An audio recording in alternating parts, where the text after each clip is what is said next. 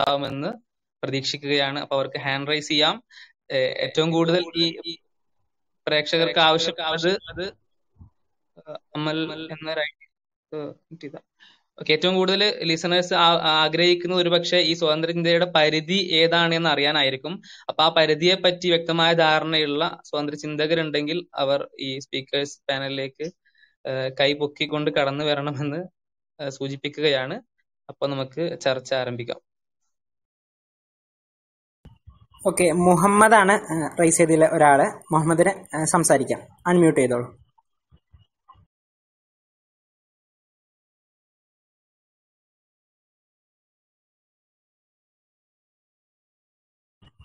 മുഹമ്മദ് കേൾക്കുന്നില്ലേ? ഹലോ? മുഹമ്മദ് ഇല്ല അടുത്തൊരാൾ okay unmute ചെയ്തിട്ടുണ്ട്. മുഹമ്മദ് സംസാരിച്ചു. ഓക്കെ അടുത്ത അമൽ. അമൽ സംസാരിച്ചോ? അൺമ്യൂട്ട് ചെയ്തോ? ഞാനൊരു ഫ്രീ തിങ്കർ അല്ല. എനിക്ക് മെയിൻലി പറയാനുള്ളത് ഈ ഫ്രീ തിങ്കേഴ്സ് എന്ന് പറയുമ്പോൾ ഇവർ ഈ ഹാർഡ് ഡിറ്റർമിനിസത്തിൽ വിശ്വസിക്കുന്ന ആൾക്കാർക്ക് എത്രത്തോളം സ്വതന്ത്രമായിട്ട് ചിന്തിക്കാൻ പറ്റും എന്നുള്ളതായിരുന്നു എന്റെ ഒരു ഡൗട്ട് ചില ഫ്രീ തിങ്കേഴ്സ് അങ്ങനെ വാദിച്ചു കേൾക്കുന്നുണ്ട്. നമ്മുടെ എല്ലാ ചിന്തകളും പ്രവർത്തനങ്ങളും ഒക്കെ മുൻപുണ്ടായിരുന്ന ഒരു റിയാക്ഷന്റെയോ അല്ലെങ്കിൽ ചില പ്രക്രിയകളുടെയോ ഫലമായിട്ടാണ് നമ്മുടെ അടുത്ത ആക്ഷൻസും നമ്മുടെ ചിന്തകളും നമ്മുടെ അറിവ് നമ്മുടെ പ്രവർത്തനങ്ങളെല്ലാം വരുന്ന കെമിക്കൽ റിയാക്ഷൻസ് അതിനു മുമ്പുള്ള കോസസ് പ്രവർത്തനങ്ങൾ മൂവ്മെന്റ് അങ്ങനെയാണെങ്കിൽ അത് ഓൾറെഡി ഡിറ്റർമൈൻഡ് ആണെങ്കിൽ അവർക്ക് എത്രത്തോളം സ്വതന്ത്രമായിട്ട് ചിന്തിക്കാൻ പറ്റും? അത് ഓൾറെഡി ഡിറ്റർമൈൻ ചെയ്തിരിക്കുകയല്ലേ?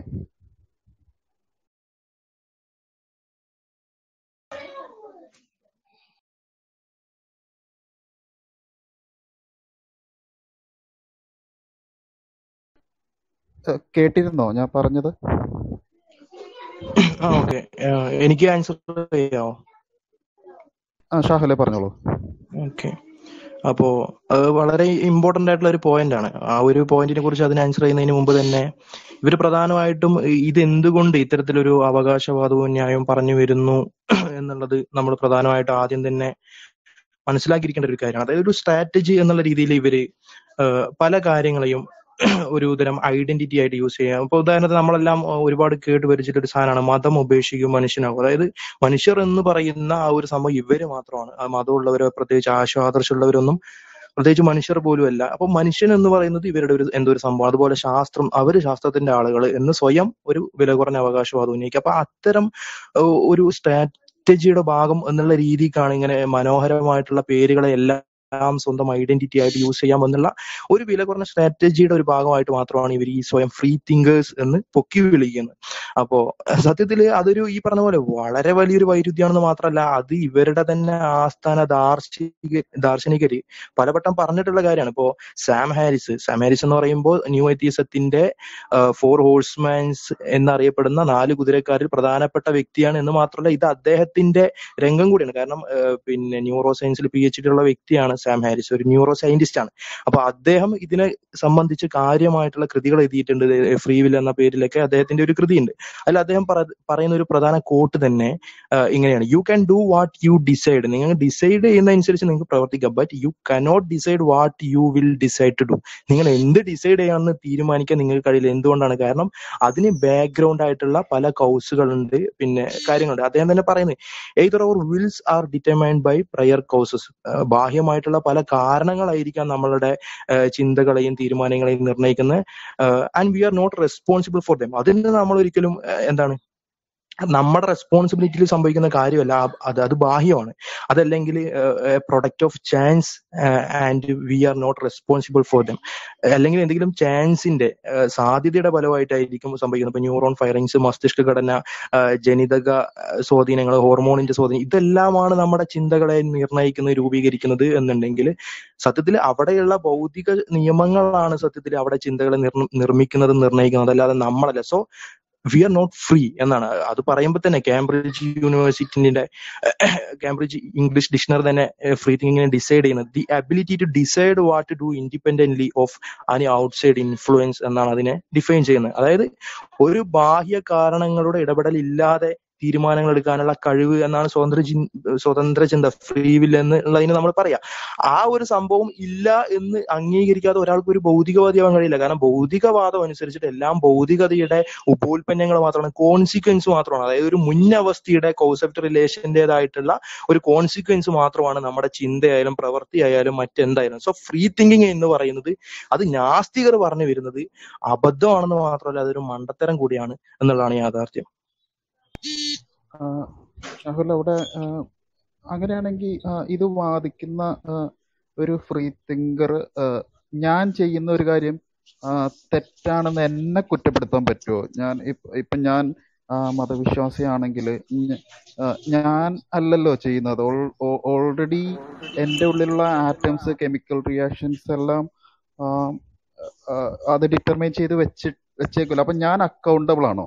ഇവർ എന്നെ കുറ്റപ്പെടുത്തുകയാണെങ്കിൽ അതെ അതൊരു വലിയൊരു പ്രശ്നമാണ്. ഒരു മോറൽ അക്കൗണ്ടബിലിറ്റിയുടെ ഒക്കെ ഒരു ഇഷ്യൂ അവിടെ വരുന്നുണ്ട്. അത് റിച്ചാർഡ് ഡോക്കിൻസ് പോലും അതിനെക്കുറിച്ച് പറയുന്നത് ജീവിതത്തിൽ അംഗീകരിക്കേണ്ടതായി വരുന്ന ഒരു വൈരുദ്ധ്യമാണത്. കാരണം സ്വതന്ത്ര ചിന്ത എന്ന് പറഞ്ഞ ഒരു സാധനം ഇല്ലെങ്കിൽ എല്ലാം പ്രീ ഡിറ്റർമിൻഡ് ആണെന്നുണ്ടെങ്കിൽ നമ്മൾ ചെയ്യുന്ന കാര്യങ്ങൾക്കൊന്നും നമ്മൾ ഉത്തരവാദികളല്ല. ഇപ്പൊ ഭൗതികവാദികൾ പ്രധാനമായിട്ട് പറഞ്ഞൊരു കാര്യമാണല്ലോ. എല്ലാം പഠിച്ചോണ്ട് ഡിറ്റർമൈൻ ചെയ്ത് വെച്ചിരിക്കുകയാണെങ്കിൽ പിന്നെ എന്തിനു നമ്മൾ പിന്നെ ശിക്ഷിക്കപ്പെടണം എന്നുള്ള അതേ സാധനം പക്ഷെ ഭൗതികവാദത്തിന്റെ അടിസ്ഥാനത്തിൽ ഫിസിക്സിന്റെയും ഭൗതിക നിയമങ്ങളുടെ എല്ലാ അടിസ്ഥാനത്തിൽ അവർ തന്നെ ആ പ്രശ്നത്തിനകത്താണ് എന്ന് മനസ്സിലാക്കാനുള്ള വിവരം പോലും പലപ്പോഴും ഇവർക്ക് ഉണ്ടാകുന്നില്ല എന്നുള്ളതാണ്. അപ്പോ അതായത് ഒരു സാധനം പ്രീ ഡിറ്റർമിൻഡ് ആണെങ്കിൽ അല്ലെങ്കിൽ അതിനെ ആ രീതിയിൽ സംവിധാനിക്കപ്പെട്ടിരിക്കണം. ഇപ്പൊ ഉദാഹരണത്തിന് ബ്രേക്ക് ഇല്ലെങ്കിൽ ഒരു കാറ് പോയി എവിടെയെങ്കിലും പോയി ഒരാൾ ഇടിക്കും. അതിന്റെ പേരിൽ ആരും കാറിനെ അറസ്റ്റ് ചെയ്യാറില്ല കാറിനെ കുറ്റപ്പെടുത്താറില്ല. കാരണം എന്താ? കാറ് സംവിധാനിക്കപ്പെട്ടിരിക്കുന്ന ആ രീതിക്കാണ്. കാറിനെ സംബന്ധിച്ചിടത്തോളം അതല്ലാതെ ഒരു ചോയ്സ് ഇല്ല. ഇതേപോലെ ഭൗതിക നിയമങ്ങളാൽ അടിമപ്പെട്ട് പ്രവർത്തിക്കുന്ന ഒരു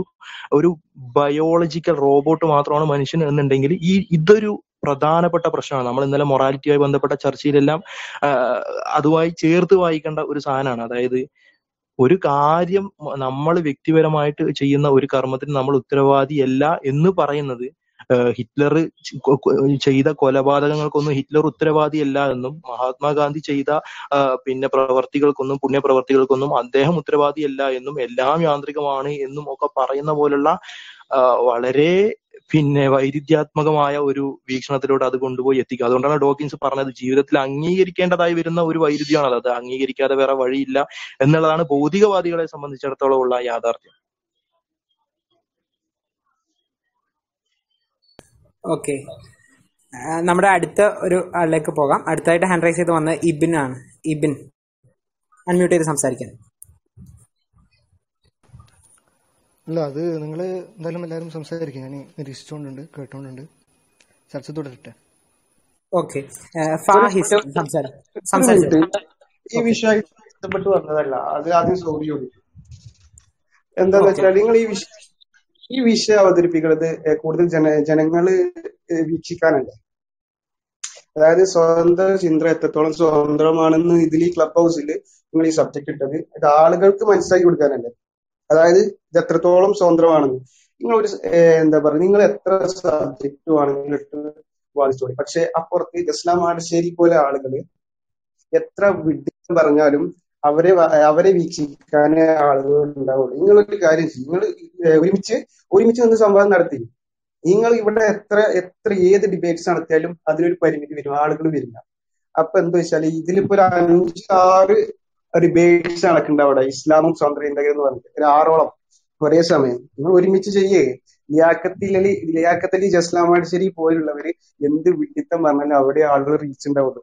അപ്പൊ അവരുമായിട്ട് സംവാദിക്കും. ഇത്രേ പറയാനുള്ളൂ. ഇത് പറയാൻ ഫാഹിസ് പറഞ്ഞ കാര്യം എന്ന് വെച്ചാൽ പിന്നെ എന്തിനാണ് നമ്മൾ വേറെ തുടങ്ങി ഇതാക്കുന്നത് എന്നുള്ളതാണ്. ഇതിൽ ഒന്നാമത് മനസ്സിലാക്കേണ്ട ക്ലബ് ഹൗസ് എന്നുള്ളത് ആർക്കും പിന്നെ ഓർഗനൈസ് ചെയ്യാൻ പറ്റുന്ന ഒരു പ്ലാറ്റ്ഫോം ആണ്.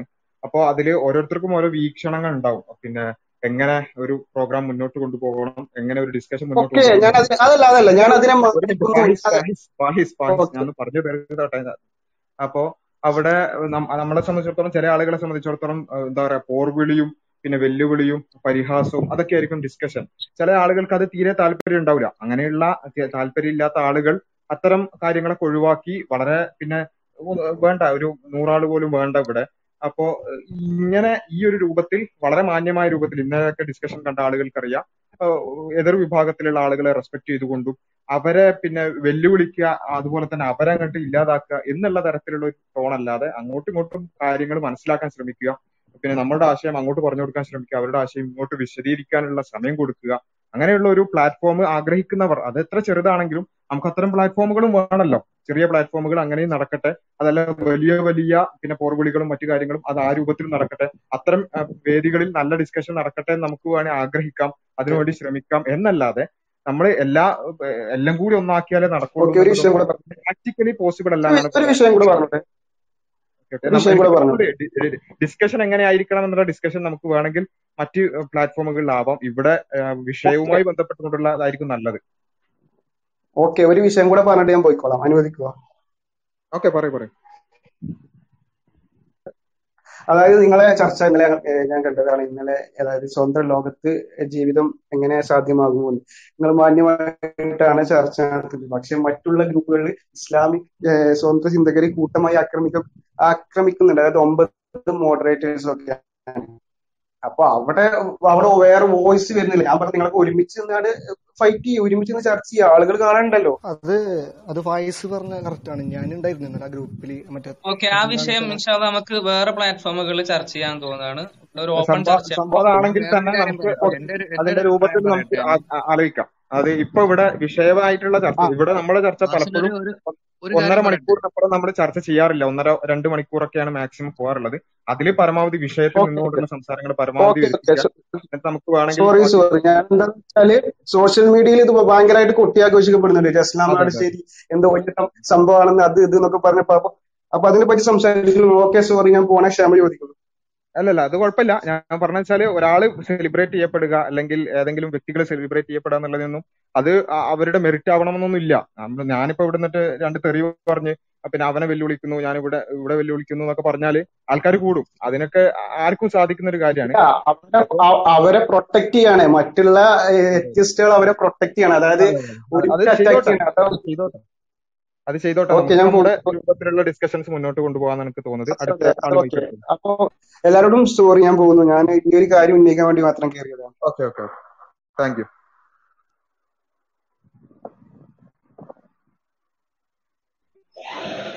Nithin മൈക്കെടുത്തോ Nithin okay thank you എന്ന് സ്വയം വിശ്വസിക്കുന്ന ആളാണ്. ദൈവത്തിൽ വിശ്വാസം ഇല്ലാത്ത ആളാണ്. കേൾക്കുന്നുണ്ടോ ഞാൻ പറയുന്നത്? കേൾക്കാം കേൾക്കാം. ഓക്കെ പക്ഷേ ഷാഹുൽ ഇവിടെ പറഞ്ഞ കാര്യത്തോട് കുറെയൊക്കെ ഞാൻ യോജിക്കുകയാണ്. ഒരു ഡിറ്റർമിനിസ്റ്റിക് ആയിട്ടുള്ളൊരു രീതിയാണ് ഇവിടെ നടക്കുന്നത്. അതായത് ആരും ഈ പറയുന്ന ഒരു ഫ്രീ വിൽ എന്ന് പറയുന്ന അബ്സല്യൂട്ട് ഫ്രീ വിൽ എന്ന് പറയുന്നത് ഒരിടത്തുമില്ല അത് ശരിയാണ്. സ്വതന്ത്ര ചിന്തയുടെ അതിൽ എത്രത്തോളം സ്വാതന്ത്ര്യമുണ്ട് അല്ലെങ്കിൽ സ്വതന്ത്രമാണ് എന്നുള്ളതാണ് ടോപ്പിക് എന്നുള്ളത് കൊണ്ട് മറ്റ് മതങ്ങൾ എത്രത്തോളം സ്വതന്ത്രമാണോ അല്ലേ എന്നുള്ള കാര്യങ്ങളൊന്നും ഞാൻ ഇവിടെ പറയുന്നില്ല. പിന്നെ എനിക്ക് തോന്നിയിട്ടുള്ള കമ്പാരിറ്റീവ്ലി കമ്പയർ ചെയ്യുമ്പോൾ പരിഷ്കരിക്കാനും റിഫോം ചെയ്യാനും പുതിയ പുതിയ ആശയങ്ങൾക്ക് ഏറ്റവും കൂടുതൽ വഴിവെക്കുന്നത് സ്വതന്ത്ര ചിന്തയാണ്. അതുകൊണ്ട് തന്നെയാണ് ഇവിടെ നോക്കിക്കഴിഞ്ഞാലും സ്വതന്ത്ര ചിന്ത പ്രസ്ഥാനങ്ങൾ എപ്പോഴും ഇങ്ങനെ ഒരൊറ്റ പ്രസ്ഥാനമായിട്ടൊരു ഏകീകരിച്ച് നിൽക്കുന്ന ഒരു ഇതൊന്നുമല്ല. അവിടെ തന്നെ ഭയങ്കരമായിട്ടുള്ള ക്ലാഷുകളുണ്ട് എതിരഭിപ്രായങ്ങളുണ്ട് പല പല നമുക്ക് തന്നെ അറിയാമല്ലോ എസെൻസ് പോലുള്ള കുറെ അതിൽ തന്നെ പലതരം എസെൻസുകളുണ്ട് ഈ സൈഡ് വേറെ കുറെ ഉണ്ട് അപ്പം അത് എന്തുകൊണ്ട് എന്നുള്ളത് അവിടെ ഈ പറയുന്ന ഒരു സ്വാതന്ത്ര്യം കുറച്ച് കൂടുതലുള്ളത് കൊണ്ട് തന്നെയാണെന്നാണ് ഞാൻ മനസ്സിലാക്കുന്നത്. ആ ഒരു ഫ്രീ തിങ്കിങ് നമുക്ക് നമ്മുടേത് എനിക്ക് എന്റെ അഭിപ്രായമുണ്ട് ഞാനും സ്വതന്ത്ര ചിന്തകനാണ് അപ്പുറത്തുള്ളതും സ്വതന്ത്ര ചിന്തകനാണ് ഏതൊരു വിഷയത്തെക്കുറിച്ചും പൊളിറ്റിക്കലി ആണെങ്കിലും എന്തിനെ കുറിച്ചാണെങ്കിലും അവരുടേതായിട്ടുള്ള ആശയങ്ങൾ അഭിപ്രായങ്ങൾ അത് സ്വതന്ത്രമായി പറയാൻ ഏറ്റവും കൂടുതൽ സ്പേസ് ഉള്ളത് ഈ പറയുന്ന നവനാസ്തികത അല്ലെങ്കിൽ എന്താ പറയാ സ്വതന്ത്ര ചിന്തയിലാണ് എന്നാണ് എനിക്ക് തോന്നിയിട്ടുള്ളത്. ഓക്കെ. തീർച്ചയായും. അത് വളരെ നല്ലൊരു അഭിപ്രായമാണ്. സ്വതന്ത്ര ചിന്തയിൽ പിന്നെ ഒരുപാട് എന്തും പറയാൻ അല്ലെങ്കിൽ നമുക്ക് പിന്നെ പൊളിറ്റിക്കലിയും അല്ലാത്ത രൂപത്തിൽ മോറലിയും എന്തും പിന്നെ പറയാനുള്ള ഒരു സ്വാതന്ത്ര്യമുണ്ട്. അതുകൊണ്ട് തന്നെയാണ് പിന്നെ ഒരു സി എ എന്നുള്ള ഒരു നിയമം വരുമ്പോ അത് പിന്നെ അതിൽ അതിൽ കോൺസെൻട്രേഷൻ ക്യാമ്പുകൾ ഇന്ത്യ മഹാരാജ്യത്ത് ഈ ജനാധിപത്യത്തിന്റെ ഏറ്റവും വലിയ കൊട്ടിഘോഷിക്കപ്പെടുന്ന ഈ രാജ്യത്ത് പോലും ഒരു കോൺസെൻട്രേഷൻ ക്യാമ്പ് വരുമ്പോൾ അത് കുറച്ചൊരു പിന്നെ സ്വാതന്ത്ര്യം പരിമിതപ്പെടുത്തി കുറച്ച് ആൾക്കാരെ ഒരു നാല് ചുമരിനുള്ളിലാക്കി ഇടുന്നതേ ഉള്ളൂ. ബാക്കി പ്രശ്നങ്ങളൊന്നുമില്ല എന്ന് പറയാനുള്ള സ്വാതന്ത്ര്യം അവിടെ ഉണ്ട് അതുപോലെ തന്നെ പിന്നെ മോറലി പറയുകയാണെങ്കിൽ നേരത്തെ പറഞ്ഞതുപോലെയുള്ള ഒരു കുട്ടി ജനിക്കാൻ പോകുന്നു. ആ കുട്ടിക്ക് ചെറിയ എന്തെങ്കിലും വൈകല്യം ഉണ്ട് എന്ന് കാണുകയാണെങ്കിൽ ആ കുട്ടി ജനിച്ചതിന് ശേഷമാണെങ്കിലും അതിനങ്ങോട്ട് കൊന്നു കളഞ്ഞാൽ കുഴപ്പമില്ല അത് മാതാപിതാക്കളുടെ പ്ലഷറാണ് അവിടെ വലുത്. ആ- കുട്ടിനെ കൊന്നു കളഞ്ഞിട്ട് വേറൊരു കുട്ടിനെ ജനിപ്പിക്കലാണ് നല്ലത് എന്ന തരത്തിലുള്ള എന്ന് പറയാനുള്ള സ്വാതന്ത്ര്യം അവിടെ ഉണ്ട്.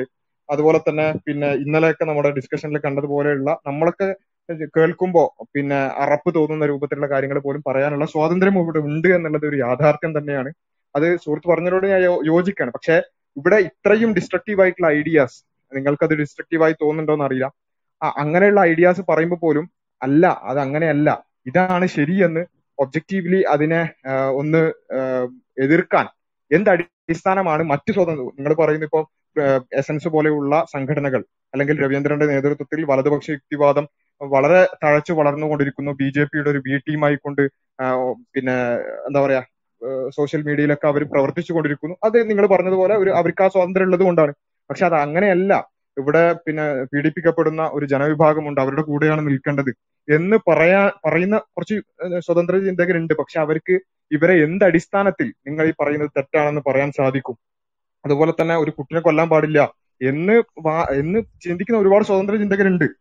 പക്ഷെ അവർക്ക് എന്ത് അടിസ്ഥാനത്തിലാണ് ഈ കുട്ടിയെ കൊല്ലാൻ പാടില്ല എന്ന് പറയാൻ സാധിക്കുക എന്നുള്ള ഒരു വിഷയമുണ്ട്. അപ്പൊ ഈ അടിസ്ഥാനമില്ലാത്ത ചിന്ത എന്നുള്ളതിന്റെ വലിയൊരു അപകടം കൂടി അവിടെ ഉണ്ട് അതിന് എനിക്കൊരു മറുപടി ഉണ്ട് പറയാം. ഞാൻ പറഞ്ഞോട്ടെ? ഓ പറഞ്ഞോളൂ പറഞ്ഞു ഓക്കെ ആദ്യത്തെ കേസ് കോൺസെൻട്രേഷൻ ക്യാമ്പ് എന്നൊരു കാര്യം അത് പറഞ്ഞിട്ടുണ്ടോ എന്നറിയില്ല. കാരണം ഡിറ്റൻഷൻ സെന്ററുകളാണ് അത് ലോകത്ത് എല്ലായിടത്തും ഉള്ള ഡിറ്റൻഷൻ സെന്റർ ആണ്. ഡിറ്റൻഷൻ സെന്റർ എന്താണെന്നും കോൺസെൻട്രേഷൻ ക്യാമ്പ് എന്താണെന്നും രവിചന്ദ്രൻ ഇങ്ങനെ വേർതിരിച്ച് അതിന്റെ വ്യത്യാസങ്ങൾ പറഞ്ഞിട്ടുണ്ട്. ഹിറ്റ്ലറിന്റെ കാലത്തുള്ളത് അല്ലെങ്കിൽ സ്റ്റാലിന്റെ കാലത്തുള്ളത്. അല്ലെങ്കിൽ ഈ ഇത്തരം ക്രൂരന്മാരൊക്കെ ചെയ്തിട്ടുള്ള കോൺസെൻട്രേഷൻ ക്യാമ്പും ഡിറ്റൻഷൻ സെന്ററും തമ്മിൽ വ്യത്യാസമുണ്ട്. ഓൾറെഡി ഇവിടെ ശ്രീലങ്കൻ തമിഴ്സ് ഡിറ്റൻഷൻ സെന്ററിൽ താമസിക്കുന്ന ശ്രീലങ്കൻ തമിഴ്സ് ഉണ്ട്. അങ്ങനെ ഒരുപാട് ഇതുണ്ട്. അപ്പൊ അത് വ്യത്യസ്തപ്പെടുത്തി എന്താണ് എന്നുള്ളൊരു ക്ലാരിറ്റി കൊടുത്തിട്ടുണ്ട് എന്നുള്ളത് ശരിയാണ്.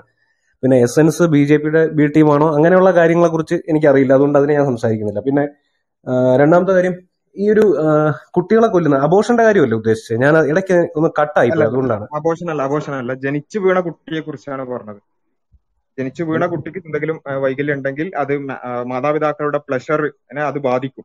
അപ്പോ അവിടെ നല്ലതെന്ന് വെച്ചാൽ ആ കുട്ടിനെ അങ്ങോട്ട് തട്ടിക്കളഞ്ഞിട്ട് വേറൊരു കുട്ടിയെ ജനിപ്പിക്കാനുള്ള പരിപാടി നോക്കിയാൽ മതി എന്നുള്ളതാണ്. അടുത്തൊരു കുട്ടിനെ പ്രസവിച്ചാൽ മതി. നല്ലൊരു സ്വതന്ത്രമായിട്ട് വളരെ അങ്ങനെ ആരെങ്കിലും പറഞ്ഞതായിട്ട് ഞാൻ അതെ എനിക്കറിയില്ല. പീറ്റർ പീ- പീറ്റർ സിംഗർ ആണ് പറഞ്ഞത്. പുസ്തകത്തിന്റെ കോട്ട് ഫോട്ടോ കോട്ട് ഇവിടെ പേസ്റ്റ് ചെയ്യാൻ പറ്റാത്തതുകൊണ്ടാണ്. പിന്നെ അത് വേണമെങ്കിൽ നമുക്ക് പ്രൊവൈഡ് ചെയ്യാം. എന്തോ എനിക്കറിയില്ല. ഞാൻ സാധാരണ അബോഷനെ കുറിച്ചുള്ള ഇത്തരത്തിലുള്ള ഡിസ്കോഴ്സുകളൊക്കെ കേട്ടിട്ടുണ്ട്. അബോഷനെ കൊണ്ട് അബോഷനെ കുറിച്ചും വളരെ സ്വതന്ത്രമായ ഒരുപാട് ചിന്തകളുണ്ട്. പക്ഷെ ഇത് ജനിച്ചു വീണ കുട്ടിനെ കുറിച്ചാണ് ഇവിടെ പീറ്റർ സിംഗർ സ്വതന്ത്രമായി ചിന്തിച്ചത്. അപ്പൊ അവിടെ അദ്ദേഹത്തിന് വന്ന സ്വതന്ത്ര ചിന്ത ആ കുട്ടിയെ കൊല്ലാന്നാണ്. അതിനോട് ഞാൻ പേഴ്സണലി യോജിക്കുന്ന ആളല്ല. അതെ അതെ. അതാണ് ഞാൻ പറഞ്ഞത്. നിങ്ങൾ പേഴ്സണലി യോജിക്കില്ല. കാരണം ഒരു ഒരു സ്വാഭാവികമായ ഒരു മനുഷ്യത്വമുള്ള ഒരാളെ സംബന്ധിച്ചിടത്തോളം അത് യോജിക്കാൻ പറ്റൂല.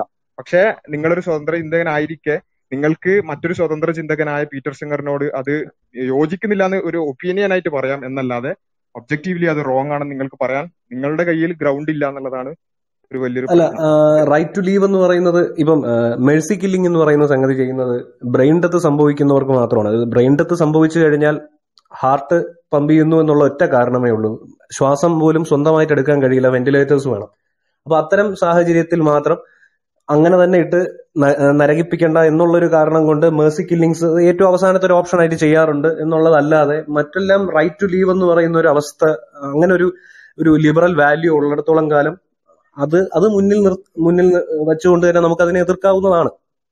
അല്ല അപ്പോ പിന്നെ ഈ പീറ്റർ സിംഗർ എന്ന് പറയുന്ന വ്യക്തി ജസ്റ്റ് മെഴ്സി കില്ലിങ്ങിന്റെ കാര്യത്തിലല്ല പറയുന്നത്. മറിച്ച് ഒരു അംഗവൈകല്യം ഉള്ള കുഞ്ഞുണ്ടായി കഴിഞ്ഞാൽ ആ ജീവിതകാലം മുഴുവൻ പേരൻസ് അതിനെ പേറിക്കൊണ്ട് നടക്കുന്ന ഒരു ബുദ്ധിമുട്ടാണ്. സോ പേരൻസിന്റെ വാല്യൂവിന്റെ അല്ലെങ്കിൽ പേരൻസിന്റെ പ്രഷറിന്റെ ഭാഗത്ത് നിന്ന് ചിന്തിക്കുമ്പോൾ അങ്ങനെ ചിന്തിക്കുക. അത് പീറ്റർ സിംഗർ എന്ന് പറയുന്നത് ബയോഎത്തിക്സിന്റെ പിന്നെ അറിയപ്പെടുന്ന ലോകത്ത് തന്നെ അറിയപ്പെടുന്ന പ്രൊഫസറാണ് ചിന്തകനാണ്. ഡോക്കിൻസും പിന്നെ അതുപോലെ ലോറൻസ് ക്രൂസുമായിട്ടൊക്കെ വേദി പങ്കിട്ടിട്ടുള്ള പിന്നെ എത്തീസത്തിന്റെ ഭാഗത്ത് നിന്നുകൊണ്ട് മൊറാലിറ്റി കൈകാര്യം ചെയ്യുന്ന ലിബറൽ നല്ലൊരു ലിബറൽ ഫിലോസഫറാണ് അപ്പോ അതാണ് പറഞ്ഞത്. അപ്പൊ നിങ്ങൾക്ക് ഇതൊരു ഒപ്പീനിയൻ പറയാമെന്ന് ഒപ്പീനിയൻ രീതിക്ക് പറയാം എന്നല്ലാതെ ഒബ്ജക്റ്റീവ്ലി അത് റോങ് ആണ് എന്ന് പറയാൻ കഴിയാത്തതിന്റെ പ്രശ്നമുണ്ട്. പിന്നെ ഇത് പീറ്റർ സിംഗർ വെറുതെ പറയുന്നതല്ല. അദ്ദേഹം കൃത്യമായിട്ട് നിങ്ങൾക്ക് യുക്തി എന്ന് തോന്നുന്നതിന് പകരം അദ്ദേഹത്തിന് അദ്ദേഹത്തിന്റേതായിട്ടുള്ള യുക്തികൾ അദ്ദേഹം നിരത്തുന്നുണ്ട് അദ്ദേഹം പേഴ്സൺഹുഡ് എന്ന് പറഞ്ഞിട്ടുള്ള ഒന്ന് അതായത് വ്യക്തിത്വം എന്ന് പറഞ്ഞിട്ടുള്ള ഒരു ആശയത്തിന് മുന്നോട്ട് വയ്ക്കുന്നു. അപ്പൊ നിങ്ങൾ ഈ പറയുന്നത് ആ കുഞ്ഞിന് വേദന ഉണ്ടാവും അല്ലെ ഹാർനെസ് ഉണ്ടാവും അങ്ങനെയുള്ള കാര്യമാണ് പക്ഷെ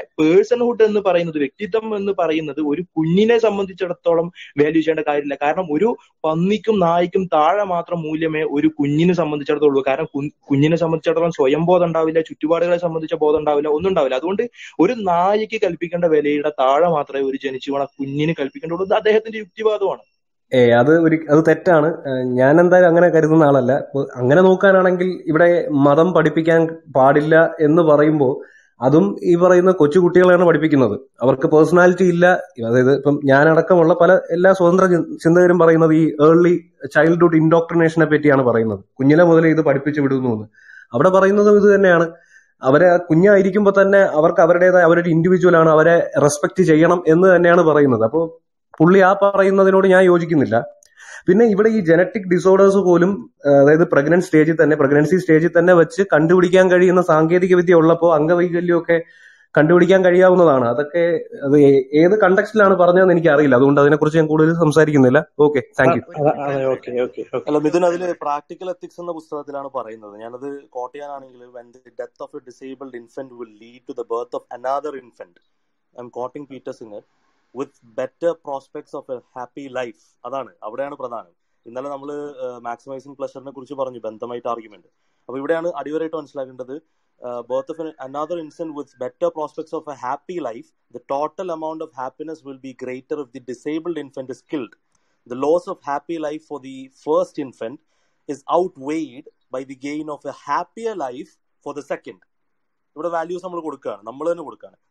If if the killing of a hemophilic infant has no adverse effect on others it would according to the total view ആരുടെ ടോട്ടൽ വ്യൂ എന്ന് പറഞ്ഞിട്ടില്ല be right to kill him ഇത് Peter Singer taking life humans Cambridge University Press ആണ് nineteen ninety three ആണ്. ഇവിടെ ഒരു പ്രശ്നം മിഥുൻ പറഞ്ഞു ഒന്ന് ഒന്ന് പൂർത്തീകരിച്ചിട്ടുണ്ട്. മിഥുൻ പറഞ്ഞു മേഴ്സി കില്ലിംഗ് ഒക്കെ കുഴപ്പമില്ല എന്ന് പറഞ്ഞു. പക്ഷെ ഏത് മേഴ്സി കില്ലിംഗ് ആണെന്ന് നമ്മൾ വ്യക്തമാക്കേണ്ടതുണ്ട്? നമുക്കറിയാം മേഴ്സി കില്ലിംഗിന്റെ മറ്റൊരു പേരാണ് യൂത്തിനേഷ്യ എന്ന് പറയും. അതിൽ ആക്റ്റീവ് യൂത്തിനേഷ്യ ഉണ്ട് പാസീവ് യൂത്തിനേഷ്യ ഉണ്ട്. ആക്റ്റീവ് യൂത്തിനേഷ്യയും പാസീവ് യൂത്തിനേഷ്യയും തമ്മിലുള്ള ഡിഫറൻസ് നമ്മൾ മനസ്സിലാക്കേണ്ടതുണ്ട്. ആക്റ്റീവ് യൂത്തിനേഷ്യ നമ്മൾ ഒരു ഒരു ഒരു ഒരു ഒരു രോഗി ഇങ്ങനെ കിടക്കുകയാണ് അല്ലെ? കോമ സ്റ്റേജിൽ കിടക്കുകയാണ്. അപ്പോൾ നമ്മൾ വേറെ വേറെ ഒരു തരത്തിലുള്ള ഹോപ്പും ഇല്ല എന്ന് മനസ്സിലാക്കുമ്പോൾ മനസ്സിലാക്കുമ്പോൾ അത് ഡോക്ടറിന്റെ കൺസെൻസ് അല്ലെങ്കിൽ ഡോക്ടറിന്റെ റാഷൻ ഉപയോഗിച്ച് മനസ്സിലാക്കുകയാണെന്ന് വിചാരിക്കുക. നമ്മൾ എന്താ പറയുക ഒരു ഇഞ്ചക്ഷൻ കൊടുത്തിട്ട് അതിനാണ്. അങ്ങനെ killing അങ്ങനെ കൊല്ലുന്നതിനാണ് ആക്റ്റീവ് ആക്റ്റീവ് യൂത്തിനേഷ്യ എന്ന് പറയുന്നത്. വേറെ പാസീവ് യൂത്തിനേഷ്യ എന്ന് പറഞ്ഞാൽ ഇപ്പോൾ ഒരു life supporting machine life support മെഷീനിന്റെ ബേസിലാണ് അല്ലെങ്കിൽ അതിന്റെ ഒരു സഹായത്തിലാണ് ഈ രോഗി കിടക്കുന്നത് ജീവിക്കുന്നത് എങ്കിൽ ആ ലൈഫ് ലൈഫ് സപ്പോർട്ട് മെഷീന്റെ പ്ലഗ് അങ്ങ് ഞാൻ അഴിക്കുകയാണ് ഞാൻ ഊരാണ് ഓക്കെ അത് അതിന്റെ വെന്റിലേറ്ററിന്റെ ആ ഒരു പ്ലഗ് ഞാൻ പവർ സോഴ്സിൽ നിന്ന് ഞാൻ അഴിക്കുകയാണ്. ഇതാണ് പാസീവ് യൂത്തിനേഷ്യ എന്ന് പറയുന്നത്. അപ്പൊ മിഥുൻ മിഥുൻ എന്താ പറയാ സപ്പോർട്ട് ചെയ്യുന്ന യൂത്തിനേഷ്യ ഏതാണെന്ന് മിഥുന്റെ സ്വതന്ത്ര ചിന്തയാണ്. മറ്റൊരാൾക്ക് ചിലപ്പോൾ ആക്റ്റീവ് യൂത്തിനേഷ്യ ആയിരിക്കും മിഥുന് പാസീവ് ആയിരിക്കാം. അപ്പൊ ഇതിന് ആരാണ് പരിധി നിശ്ചയിക്കുന്നത് എന്നാണ് മിഥുൻ പറയേണ്ടത്. മറ്റൊരു കാര്യം കൂടെ സൂചിപ്പിക്കാനുള്ളത്. ഇവിടെ എന്റെ ക്ലബ് ഹൗസ് സുഹൃത്തും കൂടെ ആണെന്നാണ് ഞാൻ മനസ്സിലാക്കുന്നത്. വേറെ രണ്ട് ചാറ്റ് റൂംസിൽ നമ്മൾ സംവദിച്ചിട്ടുള്ളതായിട്ടാണ് എന്റെ ഓർമ്മ ശരിയാണെങ്കിൽ. ഞാൻ ഡി പി ഓർക്കുന്നു താങ്കളുടെ ബയോയും ഓർക്കുന്നു. ബയോയിൽ മുൻപ് ശ്രദ്ധിച്ചിട്ടുണ്ടായിരുന്നത് താങ്കൾ അനാർക്കോ ക്യാപിറ്റലിസം എന്നായിരുന്നു എഴുതിയിരുന്നത്. പിന്നീട് ഇന്ന് വന്നപ്പോ ക്യാപിറ്റലിസം മാത്രമേ ഉള്ളൂ. അപ്പോൾ ഇങ്ങനെ നമുക്ക് തത്തിക്കളിക്കാം. സ്വതന്ത്ര ചിന്ത എന്ന് പറയുന്നത് ഇങ്ങനെ തത്തിക്കളി അതിന് ബേസ് ഇല്ലാത്തത് കൊണ്ടാണ് ഇന്നലെ നമ്മൾ സ്ഥാപിച്ചിരുന്നു. ആ ചർച്ച മിഥുൻ കണ്ടിട്ടുണ്ടെങ്കിൽ മനസ്സിലാകും എന്ന് ഞാൻ പ്രതീക്ഷിക്കുന്നു. മിഥുന് പറയാം. ഇടയ്ക്ക് വെച്ച് കട്ടായി പോയി. ആ അനാർക്കോ ക്യാപിറ്റലിസ്റ്റ് അതുവരെ കേട്ടു. അത് കഴിഞ്ഞ് ഇടയ്ക്ക് കേട്ടു കേട്ടില്ല. ഞാൻ പറഞ്ഞത് അതിനോടൊപ്പം ചേർത്ത് വെച്ച് പറഞ്ഞതേ ഉള്ളൂ. അനാർക്കോ ക്യാപിറ്റലിസ്റ്റ് എന്നൊരു ഭയം ഞാൻ തമാശ രൂപത്തിൽ പറഞ്ഞതേ ഉള്ളൂ. ഇതിന്റെ ഒരു സൗഹൃദം മിഥുനുമായിട്ടുള്ള ഒരു സംവാദ സൗഹൃദവും കൂടി ഒന്ന് പുതുക്കിക്കൊണ്ട് പറഞ്ഞതാണ്. മുൻപ് അനാർക്കോ ക്യാപിറ്റലിസ്റ്റ് എന്നായിരുന്നു ബയോയിൽ ഉണ്ടായിരുന്നത്. ഇന്ന് വന്നപ്പോൾ ക്യാപിറ്റലിസ്റ്റ് ഉള്ളൂ. അതിനകത്ത് ഏത്തീസും സയൻസും ഒക്കെ ഉണ്ട്. പക്ഷേ ക്യാപിറ്റലിസ്റ്റ് ആയി അപ്പോൾ അനാർക്കോ ക്യാപിറ്റലിസ്റ്റ് ആകുന്നത് എന്തിന്റെ അടിസ്ഥാനത്തിൽ തെറ്റാണെന്നും ഇതും തീരുമാനിച്ചു? അല്ലെങ്കിൽ അത് ഒഴിവാക്കണം എന്ന് വെറുതെ തോന്നിയതുകൊണ്ട് തോന്നി സ്വതന്ത്ര ചിന്തയുടെ ബേസിൽ തോന്നിയപ്പോ അങ്ങ് ഒഴിവാക്കിയതാണോ? അപ്പൊ ഇതെല്ലാം ചോദ്യങ്ങളാണ്. ഇതിൽ അല്ല അനാർക്കോ ക്യാപിറ്റലിസം ആണ് എനിക്ക് ശരിയായിട്ട് കുറിച്ച് പറഞ്ഞാൽ നന്നാവും തോന്നുന്നു. ഓക്കെ യുത്തനേഷ്യ ഓക്കെ പറയാം. ഓക്കെ യുദ്ധനേഷ്യ എന്ന് പറയും. ഇപ്പൊ പാസീവ് യുദ്ധനേഷ്യ എന്ന് പറഞ്ഞില്ല? ഞാൻ അതിലാണ് വിശ്വസിക്കുന്നത്. അല്ലാതെ ഒരു അതിനു മുമ്പ് ഉള്ള യുത്തനേഷ്യ ഒന്നുകൂടെ ഒന്ന് എക്സ്പ്ലെയിൻ ചെയ്യണം. എനിക്ക് അവിടെ കുറെയൊക്കെ കട്ടായിട്ടുണ്ട് കേട്ടോ. പാസീവ് ഞാൻ ഞാൻ കേട്ടു. പറഞ്ഞത് യൂത്തിനേഷ്യ എന്ന് പറയുമ്പോൾ രണ്ടായിട്ട് കാറ്റഗറൈസ് ചെയ്യാം. ഒന്ന് ആക്റ്റീവ് യൂത്തിനേഷ്യ ആണ് രണ്ട് പാസീവ് യൂത്തിനേഷ്യ ആണ് ആക്റ്റീവ് മാത്രം പറഞ്ഞാൽ മതി. ഓക്കെ ഓക്കെ ആക്റ്റീവ് യൂത്തിനേഷ്യ എന്ന് പറഞ്ഞാൽ ഒരു രോഗി മരണശൈലിയിൽ മരണശയ്യയിൽ കിടക്കുകയാണ്. ഓക്കെ കോമ സ്റ്റേജിൽ കിടക്കുകയാണ്. നമുക്ക് മരണശയ്യ ആണോ ആണോ എന്നോ നമുക്ക് അറിയില്ല എന്ന് തന്നെ കരുതിക്കോ. കോമ സ്റ്റേജിൽ നിന്നും പിന്നീട് ജീവിതത്തിലേക്ക് കടന്നു വന്ന ധാരാളം ആളുകളുണ്ട്. എന്നാൽ ഒരു രോഗി കോമ കോമറ്റോസിൽ കിടക്കുമ്പോൾ നമ്മൾ ഒരു ഇഞ്ചക്ഷൻ കൊടുത്ത് ഇഞ്ചക്ഷൻ കൊടുത്തിട്ട് മേഴ്സി കില്ലിങ്ങിലൂടെ കൂടെ ആ ആ മനുഷ്യനെ കൊല്ലുന്ന അങ്ങനെ തന്നെ പറയാമല്ലോ കൊല്ലുകയാണ്. ഇതിനാണ് ആക്റ്റീവ് യൂത്തനേഷ്യ എന്ന് പറയുന്നത്. അപ്പോൾ മിഥുൻ സപ്പോർട്ട് ചെയ്യുന്നത് പാസീവ് യൂത്തനേഷ്യ ആണെന്ന് പറഞ്ഞു. അല്ലേ? ശരി എന്തുകൊണ്ടാണ് തീരുമാനിക്കാൻ കാരണം? അല്ല ഈ പറയുന്ന എക്സ്ട്രാ ലൈഫ് സപ്പോർട്ടിംഗ് എക്യുപ്മെന്റ്സിലൂടെ മാത്രമേ ജീവിക്കുകയുള്ളൂ. ആ ജീവിക്കുന്നത് ശരിക്കും കൃത്യമായിട്ട് അത് എന്താ പറയാ ഇപ്പം അയാളെ ശുശ്രൂഷിക്കുന്ന ആരാണോ? അത് വൈഫാണോ റിലേറ്റീവ്സ് ആണോ? ചിലപ്പോൾ അയാൾ ഒരു ബ്ലഡി റിച്ച് റിച്ച് ആയിട്ടുള്ള ആളായിരിക്കും. അങ്ങനെയുള്ളവർക്ക് ചിലപ്പോൾ പ്രശ്നം ഉണ്ടാവില്ല. പക്ഷെ എല്ലാവരുടെ കേസിലും അങ്ങനെ ആവണമെന്നില്ല. അപ്പോൾ ഒരുപാട് കഷ്ടപ്പെടുന്നുണ്ടാവും. അയാൾ കഷ്ടപ്പെടുന്നുണ്ടാവും. അയാളെ പരിചരിക്കുന്ന ആളുകൾ കഷ്ടപ്പെടുന്നുണ്ടാവും. അങ്ങനെ ഉണ്ടെങ്കിൽ ലൈഫ് സപ്പോർട്ടിംഗ് മെഷീൻസ് വെച്ച് മാത്രമേ അങ്ങനെ നിലനിന്ന് പോവുള്ളൂ എന്നുണ്ടെങ്കിൽ അതൊരു ചോയ്സ് ആണ്. ചോയ്സ് ആണ്. അവിടെയും നിർബന്ധമായി ചെയ്യണമെന്നല്ല. ഒരു ചോയ്സ് ആയിട്ട് എടുക്കാം എന്നാണ് ഞാൻ കരുതുന്നത്. അപ്പൊ ഒന്നിലും നമുക്ക് അബ്സല്യൂട്ട് ആയിട്ട് ഇതാണ് ശരി. പാസീവ് യൂത്തിനേഷ്യ ശരി എന്ന് പറയാൻ കഴിയില്ല. അല്ല അതല്ലെങ്കിൽ ഈ അബ്സല്യൂട്ട് മൊറാലിറ്റി എന്നൊക്കെ പറയുന്ന സംഗതി ഉണ്ടോ? കാലത്തിനനുസരിച്ച് മൊറാലിറ്റി മാറില്ലേ? കാലത്തിനും സാഹചര്യത്തിനനുസരിച്ച്. സ്വതന്ത്രമാണ് എന്ന വിഷയം ചർച്ച ചെയ്യുമ്പോൾ നമ്മളത് ആ ചർച്ചയിലേക്ക് കടന്നു വരും. അതുകൊണ്ടാണ് അല്ല അത് തന്നെയാണ് ഞാൻ ഞാൻ ആദ്യം തന്നെ അതാണ് പറഞ്ഞത്. സ്വതന്ത്ര ചിന്ത എന്ന് പറയുന്നത് എല്ലാത്തിനും ചെയ്യാൻ എല്ലാം ചെയ്യാനുള്ള ഒരു അവകാശമല്ല. കാലത്തിനനുസരിച്ച് സാഹചര്യത്തിനനുസരിച്ച് ഏറ്റവും ബെസ്റ്റ് ആയിട്ടുള്ള കാര്യം വിത്ത് റാഷണൽ ആയിട്ടുള്ള ചിന്താഗതി സയൻസ് അങ്ങനെയുള്ള പല കാര്യങ്ങൾ കൊണ്ട് ഒരു സമൂഹത്തിനെ മാറ്റിയെടുക്കാൻ വളരെ എളുപ്പമാണ്. അതേസമയം ഒരു ഇപ്പം ഞാനൊരു ഇതിന്റെ ടോപ്പിക് ആണോ എന്നറിയില്ല. എന്നാലും പറയാണ് ഒരു മതം അല്ലെങ്കിൽ ഏതെങ്കിലും ഒരു കൾട്ടിൽ മാത്രം ബേസ് ചെയ്ത് നിൽക്കുകയാണെങ്കിൽ ഒരു മെറ്റീരിയലിസ്റ്റിക് ആയിട്ടുള്ള സാഹചര്യങ്ങൾക്കപ്പുറം അവർ ചിലപ്പോൾ കുറെ കൂടെ എറ്റേണൽ ആയിട്ടുള്ള സ്വർഗം നരകം അത്തരം അവിടെ ഇവിടെ എന്തെങ്കിലും ചെയ്താൽ അവിടെ എന്തെങ്കിലും പ്രശ്നം വരുമോ എന്നുള്ള തോട്ടായിരിക്കും ആദ്യം വരിക. ഇവിടെ അങ്ങനെ ഒരു പ്രശ്നം വരില്ല. നമുക്ക് കുറെ കൂടെ ഫ്ലൂയിഡ് ആണ് കുറെ കൂടെ ലിബറലാണ് സൊസൈറ്റിയുടെ നന്മയ്ക്ക് വേണ്ടി ഏത് രീതിയിലും അതിനെ ഒരു എന്താ പറയാ റീഫോം ചെയ്യാൻ കഴിയും. അതെ ഞാൻ ഒരു കാര്യം കൂടെ ആഡ് ചെയ്യാണ് അതിലേക്ക്. എനിക്കൊരു സുഹൃത്തുണ്ട്. ആ സുഹൃത്ത് ഒരു റോഡ് ആക്സിഡന്റിൽ പെട്ടു. ആ സുഹൃത്തിന് ഞാൻ എന്ത് വില കൊടുത്തും ഈ ആക്റ്റീവ് യൂത്തിനേഷ്യയിൽ നിന്നും സേവ് ചെയ്യുന്ന എല്ലാ സാധനങ്ങളും. ഞാൻ ലൈഫ് സപ്പോർട്ട് കൊടുക്കുന്നു. ഒരു വെന്റിലേറ്ററിന്റെ സഹായം ഇല്ലാതെ ജീവിക്കാൻ പറ്റില്ല എന്നൊരു സാഹചര്യം ആണെങ്കിൽ പോലും ബെഡ് റിഡൺ ആണെങ്കിൽ പോലും ഞാൻ എന്റെ എന്റെ എന്റെ സമ്പാദ്യം മുഴുവനും കാരണം ഞാൻ അത്രത്തോളം സ്നേഹിക്കുന്ന എന്റെ ഒരു ആത്മസുഹൃത്താണ് ഞാൻ അത്രയും സമ്പാദ്യം മുഴുവനും ചെലവിട്ട് ഈ സുഹൃത്തിനെ ആക്റ്റീവ് യൂത്തിനേഷ്യയിൽ നിന്നും സേവ് ചെയ്ത് നിർത്തിയിരിക്കുകയാണ്. അത് തെറ്റാണെന്ന് മിഥുന് പറയാൻ കഴിയുമോ? കാരണം ഒരിക്കലും ഒരിക്കലും പറയാൻ കഴിയില്ല. പറയില്ല. ഇല്ല. ഓക്കെ. അത് അവിടെയാണ് നമ്മൾ ചർച്ച തിരിച്ചു വരേണ്ടത്. ഓക്കെ. അവിടെ പിന്നെ മിഥുൻ പറഞ്ഞത് പിന്നെ ഒരു പിന്നെ റിലീജിയനിൽ വിശ്വസിക്കുന്ന അല്ലെങ്കിൽ കൾട്ട് എന്നൊക്കെ പറഞ്ഞപ്പോ അവിടെ അങ്ങനെയുള്ള ഒരാളെ സംബന്ധിച്ചിടത്തോളം അതിനപ്പുറത്തേക്ക് ഒരു മാറാത്ത പിന്നെ ധാർമ്മികത എന്നുള്ള ഒരു കാര്യം ഉള്ളത് കൊണ്ട് തന്നെ അവനൊരു പക്ഷെ പര- പരലോക ഭയം എന്നുള്ളത് കൂടി ഉള്ളത് കൊണ്ട് തന്നെ അവനെ സംബന്ധിച്ചിടത്തോളം പിന്നെ അതിൽ നിന്നും ഒരു കാര്യം തെറ്റാണെന്ന് പറഞ്ഞാൽ അത് തെറ്റാണ് എന്നുള്ളത് വരും. അവിടെ തന്നെയാണ് നമ്മുടെ ചർച്ചയുടെ മർമ്മം കിടക്കുന്നത്. ഞാൻ നേരത്തെ ചോദിച്ച അപ്പൊ മിഥുൻ പറഞ്ഞത് എന്താ ചോദിച്ചാൽ അത് പിന്നെ കോൺസെൻട്രേഷൻ ക്യാമ്പിനെ പറ്റിയല്ല ഡിറ്റൻഷൻ സെന്ററിനെ പറ്റിയാണെന്ന് പറഞ്ഞു. അത് വലിയൊരു പിന്നെ വലിയൊരു അറിവാണ്. കാരണം എന്താ ചോദിച്ചാൽ ഒരു പിന്നെ ജനതയെ അവരുടെ പിന്നെ നാട്ടിൽ ഒരു തടവറയിൽ പാർപ്പിക്കുകയാണ് എന്നിട്ട് ആ തടവറക്കുള്ള ഒരു എന്താ പറയാ ഒരു വിശദീകരണമാണ് എന്ത്? അത് അങ്ങനൊന്നുമില്ല. പിന്നെന്താ രണ്ട് നാല് മതിലുകൾക്കുള്ളിൽ അവരുടെ സ്വാതന്ത്ര്യം പരിമിതപ്പെടുത്തുന്നതേ ഉള്ളൂ. അതിന് തന്നെയാണ് നമ്മൾ ഇങ്ങനെയൊക്കെ പറയാ. അത് ഏത് പേരിട്ടാലും അപ്പൊ അതിനെ ന്യായീകരിക്കാൻ അതിനെ ന്യായീകരിക്കാൻ ശരി ഞാൻ പറയുന്നത് വെച്ചാൽ എന്റെ നിങ്ങൾ നിങ്ങൾ ഈ പറഞ്ഞതുപോലെയുള്ള ഒരു റിലീജിയസ് മൊറാലിറ്റി അല്ലെങ്കിൽ ഒബ്ജക്റ്റീവ് മൊറാലിറ്റിയിൽ വിശ്വസിക്കുന്ന ഒരാളെ സംബന്ധിച്ചിടത്തോളം ഒരു ജനതയെ അത് ആരും ആയിക്കോട്ടെ അവരെ അവരുടെ മതത്തിന്റെ പേരിൽ മാത്രം അങ്ങനെ ചെയ്യുന്നത് പിന്നെ ഏത് നിലക്കും ന്യായീകരിച്ചാൽ അത് പ്രശ്നം തന്നെയാണ് തന്നെ അവന്റെ മൊറാലിറ്റി പറയാം. പക്ഷെ ഇങ്ങനെ ഒരു കൃത്യമായ ഒരു മൊറാലിറ്റി ഇല്ലാത്തത് കൊണ്ടാണ് അതിനെ പോലും ന്യായീകരിക്കാനുള്ള ഒരു സ്കോപ്പ് കിട്ടുന്നത്.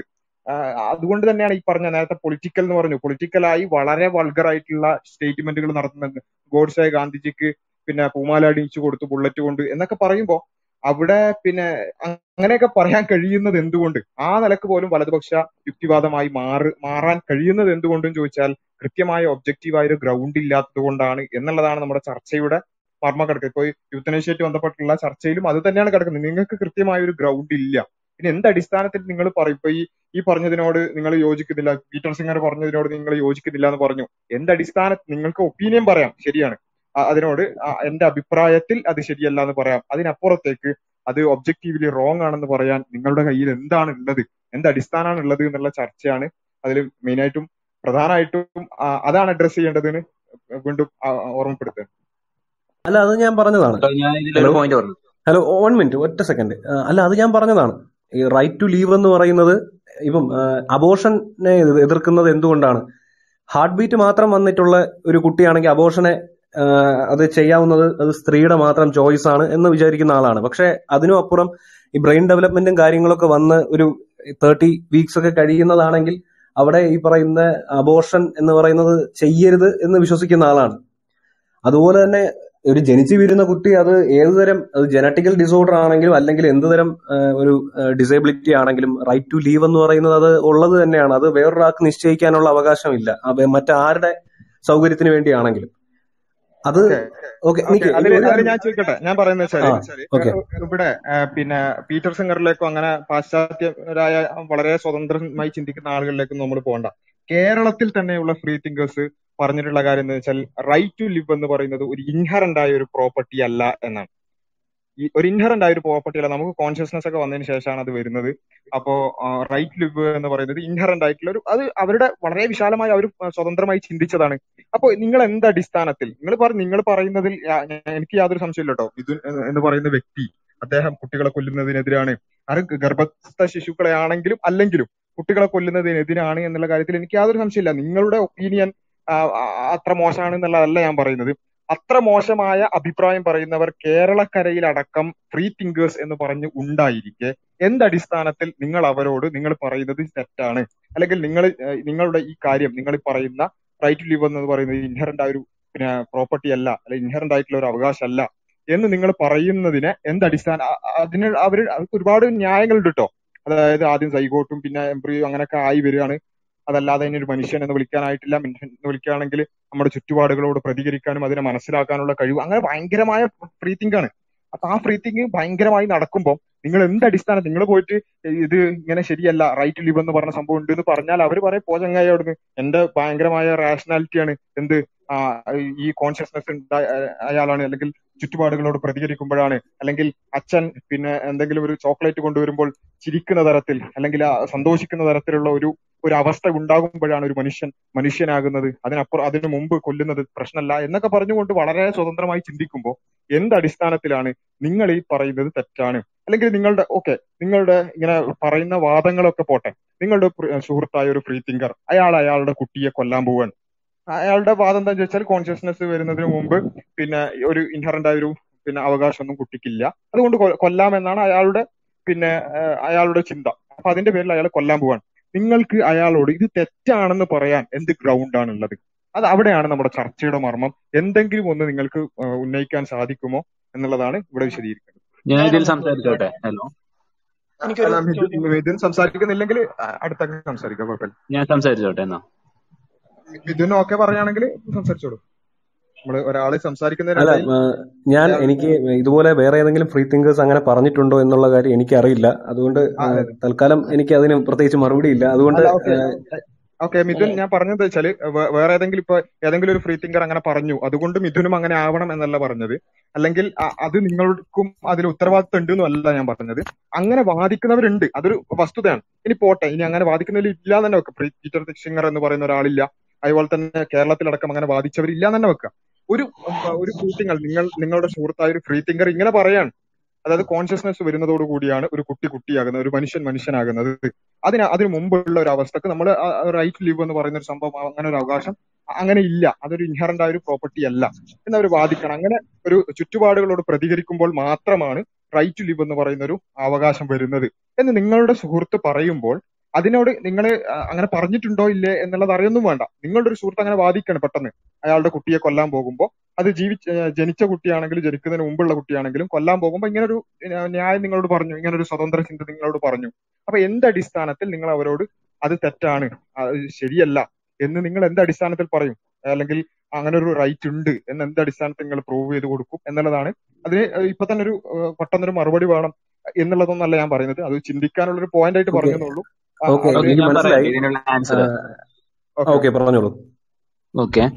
ഫസ്റ്റ് ഓഫ് ഓൾ ഈ ഫ്രീ തിങ്കർ എന്നൊരു കൺസെപ്റ്റിൽ നേരത്തെ ഒരു ചോദ്യം വന്നായിരുന്നു. അതായത് ഫ്രീ തിങ്കർ എന്ത് അടിസ്ഥാനത്തിലാണ് നിങ്ങൾ അത് പറയുന്നത് എന്ന്? അല്ലെങ്കിൽ നിങ്ങൾ അത് വെക്കുന്ന ഒരു അടിസ്ഥാനത്തെ കുറിച്ച് ഒരു ചോദ്യം ഉണ്ടായിരുന്നു. ആ ഒരു എന്താ ഒരു അടിസ്ഥാനം ഇല്ല ക്ലിയർലി അയാളുടെ ആ ഇൻഡിവിജ്വലിന്റെ പേഴ്സ്പെക്റ്റീവിൽ ചിന്തിച്ചുകൊണ്ട് ഒരു ഉത്തരം പറയുന്നത് കൊണ്ടാണ് അയാൾ ഫ്രീ ആയിട്ട് ചിന്തിക്കുന്നു അല്ലെങ്കിൽ ഫ്രീ തിങ്കർ എന്ന് അയാളെ നമ്മൾ വിളിക്കുന്നത്. ഒരു റിലീജിയസ് ബുക്കിനെയോ അല്ലെങ്കിൽ ഒരു അയാൾ വേറൊരാളുടെ കൺസെപ്റ്റിനെയോ അല്ലെങ്കിൽ മുൻപുള്ള ഒരു കൺസെപ്റ്റിനെയോ ഒന്നിലും ബേസ് ചെയ്യാതെ അയാൾ സ്വയമേ ചിന്തിച്ചുകൊണ്ട് ഒരു ഉത്തരം കണ്ടെത്തുന്നത് കൊണ്ടാണ് അയാളെ ഫ്രീ തിങ്കർ എന്ന് വിളിക്കുന്നത്. അതെ അതെ. അത് അങ്ങനെ അങ്ങനെ ചിന്തിച്ച കുറച്ച് ഉദാഹരണങ്ങളാണ് നമ്മൾ ഇവിടെ പറഞ്ഞത്. അതെ. ഓക്കെ ഓക്കെ വേറെ ഒന്നിനെയും ബേസ് ചെയ്യാതെ കുട്ടിയെ കൊല്ലാമെന്ന് അതിലേക്ക് ഞാൻ വരാം. അതിലേക്കാണ് അബോഷനിലേക്കാണ് ഞാൻ കയറി വരുന്നത്. അതായത് ഒരു കുട്ടിയുടെ റൈറ്റ് ടു ലീവ് എന്ന് കുട്ടിയുടെ എന്ന് വേണ്ട ഒരു വ്യക്തിയുടെ റൈറ്റ് ടു ലീവ് ഈ യുത്തനേഷ്യ എന്നൊരു കൺസെപ്റ്റ് പോലും നമ്മൾ അഡോപ്റ്റ് ചെയ്യാനുള്ള ഒരു റീസൺ എന്താണെന്ന് വെച്ചാൽ ഒരു റൈറ്റ് ടു ലീവ് എന്നൊരു കൺസെപ്റ്റ് ഞാനിപ്പോ ഒരു ലോ സ്റ്റുഡന്റ് ആണ്. അപ്പോൾ ആർട്ടിക്കിൾ ട്വന്റി വണ്ണിൽ നമ്മൾ പറയുന്ന റൈറ്റ് ടു ലീവ് എന്നൊരു കൺസെപ്റ്റ് അണ്ടറിൽ വരുന്ന കുറെ കാര്യങ്ങളുണ്ട്. അതായത് right to live with dignity right to die with dignity അങ്ങനെയുള്ള കാര്യങ്ങൾ. അതായത് തന്റെ സ്വാഭിമാനത്തിന് നഷ്ടം അല്ലെങ്കിൽ ഒരു ഖേദം സംഭവിക്കാതെ തന്നെ അയാൾക്ക് ജീവിക്കാനും മരിക്കാനും ഉള്ള അധികാരമുണ്ട്. അല്ലെങ്കിൽ അവകാശമുണ്ട്. അധികാരത്തിനേക്കാൾ ഒരു ആപ്റ്റ് വാക്ക് അവകാശമാണ്. അങ്ങനെയുള്ള ഫ്യൂ റൈറ്റ്സ് അതിന്റെ അണ്ടറിൽ അതായത് അവിടെ എക്സ്റ്റേണലി കാണുമ്പോൾ അവിടെ പറയുന്നില്ലെങ്കിൽ പോലും നമ്മൾ മനസ്സിലാക്കിയെടുക്കുന്ന കുറെ റൈറ്റ്സ് ആണ്. അത് പിന്നീട് വന്ന കുറെ കോർട്ട് ജഡ്ജ്മെന്റ്സിന്റെ കീഴിൽ വരുന്ന ഒരു കാര്യമാണ് ഈ അവിടെ ഈ പറയുന്ന കാര്യങ്ങൾ. അതായത് right to die with dignity live with dignity എന്നുള്ള കാര്യങ്ങളൊക്കെ. അപ്പോ അതിൽ എല്ലാം വരും. ഇപ്പോ ഒരു അബോഷൻ എന്നൊരു കൺസെപ്റ്റ് ആണ് നമ്മളിപ്പോൾ മുന്നിൽ വെക്കുന്നതെങ്കിൽ ഞാൻ വായിച്ചിട്ടുള്ളത് ട്വൽവ് വീക്സ് ട്വൽവ് വീക്സ് അല്ലെങ്കിൽ എനിക്ക് തോന്നുന്നു പതിനാറ് വീക്കോ അങ്ങനെ എങ്ങാണ്ടാണ് ഇവിടെ അബോഷനെ പറ്റി അല്ലെന്ന് തോന്നുന്നു അവർ പറയുന്നത്. അവർ പറയുന്നത് അല്ലാതെ അല്ലല്ല ഞാൻ പറഞ്ഞു ഞാൻ ഒരിക്കലും ഒരു ഒരു വയസ്സായ കുട്ടിയെ കോൺഷ്യസ്നെസ്സിലേക്ക് വന്നിട്ടില്ല. അതുകൊണ്ട് അതിനെ കൊല്ലുന്നത് കൊണ്ട് കുഴപ്പമില്ല. അല്ലെങ്കിൽ രണ്ട് വയസ്സായിട്ടുള്ള ഒരു കുട്ടി കോൺഷ്യസ്നെസ്സിലേക്ക് വന്നിട്ടില്ല. അതിനെ കൊല്ലുന്നത് കുഴപ്പമില്ല എന്നൊരു ചിന്താഗതിയോട് ഞാൻ യോജിക്കുന്നില്ല. ഞാൻ പറയുന്നത് ഒരു പതിനാറ് പതിനാറ് വീക്ക് അല്ലെങ്കിൽ പന്ത്രണ്ട് വീക്ക് ഒക്കെയാണ് എനിക്ക് തോന്നുന്നു മെഡിക്കൽ ടെർമിനേഷന് ഒരു എന്താ നമ്മൾ ഒരു റീസൺ അതായത് റേപ്പ് വിക്ടിംസിനൊക്കെ അല്ലെങ്കിൽ റേപ്പ് വിക്ടിംസിന് എത്രത്തോളം ഉണ്ടെന്ന് എനിക്കറിയില്ല. എനിക്ക് തോന്നുന്നു അത് എക്സ്റ്റെൻഡഡ് ആണ്. ടെൻ മന്തിന് മുമ്പായിട്ട് അല്ലെങ്കിൽ നയൻ മന്തിന് മുമ്പായിട്ട് എപ്പോ വേണമെങ്കിലും ചെയ്യാം എന്നൊരു രീതിയാണെന്ന് തോന്നുന്നു. അല്ലാതെ ബാക്കി എന്താ ആഗ്രഹിക്കാതെ വന്ന ഒരു ഗർഭ ഗർഭമാണെങ്കിൽ അത് കളയാനുള്ള ഒരു അവകാശം പന്ത്രണ്ട് വീക്ക് വരെയാണ് കൊടുത്തേക്കുന്നതാണ് എന്റെ ഒരു അറിവ്. അതെനിക്ക് എത്രത്തോളം ശരിയാണെന്ന് അറിയില്ല. അത് ഒരു അന്നൊരു ഫൈറ്റ് ഒരു എന്താ ക്യാമ്പയിൻ പോലെ ഉണ്ടായിരുന്നു ട്വൽവ് വീക്സ് വരെ കൊടുക്കണം എന്നുള്ളത് ഞാൻ അതിനോട് പൂർണമായി യോജിക്കുന്നു. കാരണം എന്താണെന്ന് വെച്ചാൽ നമ്മൾ ഒരു കുട്ടിയെ ഒരു മാതാപിതാവ് അല്ലെങ്കിൽ ഒരു പാർട്ട്നേഴ്സ് അത് ഒരു കുട്ടിയെ ഭൂമിയിലേക്ക് കൊണ്ടുവരുമ്പോൾ ആ കുട്ടിക്ക്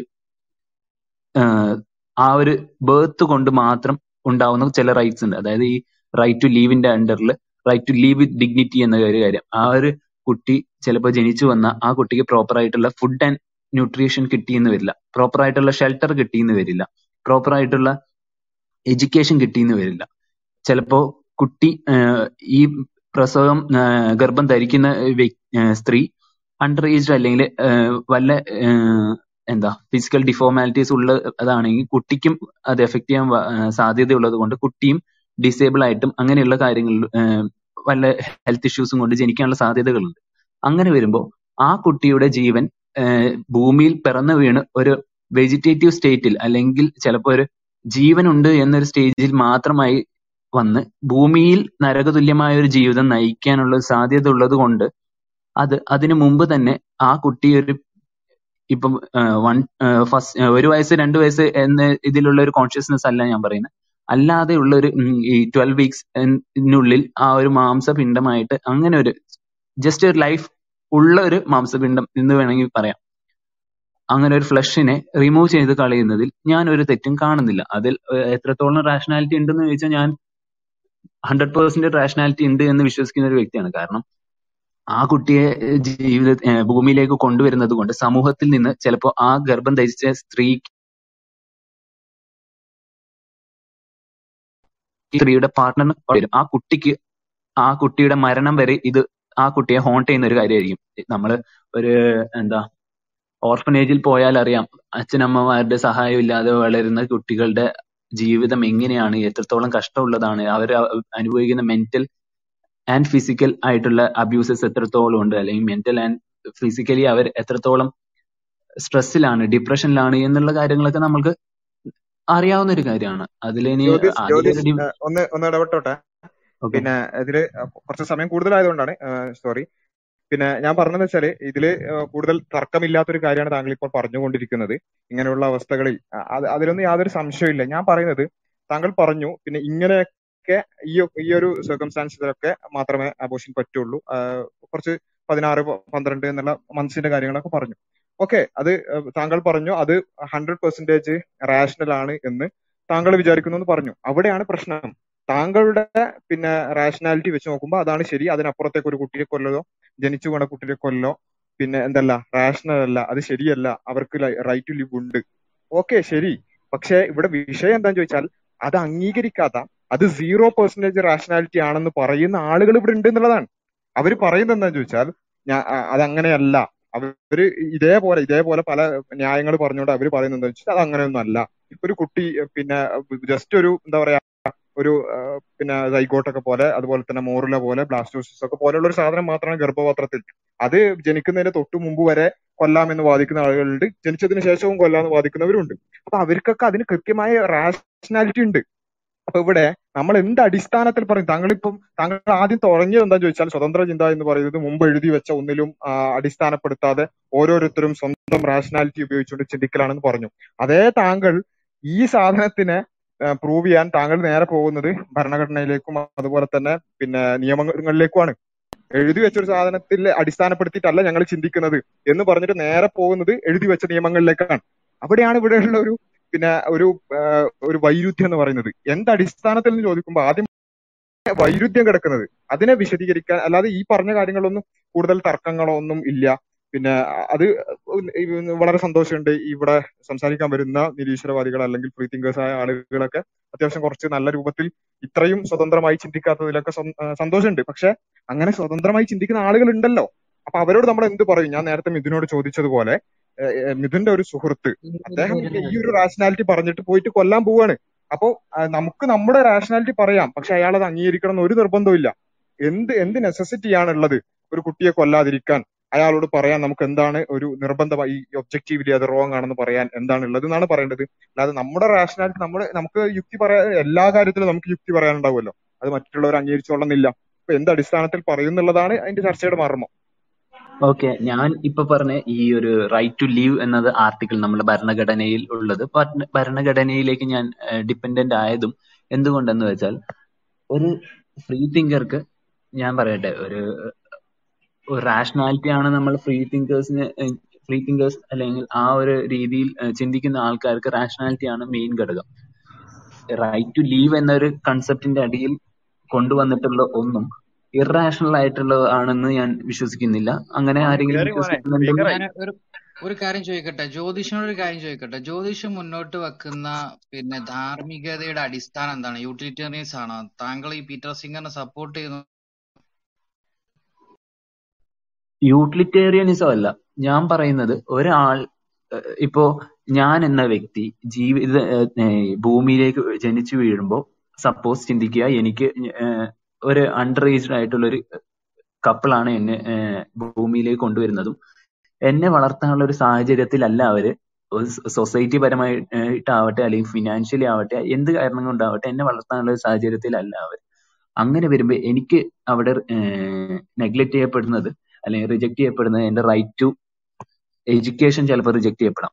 ഫുഡ് ആൻഡ് ന്യൂട്രീഷൻ എനിക്ക് റിജക്ട് ചെയ്യപ്പെടാം. കാരണം അമ്മയിൽ നിന്ന് കിട്ടുന്ന ഒരു എന്താ മുലപ്പാലിന്റെ ഇതൊന്നും എനിക്ക് കിട്ടിയെന്ന് വരില്ല. അതില്ല എനിക്ക് അവിടെ റിജക്ട് ചെയ്യപ്പെടാം. ഇങ്ങനെയുള്ള പിന്നെന്താ ഒരു ബാക്കി ഒരു പാരന്റിങ് എനിക്ക് അവിടെ നിഷേധിക്കപ്പെടാം. ഇങ്ങനെയുള്ള കാര്യങ്ങളൊക്കെ എനിക്ക് നിഷേധിക്കപ്പെടുമ്പോൾ അങ്ങനെയുള്ള ഒരു ജീവിതം നയിക്കുന്ന എനി ഞാൻ എന്ന വ്യക്തി ഫോർ ഷുവർ അതിൽ എനിക്ക് തർക്കം ഉണ്ടെന്ന് എനിക്ക് തോന്നുന്നില്ല ആരും അതിൽ അല്ല തർക്കിക്കുന്നു അതിന് അനാഥാലയങ്ങൾ ഉണ്ടെങ്കിൽ അതല്ലേ ബെറ്റർ? അല്ല അല്ല അനാഥാലയത്തിന്റെ ഒരു വിഷയം ഇവിടെ ഇവിടെ ടെന്നീസത്തിന്റെ വക്താവാണോ ചോദിച്ചത്?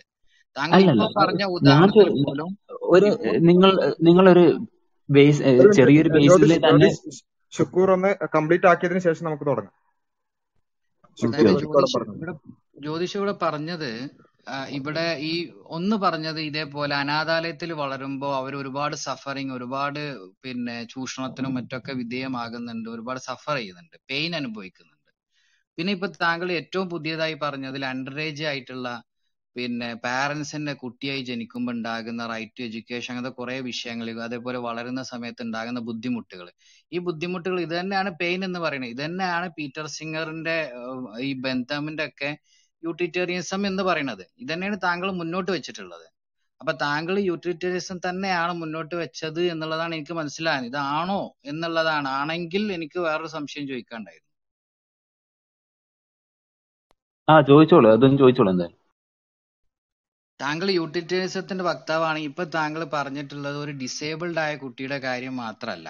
ഇപ്പൊ നമ്മൾ പലപ്പോഴും അടിമത്തത്തിന്റെ ഒക്കെ ചരിത്രം പരിശോധിച്ചു കഴിഞ്ഞാൽ തങ്ങൾക്ക് വേണ്ടാത്ത കുട്ടികൾ അവർ കൊണ്ടുപോയിട്ട് വീടിന്റെ പുറത്ത് കൊണ്ടുപോയി വെക്കുമായിരുന്നു മുമ്പ് കാലത്ത്. എന്നിട്ട് ഇത് കണ്ട ആളുകൾ എന്ത് ചെയ്യും? അവരെ കൊണ്ടുപോയി വളർത്തി അടിമകളാക്കി മാറ്റുമായിരുന്നു. അപ്പൊ ഇവിടെ അതേപോലെ ഇന്ന് വേണ്ടാത്ത ഒരു കുട്ടി എനിക്ക് വേണ്ട അതേപോലെ അണ്ടറേജ് പേരൻസ് ആണ് എനിക്ക് കുട്ടിയെ വളർത്താൻ കഴിയില്ല. ഞങ്ങൾ പിന്നെ വളരെ ബുദ്ധിമുട്ടിൽ ജീവിക്കുന്ന ആളുകളാണ്. ഈ കുട്ടികൾ ഇവിടെ വളർന്നു കഴിഞ്ഞാൽ പട്ടിണിയായിരിക്കും എന്ന് പറയുന്നു. നിങ്ങൾ പറയുന്നു അനാഥാലയത്തിൽ വളർത്തി കഴിഞ്ഞാൽ ആ കുട്ടി വളരെ സഫറിങ് ആണ്. എങ്കിൽ നമ്മൾ ഇവിടുത്തെ ഈ പെയിൻസ് ഒക്കെ ക്വാണ്ടിഫൈ ചെയ്തിട്ട് നമ്മൾ കാൽക്കുലേറ്റ് ചെയ്ത് നമ്മൾ മനസ്സിലാക്കുന്നു. ഇപ്പൊ ജ്യോതിഷി പറഞ്ഞതിന്റെ അടിസ്ഥാനത്തിലാണ് ഏറ്റവും പെയിൻ ഉള്ളത് അനാഥാലയത്തിൽ വളർന്നാലും പെയിൻ ആണ്. അതേപോലെ ഈ കുട്ടികൾ വളർന്ന് ഈ അണ്ടർ ഏജ് പാരന്റ്സിന്റെ ഇടയിൽ വളർന്നു കഴിഞ്ഞാലും പെയിൻ കൂടുതലാണ്. എങ്കിൽ ആ കുട്ടിയെ കൊല്ലുന്നതല്ലേ ബെറ്റർ ഇവിടെ ഡിസേബിൾഡിലേക്കും പോകുന്നില്ല. ഒരു സാധാരണ ജനിക്കുന്ന ഒരു കുട്ടി അതിന് വളർത്താൻ അവർക്ക് പര്യാപ്തമല്ല പാരന്റ്സിന് പര്യാപ്തമല്ലെങ്കിൽ കൊന്നു കളയാമെന്നാണ് ഇപ്പൊ ജ്യോതിഷി പറഞ്ഞിട്ടുള്ളത്. ഞാൻ അതിൽ വേറൊരു പോയിന്റും കൂടി പറഞ്ഞായിരുന്നു. അതായത് ഭൂമിയിലേക്ക് ജനിച്ചു വീണ് കഴിഞ്ഞാൽ പിന്നീട് കൊല്ലുന്നതിനോട് ഞാൻ യോജിക്കുന്നില്ല. അതിനി എത്ര സഫറിങ് അനുഭവിക്കണമെങ്കിലും അത് അനുഭവിക്കുക തന്നെ വേണം. ഞാൻ ആഗ്രഹിക്കുന്നുണ്ട്. കുറെ നേരമായി എന്റെ നെറ്റ് അല്ല ഒരു മിനിറ്റ്. അഖിൽ ജ്യോതിഷി ജ്യോതിഷ് സംസാരിക്കുന്നതിന്റെ ഇടയിൽ നമുക്ക് അങ്ങനെ ഇന്ററപ്റ്റ് ചെയ്യുന്നത് ശരിയല്ലല്ലോ? ജ്യോതിഷ് സംസാരിച്ചോളൂ. ആ അതാണ്. ഞാൻ ഭൂമിയിൽ ഒരു കുട്ടി പിറന്നു വീണതിന് ശേഷം. ഇപ്പോ നമ്മൾ ഒരു എന്താ ഭൂമിയിലേക്ക് വന്ന ഒരു കുട്ടിയെ കൊല്ലുന്നതിനെ കുറിച്ച് ഒരിക്കലും ഞാൻ അല്ലെങ്കിൽ ആ കുട്ടിയെ കൊന്നുകൊണ്ട് ആ കുട്ടികളുടെ സഫറിങ് എൻഡ് ചെയ്യണം എന്ന് ഒരു കൺസെപ്റ്റ് ഞാൻ പറഞ്ഞിട്ടില്ല. അങ്ങനെ തോന്നിയിട്ടുണ്ടെങ്കിൽ അത് കറക്റ്റ് ചെയ്യുക. അതിൽ ഞാൻ അങ്ങനെ തോന്നിപ്പിച്ചിട്ടുണ്ടെങ്കിൽ I M sorry for that ഞാൻ പറഞ്ഞിട്ടുള്ളത് എനിക്കൊരു എനിക്കൊരു സംശയമുണ്ട്. ഒരു മിനിറ്റ് ഞാൻ പറഞ്ഞു അതായത് ഇവിടെ ഉള്ള ഒരു വിഷയം എന്താന്ന് വെച്ചാൽ താ ഇവിടെ ജ്യോതിഷ് പറഞ്ഞിട്ടുള്ള കാര്യം സഫറിങ് ഉള്ളതിനെ കുറക്കുക എന്നുള്ളതാണ്. അതൊരു കുട്ടി ഗർഭപാത്രത്തിലാണെങ്കിലും അത് ഗർഭപാത്രത്തിൽ നിന്ന് പുറത്തു വന്നതിന് ശേഷമാണെങ്കിലും സഫറിങ്ങും പെയിനും എല്ലാം വരുന്ന ജീവിതകാലത്താണ്. അപ്പൊ അത് ഗർഭപാത്രത്തിലാണോ ഗർഭപാത്രത്തിന് ശേഷം വന്നാണോ എന്നുള്ളതല്ല ഈ വിഷയം. അവിടുത്തെ ഏറ്റവും ഇമ്പോർട്ടന്റ് ആയിട്ടുള്ള കാര്യം വളർന്ന് അവർ ജീവിക്കുന്ന കാലഘട്ടത്തിൽ സഫറിങ് ഉണ്ട് എന്നുള്ളതാണ്. അപ്പൊ കൊല്ലുകയാണെങ്കിൽ ഗർഭപാത്രത്തിൽ കൊന്നാലും ഇൻഫന്റ് ആകുന്ന കാലത്ത് കൊന്നാലും ഒരേ പോലെയാണ് പ്രത്യേകിച്ച് കോൺഷ്യസ്നസ് ഇല്ല എന്ന് പറഞ്ഞുകൊണ്ട് ഇപ്പോൾ ഷാഹുൽ പറഞ്ഞ പോലെ ഒരു പന്നിയേക്കാളും നായയേക്കാളും താഴെയാണ്. അദ്ദേഹം പ്രത്യേകിച്ച് സ്പീഷീസ് ഒക്കെ മുന്നോട്ട് വെക്കുന്ന ഒരു വ്യക്തിയാണ് പീറ്റർ സിംഗർ. ഞാൻ അല്ല ഞാൻ അത് പറഞ്ഞു പറഞ്ഞുതരാം. അതായത് ഞാൻ പറഞ്ഞു ഞാൻ അതിലും പറഞ്ഞു. ഞാൻ ഒരു നയൻ മന്ത് ബേബിയെ കൊല്ലുന്ന അല്ലെങ്കിൽ നയൻ മന്ത് ഓൾഡ് ആയിട്ടുള്ള ഒരു കുട്ടിയെ കൊല്ലുന്നതിനെ കുറിച്ചല്ല ഞാൻ സംസാരിച്ചത്. ഞാൻ അത് ഒരു ഗ്രോയിങ് സ്റ്റേജിൽ വെറും ഒരു മാംസമായിട്ട് ഇരിക്കുന്ന ഒരു സ്റ്റേജിൽ ഉള്ള ഒരു കാര്യമാണ് ഞാൻ പറഞ്ഞിരുന്നത്. അതായത് ട്വൽവ് വീക്സ് ആ ഒരു ടൈം പീരീഡ് ഞാൻ സ്പെസിഫൈ ചെയ്തിരുന്നു. ട്വൽവ് ആണോ സിക്സ്റ്റീൻ ആണോ എന്നതിൽ എനിക്കും കൺഫ്യൂഷൻ ഉണ്ട്. അതുകൊണ്ട് ഞാനത് പറഞ്ഞു പറയുന്നതിന് എന്തെങ്കിലും അടിസ്ഥാനം വേണ്ടേ? നമ്മുടെ പ്രശ്നം എന്ന് പറയുന്നത് അതായത് ട്വൽവ് വീക്ക് എന്നത് നമ്മളുടെ ബോഡി ഐ മീൻ ഒരു ഫീറ്റസ് വളർന്നു വരുന്ന ഒരു ടൈമാണ് ആ ഒരു അതായത് പ്യുവർലി എന്താ മീ ഫ്ലഷ് ആയിട്ടിരിക്കുന്ന ഒരു സമയമാണ്. അതല്ലാതെ ആ കുട്ടിയുടെ ഒരു ബേബി ഫോർമേഷൻ കഴിഞ്ഞതിന് ശേഷം കൊല്ലുന്നതിനോട് ഞാനും യോജിക്കുന്നില്ല. അങ്ങനെയുള്ള ഒരു സ്റ്റേജ് നമ്മളുടെ ഗവൺമെന്റ് ഒക്കെ അംഗീകരിച്ചിട്ടുള്ളത് അല്ലെങ്കിൽ ജുഡീഷ്യറി അംഗീകരിച്ചിട്ടുള്ളത് ഇൻ കേസ് ഓഫ് റേപ്പ് വിക്ടിംസും അങ്ങനെയുള്ള കാര്യങ്ങളിലൊക്കെയാണ്. അങ്ങനെയുള്ള ഒരു സ്റ്റേജ് നമ്മളുടെ ഗവൺമെന്റ് അംഗീകരിക്കുന്ന മറ്റു പല രീതിയിൽ കാരണം വെച്ചാൽ ഗവൺമെന്റ് പലപ്പോഴും നിയമം കൊണ്ടുവരുന്നത് മുമ്പ് കാലത്തുള്ള നിയമത്തിന്റെ അടിസ്ഥാനത്തിലാണ്. മുൻപ് കാലത്ത് ഇത്തരത്തിലൊരു ഒരു വ്യക്തിയെ കൊല്ലുക എന്ന് പറയുന്നത് യാതൊരു വിധത്തിലും അംഗീകരിക്കാത്തതാണ്. ഗവൺമെന്റ് കൊണ്ടുവരുന്നത് കൊല്ലാൻ ഇതേപോലെ എന്തെങ്കിലും അവസരങ്ങൾ ഉണ്ടാക്കി കൊടുക്കൂ എന്നുള്ളതാണ്. പന്ത്രണ്ട് എന്ന് പറയുമ്പോഴേക്കും ഇവിടെ കൂടുതൽ പ്രശ്നം ഉണ്ടാകും. കാരണം ഇവിടെ മതത്തിന്റെ ബേസിലുള്ള കൃത്യമായ ധാർമ്മികത നിലനിൽക്കുന്ന ഒരു സമൂഹത്തിലാണ് നമ്മൾ ജീവിക്കുന്നത്. അപ്പൊ അതിന്റെ സ്വാധീനം കൃത്യമായി ഉണ്ടാകും. അപ്പൊ പന്ത്രണ്ടിലേക്ക് നീട്ടുക പതിനാലിലേക്ക് നീട്ടുക എന്ന് പറയുമ്പോൾ ഇവിടെ ജനങ്ങൾ ഇളകും. അപ്പൊ ഗവൺമെന്റ് ചെയ്യുന്നത് ഈ പന്ത്രണ്ടിലേക്ക് കൂട്ടി കൂട്ടി കൊണ്ടുവരാനാണ്. മനസ്സിലായല്ലോ? ഇവിടെ പക്ഷെ നിങ്ങൾ പറയുമ്പോൾ അതിന് കൃത്യമായ ഒരു അടിസ്ഥാനം വേണം. നമ്മളെ സമയത്തോളം നിങ്ങൾ ഈ പന്ത്രണ്ടായാലും ഇൻഫാന്റ് ആയി ജനിച്ചു കഴിഞ്ഞാലൊക്കെ കോൺഷ്യസ്നെസ് ഇല്ല എന്നുള്ളത് കൊണ്ട് തന്നെ അതിനൊരു വാല്യൂ ഇല്ല. ജനിച്ച കുട്ടിക്കും ഗർഭപാത്രത്തിന് കുട്ടിക്കും എങ്ങനെയാണ് വ്യത്യാസം ഉണ്ടാവുക? കാരണം അവർ വളർന്നു കഴിഞ്ഞാൽ സഫറിങ് അവർക്കുണ്ട്. അഫ്കോഴ്സ് അതിൽ വ്യത്യാസം ഉണ്ടല്ലോ മറുപടി പറയാനുണ്ട്. പിന്നെ അല്ല ഒരു മിനിറ്റ് ഞാൻ ഇതിൽ ഇന്റർപ്റ്റ് ചെയ്യുന്നതിന് ഞാൻ ക്ഷമ ചോദിക്കുന്നു. അഫ്കോഴ്സ് ഒരു വ്യത്യാസമുണ്ട്. ഞാൻ പറയട്ടെ ഒരു അബോഷൻ എന്ന് ഒരു കാര്യം കേൾക്കുമ്പോൾ നമ്മളുടെ ഉള്ളിൽ തോന്നുന്ന സെയിം ഫീലിംഗ് അറ്റ്ലീസ്റ്റ് ഞാൻ വിചാരിക്കുന്ന എന്റെ ഉള്ളിൽ തോന്നുന്ന സെയിം ഫീലിംഗ് അല്ല ഒരു പിഞ്ചു കുഞ്ഞിന്. ഈ അടുത്ത് ഇന്ന് ഞാൻ ഉച്ചയ്ക്ക് വായിച്ച വാർത്തയാണ് പാറമടയിൽ കോലഞ്ചേരിയിൽ പാറമടയിൽ കുട്ടിയെ പിഞ്ചു കുഞ്ഞിനെ പ്രസവത്തിന് മണിക്കൂറുകൾക്ക് ശേഷം വലിച്ചെറിഞ്ഞിട്ട് കുട്ടി മരിച്ചു. അങ്ങനെയുള്ള ഒരു വാർത്ത കേൾക്കുന്ന അതേ ഫീലിംഗ് അല്ല നമ്മൾക്ക്. ഒരു എന്താ അബോഷൻ എന്നൊരു ന്യൂസ് കേൾക്കുമ്പോൾ നമ്മൾക്ക് വരുന്നത്. ജ്യോതിഷ് ഈ അബോഷൻ കാണാത്തത് കൊണ്ടല്ലേ? അബോഷൻ കണ്ടു കഴിഞ്ഞാൽ ഈ പിഞ്ചു കുഞ്ഞിനെ അബോഷൻ കാണാത്തത് കൊണ്ടല്ല. അബോഷൻ ഞാൻ ജ്യോതിഷ് ജ്യോതിഷ് രണ്ടാമത്തെ പ്രാവശ്യമാണ് അദ്ദേഹം സംസാരിക്കട്ടെ. Okay okay. എന്റെ ഒരു സംശയം എന്താ വെച്ചെങ്കിൽ ജ്യോതിഷ് ഈ അഭിപ്രായം ഭാവിയിൽ മാറ്റാൻ സാധ്യതയുണ്ടോ എന്നുള്ളതാണ്. നമ്മൾ എന്താ എന്തായാലും മാറ്റാൻ സാധ്യത ഉണ്ടോ എന്ന് ചോദിച്ചാൽ എനിക്കിപ്പോ മാറ്റും എന്നും എനിക്ക് ഉറപ്പിച്ചു പറയാൻ പറ്റില്ല. മാറ്റില്ല എന്നും നമുക്ക് ഉറപ്പിച്ചു പറയാൻ പറ്റില്ല. കാരണം നമ്മൾ ആ അവിടെയാണ് പ്രശ്നം. പറഞ്ഞ എന്താണെന്നുണ്ടെങ്കിൽ മാറ്റില്ല എന്ന് പറഞ്ഞാൽ അത് ഡോഗ്മയായി. മാറ്റും എന്ന് പറഞ്ഞാൽ നിങ്ങൾ കുട്ടിയെ കൊല്ലുകയും ചെയ്യും. മനസ്സിലായി? ഈ യുക്തിവാദത്തിന്റെ ഈ ഫ്രീ തിങ്കിങ്ങിന്റെ ഒരു പ്രശ്നം അതാണത്. ഞാനത് സൂചിപ്പിക്കാൻ വേണ്ടിയിട്ട് പറഞ്ഞെന്ന് മാത്രമേ ഉള്ളൂ. ഞാൻ ഒരു കാര്യം അതിൽ ആഡ് ചെയ്യാം. കാരണം ഞാൻ മാറ്റില്ല എന്നൊരു കൺസെപ്റ്റുമായിട്ട് മുന്നോട്ട് പോവുകയാണെന്ന് വിചാരിക്കുക. അവിടെ ഞാൻ ഉം. ആണ് അഡമന്റ് ആണ് ഞാൻ എന്റെ ഏതൊരു ചിന്താഗതിയും അത് ഇപ്പോ തെറ്റാണെങ്കിലും ശരിയാണെങ്കിലും ഞാൻ അത് മാറ്റില്ല. എന്റെ ഇപ്പോഴത്തെ ഒരു റാഷണാലിറ്റി പ്രകാരം ഞാൻ ഇത് അത് ഇപ്പോഴിങ്ങനെയാണ് വിശ്വസിക്കുന്നത്. അതിൽ എനിക്ക് അതായത് നിങ്ങൾ ഒരു പൊട്ടൻഷ്യൽ കില്ലർ ആണ് എന്നാണ് നിങ്ങൾ പറയുന്നത് അല്ലേ? അല്ല എനിക്കിപ്പോ ഇത് ഇത് തെറ്റാണെന്ന് തോന്നുന്നില്ല. ഒരു ഈ അഭിപ്രായം അയാൾ പറയട്ടെ. നവാസ് എന്ന് ഇടയ്ക്ക് കയറി ഇടയ്ക്ക് ഇടപെട്ട് ഇതാക്കുന്ന? ആൾ പറയട്ടെ. അത് കഴിഞ്ഞിട്ട് പറയാലോ. നിങ്ങൾക്ക് സമയമുണ്ടല്ലോ. ശരി ശരി ശരി. പറയട്ടെ.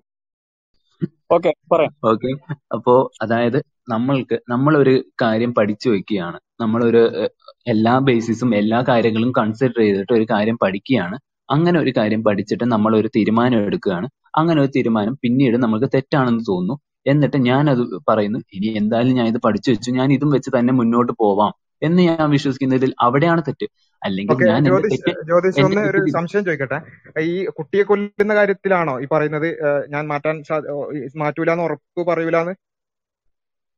അല്ല ഞാൻ ഈ ഒരു വിഷയത്തിൽ എന്നല്ല ഏതൊരു വിഷയത്തിലും ഞാൻ എന്റെ ചിന്താഗതി തെറ്റാണ്. ഇപ്പോ നിങ്ങൾ പറയുന്ന ഒരു വാദമാണ് ശരി അല്ലെങ്കിൽ ഏതൊരു രീതിയിലും അബോഷനെ അംഗീകരിക്കാൻ പറ്റില്ല എന്നൊരു വാദമാണ് ശരി എന്ന് പിന്നീട് എപ്പോഴെങ്കിലും എന്നെ ബോധ്യപ്പെടുത്താൻ നിങ്ങൾക്ക് സാധിക്കുകയാണെങ്കിൽ ഞാൻ അഫ്കോഴ്സ് എന്റെ വാദം പിൻവലിക്കാനും ഞാൻ പറഞ്ഞതിൽ ഖേദം പ്രകടിപ്പിക്കാനും ഞാൻ എന്റെ ചിന്താഗതി മാറ്റാനും തയ്യാറാണ് എന്നാണ് ഞാൻ പറഞ്ഞു വരുന്നത്. ഈ ഒരു വിഷയം എന്നല്ല ഏതൊരു വിഷയത്തിലും ഞാനിപ്പോ നിരീശ്വരവാദത്തിൽ വിശ്വസിക്കുന്നു.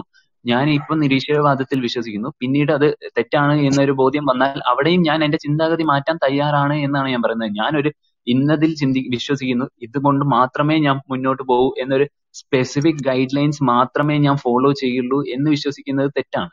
അത് ഞാൻ മാറ്റാൻ മാറ്റങ്ങൾക്ക് വിധേയമാണ് എന്ന് തിരിച്ചറിയുന്നതിലാണ് എന്റെ ഒരു കറക്റ്റ്നെസ് എന്ന് ഞാൻ വിശ്വസിക്കുന്നു. ഓക്കെ അതുകൊണ്ടാണ് നമ്മൾ ഇവിടെ പറയുന്നത് ഈ ഫ്രീ തിങ്കിങ് എന്ന് പറയുന്ന സംഗതിക്ക് ഒരു പോസിബിൾ എക്സിസ്റ്റൻസ് ഇല്ല. അത് ഉണ്ടെങ്കിൽ തന്നെ അത് സമൂഹത്തെ വളരെ ഡെട്രിമെന്റൽ ആയിട്ട് ബാധിക്കാനുള്ള സാധ്യത ഉണ്ട് അത് മാത്രമല്ല ഇങ്ങനെ യാതൊരു നിലപാടും ഓരോ സമയത്തിനനുസരിച്ച് മാറിക്കൊണ്ടിരിക്കുന്നത് അല്ലെങ്കിൽ അത് ആവില്ല ആവുകയാണെങ്കിൽ അങ്ങനത്തെ ഒരു സാധനം ഇല്ല എന്ന് പറയേണ്ടി വരും. അപ്പൊ ഇങ്ങനെ ഇവിടെ നമ്മളിവിടെ ഒരു ചോദ്യത്തിനായിട്ട് കുട്ടിയുടെ ജീവനാണ്. ഒരു ചോദ്യത്തിനായിട്ട് നിൽക്കുന്നത് ഇവിടെ കുട്ടിയുടെ ജീവനാണ്. ഇവിടെ നിങ്ങളുടെ ഓപ്ഷൻ മാറുമ്പോൾ നിങ്ങൾ ഒരു കൊലപാതകയാവുകയാണ് ചെയ്യുന്നത്. മനസ്സിലായില്ലേ? അപ്പൊ നിങ്ങൾ മാറില്ല എന്ന് പറഞ്ഞു കഴിഞ്ഞാൽ നിങ്ങൾ ഡോഗ്മാറ്റിക് ആയി അതായത് റിലീജിയസ് ആയി. പറഞ്ഞോട്ടെ? ഓക്കെ ഒരു മിനിറ്റ് അശ്വിൻ. അദ്ദേഹം സംസാരിക്കുന്നതിന്റെ ഇടയിൽ സംസാരിക്കരുത്. അത് തീരെ ശരിയല്ല. എല്ലാവരും സംസാരിച്ച് കഴിഞ്ഞതിന് ശേഷം സംസാരിക്കാം. ശുക്കൂർ ഷുക്കൂർ വരിക്കോടൻ എന്തെങ്കിലും സംസാരിക്കേണ്ടത് സംസാരിച്ചോളൂ. അതിനുശേഷം ജ്യോതിഷ് സംസാരിക്കും. ഇവിടെ പറഞ്ഞ കാര്യം ഇതാണ്. അതായത് ഇപ്പോ ജ്യോതിഷിനെ സംബന്ധിച്ചിടത്തോളം അവസാനം അദ്ദേഹം പറഞ്ഞിട്ടുള്ളത് ഗർഭപാത്രത്തിൽ ഇരിക്കുന്ന കുട്ടിയെ കൊല്ലാം. കാരണം എന്ന് പറഞ്ഞിട്ടുള്ളത് ഈ സഫറിങ്ങും കാര്യങ്ങളൊക്കെയാണ് പറഞ്ഞിട്ടുള്ളത്.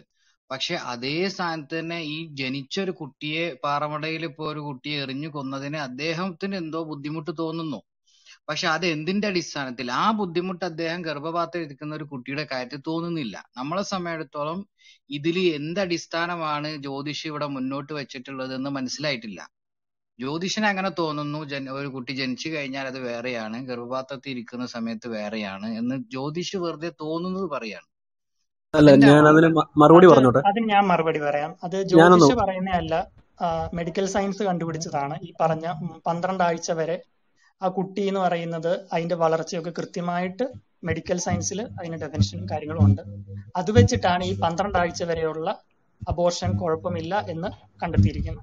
ഒരു മിനിറ്റ് അനൂപ് ഒരു മിനിറ്റ്. ആ പന്ത്രണ്ടാമത്തെ ആഴ്ചയിൽ എന്താ സംഭവിക്കുന്നതെന്ന് പറഞ്ഞുതരുമോ?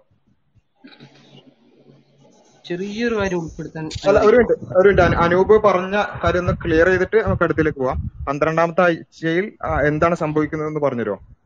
പന്ത്രണ്ട് ആഴ്ച വരെ ആ കുട്ടിയിൽ ഡിഫറൻസിയേഷൻ ഉണ്ടാവുന്നില്ല. അതിനുശേഷമാണ് പല ബോഡി ഓർഗൻസും ഫോം ചെയ്തത്. ഇല്ല എക്സാക്ട് ആയിട്ട് പറഞ്ഞു കഴിഞ്ഞാൽ പന്ത്രണ്ടാമത്തെ ആഴ്ച ആ അതോടാണ് ഈ സെറിബ്രൽ ഡെവലപ്മെന്റ് തുടങ്ങുന്നത്. അതുവരെ ബ്രെയിൻ സ്റ്റെം പോലെയുള്ള കാര്യങ്ങൾ ഉണ്ടാകുന്നു എന്നല്ലാതെ ഒരു സെറിബ്രൽ ഡെവലപ്മെന്റിന്റെ തുടക്കം തന്നെ ഉണ്ടാകുന്നത് ഒരു പന്ത്രണ്ടാമത്തെ ആഴ്ച മുതലാണ്. ഓക്കെ ഓക്കെ അങ്ങനെയാണെങ്കിൽ ഈ ബ്രെയിൻ ഡെവലപ്മെന്റ് ആണ് അല്ലെങ്കിൽ ബ്രെയിൻ ഡെവലപ്മെന്റ് തുടങ്ങുന്നു എന്നുള്ളതാണ് ഇതിലെ ഒരു മാനദണ്ഡം എന്നുള്ളത് നിങ്ങളുടെ യുക്തിയാണ്. ശരി അത് നിങ്ങൾക്ക് ആ ആ യുക്തിയുമായി മുന്നോട്ട് പോകാം. പക്ഷെ അത് മറ്റുള്ളവർ പാലിക്കണം. അല്ലെങ്കിൽ അത് മറ്റുള്ളവരും അത് അനുസരിച്ച് ജീവിക്കണം എന്നുള്ളതിന് എന്താണ് അടിസ്ഥാനം? ഞാൻ പറയുന്നത് വെച്ചാൽ ഈ പന്ത്രണ്ട് ആഴ്ച എന്നുള്ളത് പിന്നെ അല്ലെങ്കിൽ പന്ത്രണ്ട് ആഴ്ച എന്നുള്ളത് ഒരിക്കലും എല്ലായിടത്തും ഒരേപോലെയല്ല. ഇതിനപ്പുറത്തേക്കൊക്കെ ഉള്ള ലോസ് പല രാജ്യങ്ങളിലും ഉണ്ട്.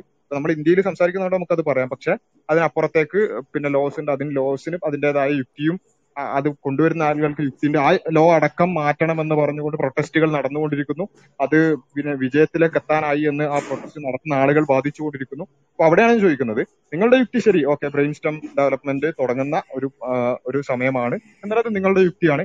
പക്ഷെ അത് മറ്റുള്ള ഒരാളും പാലിക്കണം എന്നുള്ളതിന് അതായത് പന്ത്രണ്ട് ആഴ്ചയ്ക്ക് ശേഷം ഒരു കുട്ടിയെ കൊല്ലാൻ പാടില്ല എന്നുള്ളതിന് മറ്റുള്ള ഒരാൾക്ക് എന്ത് ഒബ്ജക്റ്റീവായി എന്താണ് നിങ്ങൾക്കത് എന്ത് അടിസ്ഥാനത്തിലാണ് നിങ്ങളത് പറയാന്നുള്ളതാണ് ഈ ചർച്ചയുടെ കോർ. അത് മാത്രമല്ല അത് ഞാൻ പറഞ്ഞുതരാം. സംഭവം ഒരു മിനിറ്റ് ഒരു ഒരു ഒരു ഒരുപാട് ആളുകൾ ഒരുപാട് ആളുകൾ ഒരുമിച്ച് സംസാരിക്കല്ലേ. സുഹൈൽ സംസാരിക്കും. സുഹൈൽ റഷീദ്. ഞാൻ അത് താങ്കൾ ഒരു മിനിറ്റ് ഒരു മിനിറ്റ്. എല്ലാവരും എല്ലാവർക്കും സംസാരിക്കാനുണ്ടാവും. അനൂപ് എല്ലാവർക്കും സംസാരിക്കാനുണ്ടാവും. അതിനെ ഓരോരുത്തരായി സംസാരിക്കാനേ കഴിയുള്ളൂ. ഇത് ക്ലബ് ഹൗസ് ആയി പോയല്ലോ. സംസാരിക്കും. അതിനുശേഷം അനൂപ് ബ്രെയിൻ ഡെവലപ്മെന്റ് എന്നതുകൊണ്ട് താങ്കൾ സെന്റിയൻ ബീയിങ് ആകണം എന്നാണ് ഉദ്ദേശിച്ചത്. അങ്ങനെയെങ്കിൽ നേരത്തെ പറഞ്ഞതിന് നേരെ വിപരീതമായിട്ടുള്ള കാര്യമാണ് ഇപ്പോൾ ഉന്നയിച്ചിരിക്കുന്നത്. പാസീവ് യൂത്തിനേഷ്യ അംഗീകരിക്കുമെന്നും ഇതും തന്നെ ഈ ഈ പ്ലാറ്റ്ഫോമിൽ തന്നെ എന്നുകൊണ്ട് പറഞ്ഞതല്ലേ? ഞാൻ ഞാൻ ഞാനൊരു കോമറ്റോസിൽ പെട്ട് കിടക്കുന്ന ഒരു ഒരു രോഗിയാണ്. അല്ലെ എനിക്ക് ഞാൻ കോമറ്റോസിലാണ് അങ്ങനെ ഒരു അവസ്ഥയിലാണ് എന്ന് വിചാരിക്കുക. ഒരു റോഡ് ആക്സിഡന്റിൽ പെട്ടു കോമറ്റോസിലാണ് പക്ഷെ എനിക്കെല്ലാം എനിക്കെല്ലാം കേൾക്കാം. എന്റെ ചുറ്റും നടക്കുന്നതെല്ലാം എനിക്ക് മനസ്സിലാകുന്നുണ്ട്. ചിലപ്പോൾ കാണുകയും ചെയ്യാം. കണ്ണൊക്കെ തുറന്നിരിക്കുകയാണ്. എങ്കിലും ഞാൻ ബെഡ് റിഡൻ ആണ് അപ്പോ അങ്ങനെ ഒരു സ്ഥിതിവിശേഷത്തിൽ അങ്ങനെ ഒരു അവസ്ഥയിൽ എന്നെ പാസീവ് യൂത്തിനേഷ്യയിലൂടെ കൊല്ലാൻ മിഥുൻ അംഗീകരിക്കുമോ ഇല്ലയോ? ഓക്കെ. ഞാൻ ബ്രെയിൻ ഡെവലപ്മെന്റ് എന്നല്ല പറഞ്ഞത്. കേൾക്കാമോ? ഓക്കെ. ബ്രെയിൻ ഡെവലപ്മെന്റ് എന്നല്ല പറഞ്ഞത്. സെറിബ്രൽ സെറിബ്രൽ ഡെവലപ്മെന്റിന്റെ കാര്യമാണ്. അതായത് ഇപ്പം ആദ്യം ബ്രെയിൻ സ്റ്റെം ആണ് ഉണ്ടായിരിക്കുന്നത്. അതിനുശേഷമാണ് അത് ഈ ബ്രെയിൻ സ്റ്റെം എന്ന് പറയുമ്പോൾ അടിസ്ഥാനപരമായിട്ടുള്ള ഹാർട്ട് ബീറ്റ് പോലുള്ള കാര്യങ്ങളൊക്കെ നിയന്ത്രിക്കുന്ന ജീൻസ് ഇരിക്കുന്നത്. അതിന്റെ എന്താ കംപ്ലീറ്റ് കൺട്രോൾ ആ ബ്രെയിൻ സ്റ്റെമ്മിലാണ്. അതുകൊണ്ടാണ് തലയ്ക്കടി കിട്ടിക്കഴിഞ്ഞാലും ഹാർട്ട് ബീറ്റ് കൃത്യമായി നടക്കുന്നതും പക്ഷെ ബ്രീതിങ് ഉൾപ്പെടെയുള്ള മറ്റ് എല്ലാ കാര്യങ്ങളും തകരാറിലാവുന്നതും അത് എക്സ്ട്രാ സപ്പോർട്ട് കൊടുക്കേണ്ടി വരുന്നത്. അപ്പോൾ ഞാൻ പറഞ്ഞത് പന്ത്രണ്ടാമത്തെ ആഴ്ച മുതലാണ് സെറിബ്രൽ ഡെവലപ്മെന്റ് തുടങ്ങുന്നത്. അതിനു മുമ്പ് ഈ ഒരു വാൽ പോലെയുള്ള അതിന്റെ പടം കണ്ടാൽ അറിയാമല്ലോ ഒരു വാൽ പോലെ ഒരു സംഗതി ഉണ്ടല്ലോ. അതാണ് ബ്രെയിൻ സ്റ്റെം അതാണ് ആദ്യം ഉണ്ടാകുന്നത് അത് കഴിഞ്ഞാണ് മുകളിലോട്ട് മുകളിലോട്ട് ആ ഒരു സെറിബ്രൽ ഡെവലപ്മെന്റ് തുടങ്ങുന്നത് പന്ത്രണ്ടാമത്തെ ആഴ്ച മുതലാണ്. ഇവിടെ ഒരു കാര്യം. ഒരു കാര്യം. അതുകൊണ്ട് എന്താണ് കോൺഷ്യസ്നെസ് നിങ്ങൾ എങ്ങനെ മെഷർ ചെയ്യുക കോൺഷ്യസ്നെസ് പറഞ്ഞ സബ്ജക്റ്റീവ് ഫീലിംഗ് ആണ് അപ്പൊ അത് ബ്രെയിൻ ഡെവലപ്പ് ചെയ്തില്ല? ചോദ്യമാണ്. ഓക്കെ ശരി. നമുക്ക് ബ്രെയിൻ സ്റ്റെമും കാര്യങ്ങളൊക്കെ ഡെവലപ്പ് ചെയ്ത് വന്നു. അത് അങ്ങനെയാണെങ്കിൽ ഇപ്പൊ എന്താണ്? കോൺഷ്യസ്നെസ് ആണോ ഇതിനോട് ഉദ്ദേശിക്കുന്നത്? പറഞ്ഞോളൂ ഓക്കെ കോൺഷ്യസ്നെസ് എന്ന് പറയുന്നത് ഒരു സ്വിച്ച് ഇടുമ്പോൾ പെട്ടെന്ന് ഉണ്ടാകുന്ന ഒരു സാധനമാണെന്ന് ഞാൻ കരുതുന്നില്ല. അതിങ്ങനെ ഗ്രാജുവലി ഇങ്ങനെ പല കാരണങ്ങൾ കൊണ്ടും അതിന്റെ ബ്രെയിൻ ഡെവലപ്മെന്റ് അല്ലെങ്കിൽ സെറിബ്രൽ ഡെവലപ്മെന്റ് അതിലൂടെ വരുന്നതാവാം.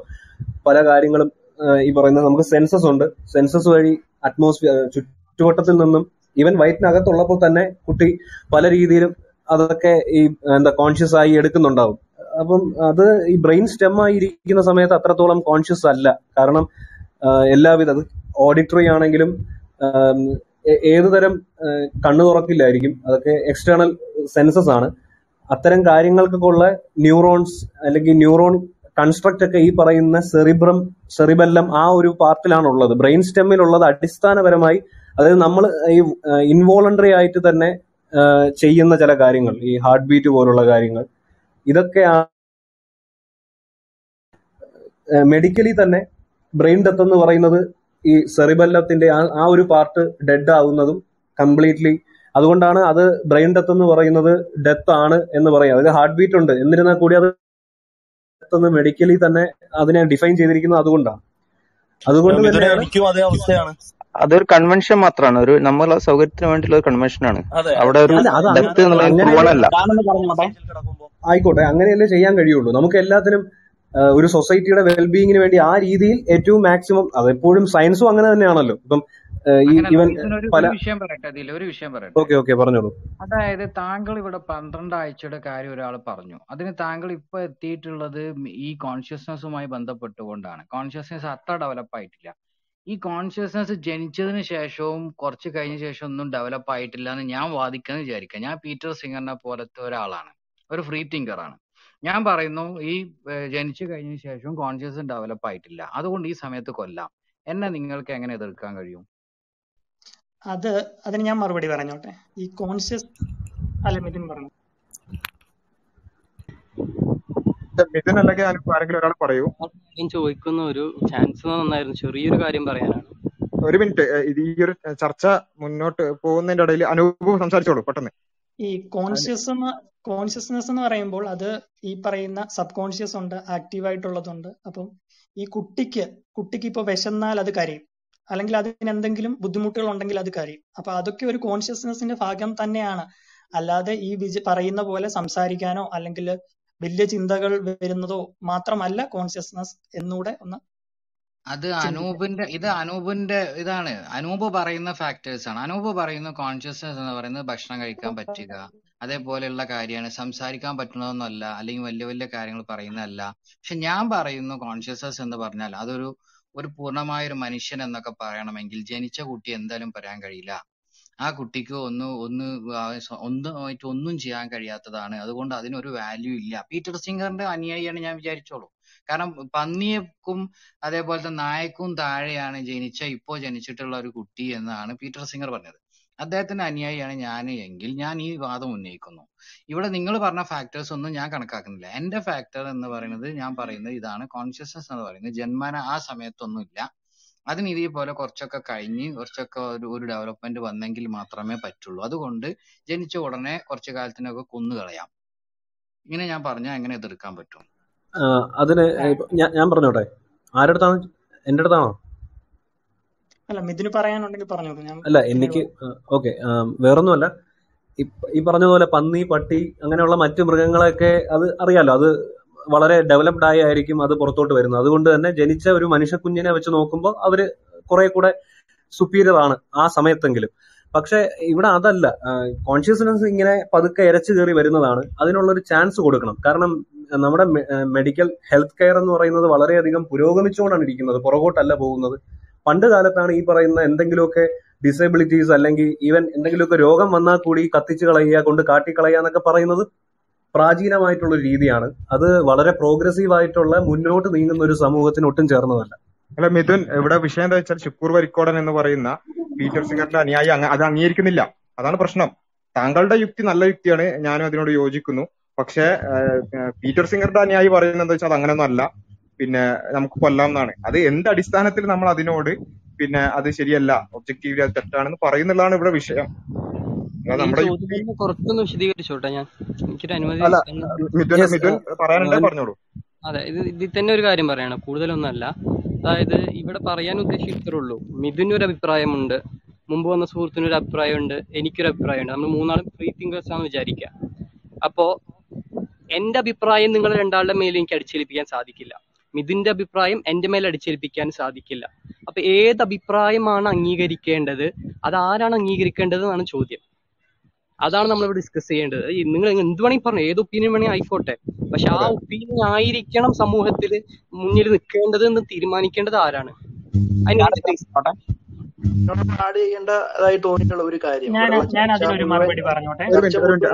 ഷാഹുൽ കംപ്ലീറ്റ് ആക്കട്ടെ ഹാർഡ് പ്രോബ്ലം ഓഫ് കോൺഷ്യസ് അതും കൂടി ഇവിടെ ചർച്ച മുഴുവൻ വാല്യൂ എന്നുള്ളതാണ്. അതായത് മനുഷ്യ കുഞ്ഞിന്റെ വാല്യൂ അത് നമ്മൾ എവിടെ മുതൽ കണക്കാക്കണം എന്നുള്ളതാണ്. പക്ഷെ അങ്ങനെ ഏത് ന്യായം പറഞ്ഞാലും അത് ഇവരുടെ ആരുടെയെങ്കിലും ഒരാളുടെ ഒപ്പീനിയൻ മാത്രമാണ് അപ്പോ അങ്ങനെയുള്ളവരടുത്ത് കൃത്യമായിട്ടുള്ള മൂല്യം ഒബ്ജക്റ്റീവായി നിർ- നിർവചിക്കാൻ കഴിയില്ല എന്നുള്ളത് അതുകൊണ്ടാണ് പിന്നെ വലിയ ഇന്റർനാഷണൽ ലെവലിൽ തന്നെ അറിയപ്പെടുന്ന ചിന്തകനായ പീറ്റർ സിംഗർ അദ്ദേഹം കുറച്ചുകൂടി വിശാല ഹൃദയനാണ് അതുകൊണ്ട് ജീവലോകത്തെ കൂടെ അതിലോട്ട് ഉൾപ്പെടുത്തി. എന്നിട്ട് നിങ്ങൾ മനുഷ്യർക്ക് മാത്രം പ്രത്യേകമായിട്ടുള്ള ഒരു മൂല്യമുണ്ട് എന്ന നിങ്ങളുടെ ചിന്താഗതി ഒരു സ്പീഷീസിസമാണ് സ്പിഷിസിസം എന്ന് പറഞ്ഞു കഴിഞ്ഞാൽ റേസിസം പോലെ. റേസിസത്തിന്റെ അടിസ്ഥാനത്തിൽ നിങ്ങളുടെ റേസാണ് നിങ്ങൾ നിങ്ങളുടെ റേസിന് ഒരു പ്രത്യേക ഉന്നതിയുണ്ട് മഹിമയുണ്ട് എന്ന് നിങ്ങൾ കരുതുന്നതിനെ റേസിസം എന്ന് വിളിക്കുന്ന പോലെ നിങ്ങളുടെ സ്പെഷീസ് അതായത് മനുഷ്യകുലത്തിന് ഒരു പ്രത്യേക സ്ഥാനമുണ്ട് എന്നുള്ളത് നിങ്ങളുടെ ഒപ്പീനിയൻ മാത്രമാണ്. അതിന് നായക അവിടെയാണ് അദ്ദേഹം പറയുന്നത് ജനിച്ച് അദ്ദേഹത്തിന്റെ ലോജിക് അനുസരിച്ചിട്ട് കോൺഷ്യസ്നെസ് ആണ് പിന്നെ വാല്യൂ തീരുമാനിക്കുന്നത്. ആ ഒരു കോൺഷ്യസ്നെസിന്റെ അടിസ്ഥാനത്തിൽ വിലയിരുത്തുമ്പോൾ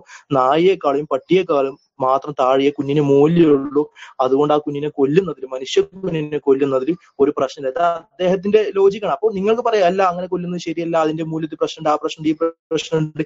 അതൻ ഈ ഒരു അഭിപ്രായ വ്യത്യാസം തന്നെയാണ് സ്വന്തം ചിന്തയിലെ പ്രശ്നം. അതായത് നിങ്ങൾക്ക് ഒരു മാനവിക ദർശനം മുന്നോട്ട് വെക്കാൻ കഴിയില്ല. ഇങ്ങനെ വ്യത്യസ്തരായ ആൾക്കാർ കുറെ വ്യത്യസ്തരായ അഭിപ്രായങ്ങൾ നിങ്ങൾക്ക് തോന്നിയത് പറഞ്ഞുകൊണ്ടിരിക്കുന്നു എന്നല്ലാതെ ഇതിൽ കൃത്യമായ ഒബ്ജക്റ്റീവായ ശരി തെറ്റുകളെ നിർണയിക്കാൻ കഴിയില്ല എന്നുള്ളതാണ് ഇവിടുത്തെ ഏറ്റവും ഫണ്ടമെന്റൽ ആയിട്ടുള്ള ഇഷ്യൂ വളരെ കറക്റ്റ് ഞാൻ എനിക്ക് തോന്നുന്നു ഇവിടെ ഷാഹുൽ സൂചിപ്പിച്ച വളരെ കറക്റ്റ് ആയിട്ടുള്ള ഒരു പോയിന്റ് ആണ്. ഇവിടെ പീറ്റർ സിംഗറിന്റെ അനുയായിയായ ഷുക്കൂർ വരീക്കോടന്റെ അത്രയും പുരോഗമിച്ചിട്ടില്ല മിഥുൻ എന്നാണ് എനിക്ക് തോന്നുന്നത് മിഥുന്റെ സംസാരത്തിൽ നിന്നും. മിഥുൻ നേരത്തെ പറഞ്ഞു പുരോഗമിക്കുകയല്ലേ? നമ്മൾ കാലം മുന്നോട്ട് പോകുമ്പോൾ പുരോഗമിക്കണം എന്ന് പറഞ്ഞു. അപ്പോ പീറ്റർ സിംഗറിന്റെ അത്രയും പുരോഗമനം എത്തിയിട്ടില്ല എന്നാണ് എന്റെ അർത്ഥം അല്ലെ? അല്ല ഇവിടെ ഒരു പ്രശ്നം എന്ന് പറഞ്ഞാൽ നിങ്ങൾ ബാക്കിയൊന്ന് സംസാരിക്കാൻ അനുവദിച്ചാൽ ഈ പറയുന്ന ചർച്ചയുടെ ഈ ഇപ്പൊ നിങ്ങൾ പറഞ്ഞു ഇവിടെ മെയിൻ ആയിട്ട് മുന്നോട്ട് വെക്കുന്നത് സ്വതന്ത്ര ചിന്തകർക്ക് ഒരു ബേസ് ഇല്ല എന്നുള്ളതാണ് അതാണല്ലോ ഈ ചർച്ചയുടെ മെയിൻ സംഭവം. എല്ലാവരും ആ ഒരു പോയിന്റിലാണ് ഏതൊരു വിഷയം എടുത്തിട്ടാലും എത്തു നിൽക്കുന്നത്. അപ്പൊ അതിന് ഞാനൊരു മറുപടി തരാം. നിങ്ങൾ എന്താണ് ബേസ് ആയിട്ട് വെക്കുന്നത്? മീൻസ് സ്വതന്ത്ര ചിന്തകരല്ലാതെ ഈ ചർച്ചയിലുള്ളവർ എന്തിനെയാണ് ബേസ് ആക്കുന്നത്? ഞങ്ങൾക്ക് അറിയില്ല. ഇവിടെ ശുക്കൂർ വരിക്കോട്ടിനെ പോലെയുള്ള പീറ്റർ സിംഗറിന്റെ അനുയായികളൊക്കെയാണ് ഉള്ളത്. അപ്പോ അവരുടെ ബേസ് ആണ് ഇപ്പൊ നമുക്ക് അറിയേണ്ടത്. നമുക്ക് മറ്റുള്ളവരോട് നമുക്ക് പിന്നെ ചോദിക്കാം.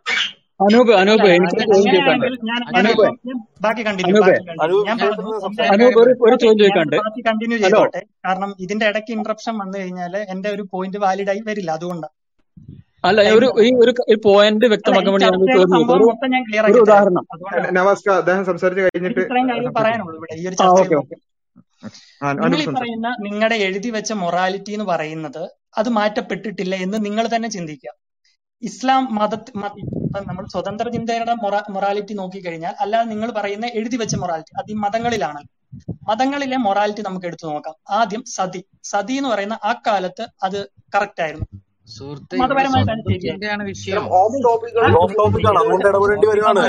ഒരിക്കലും നമുക്ക്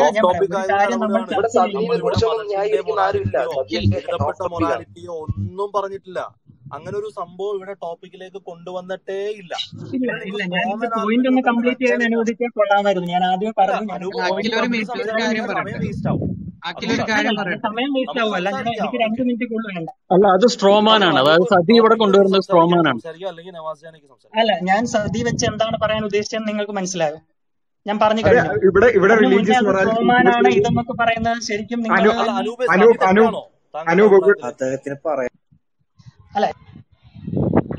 ഇവിടെ ചർച്ചയിൽ മുമ്പേ പറഞ്ഞു ഒരാൾ കംപ്ലീറ്റ് ചെയ്തിട്ട് മറ്റൊരാൾ ഇന്ററപ്റ്റ് ഓക്കെ ഓക്കെ. ചെയ്യാവൂ എന്നൊക്കെ പറഞ്ഞു. അനു അതുകൊണ്ടാണ് അനൂപ് രണ്ട് മിനിറ്റ് രണ്ട് മിനിറ്റ് രണ്ട് മിനിറ്റ് പറയുന്ന ഓക്കെ നിങ്ങൾ എല്ലാവരും എഴുതി വെച്ച മൊറാലിറ്റിയിൽ വിശ്വസിക്കുന്നവരാണ്. നമുക്ക് ഞാൻ പെട്ടെന്ന് പറഞ്ഞു തീർക്കാം രണ്ടായിരം വർഷം മുന്നേ എഴുതി വെച്ച ആ മതഗ്രന്ഥത്തിലുള്ളത് അതേപോലെ ഫോളോ ചെയ്യുന്നവരാണോ? ഇന്ന് ഇവിടെ ഇരിക്കുന്നവർ. നിങ്ങൾ അങ്ങനെയുള്ളവരാണോ അന്ന് പറഞ്ഞ പോലെ തന്നെ ഈ പറയുന്ന ഒരു മാറ്റവും ഇല്ലാതെ അന്നത്തെ കാര്യങ്ങൾ ഫോളോ ചെയ്യുന്നവരാണോ? ഒരിക്കലുമല്ല. ഇന്ന് പറയുന്ന നമ്മുടെ ഇന്ത്യൻ ഭരണഘടന പോലും ഇതിനു മുന്നേ ഒരു ബുക്കിനെ ബേസ് ചെയ്തോ അല്ലെങ്കിൽ ഒന്നും ബേസ് ചെയ്തല്ല വന്നിരിക്കുന്നത്. നിങ്ങൾ ഇതിൽ മാറ്റം വരുത്തിയിട്ടുണ്ട്. ആ മാറ്റം വന്നത് എവിടുന്നാണെന്ന് ചോദിച്ചു കഴിഞ്ഞാൽ ഫ്രീ തിങ്കിങ് അതാണ് അവിടെ വന്ന മാറ്റം. അത് എങ്ങനെ വന്നു എന്ന് ചോദിച്ചു കഴിഞ്ഞാൽ ഓരോ കാലത്ത് സമൂഹത്തിൽ ഉണ്ടാവുന്ന മാറ്റം. ആ സമൂഹത്തിന് എന്താണോ ശരിയെന്ന് തോന്നുന്നത് അതാണ് അവിടെ മൊറാലിറ്റി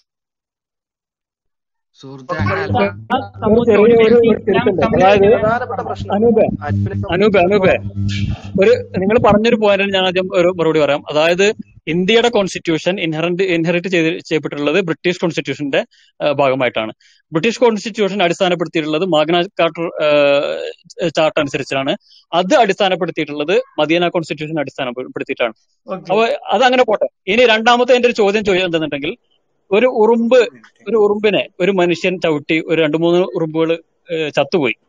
അപ്പൊ അതിനെ ഒരു അറിയാതെയാണ് ചവിട്ടിയത്. അപ്പൊ അതിനെ ഇൻവോളണ്ടറി ആൻഡ് സ്ലോട്ടറിന് ഈ മനുഷ്യനെതിരെ കേസെടുക്കാം എന്തുകൊണ്ട്? ശബ്ദം ക്ലിയർ പറ്റും?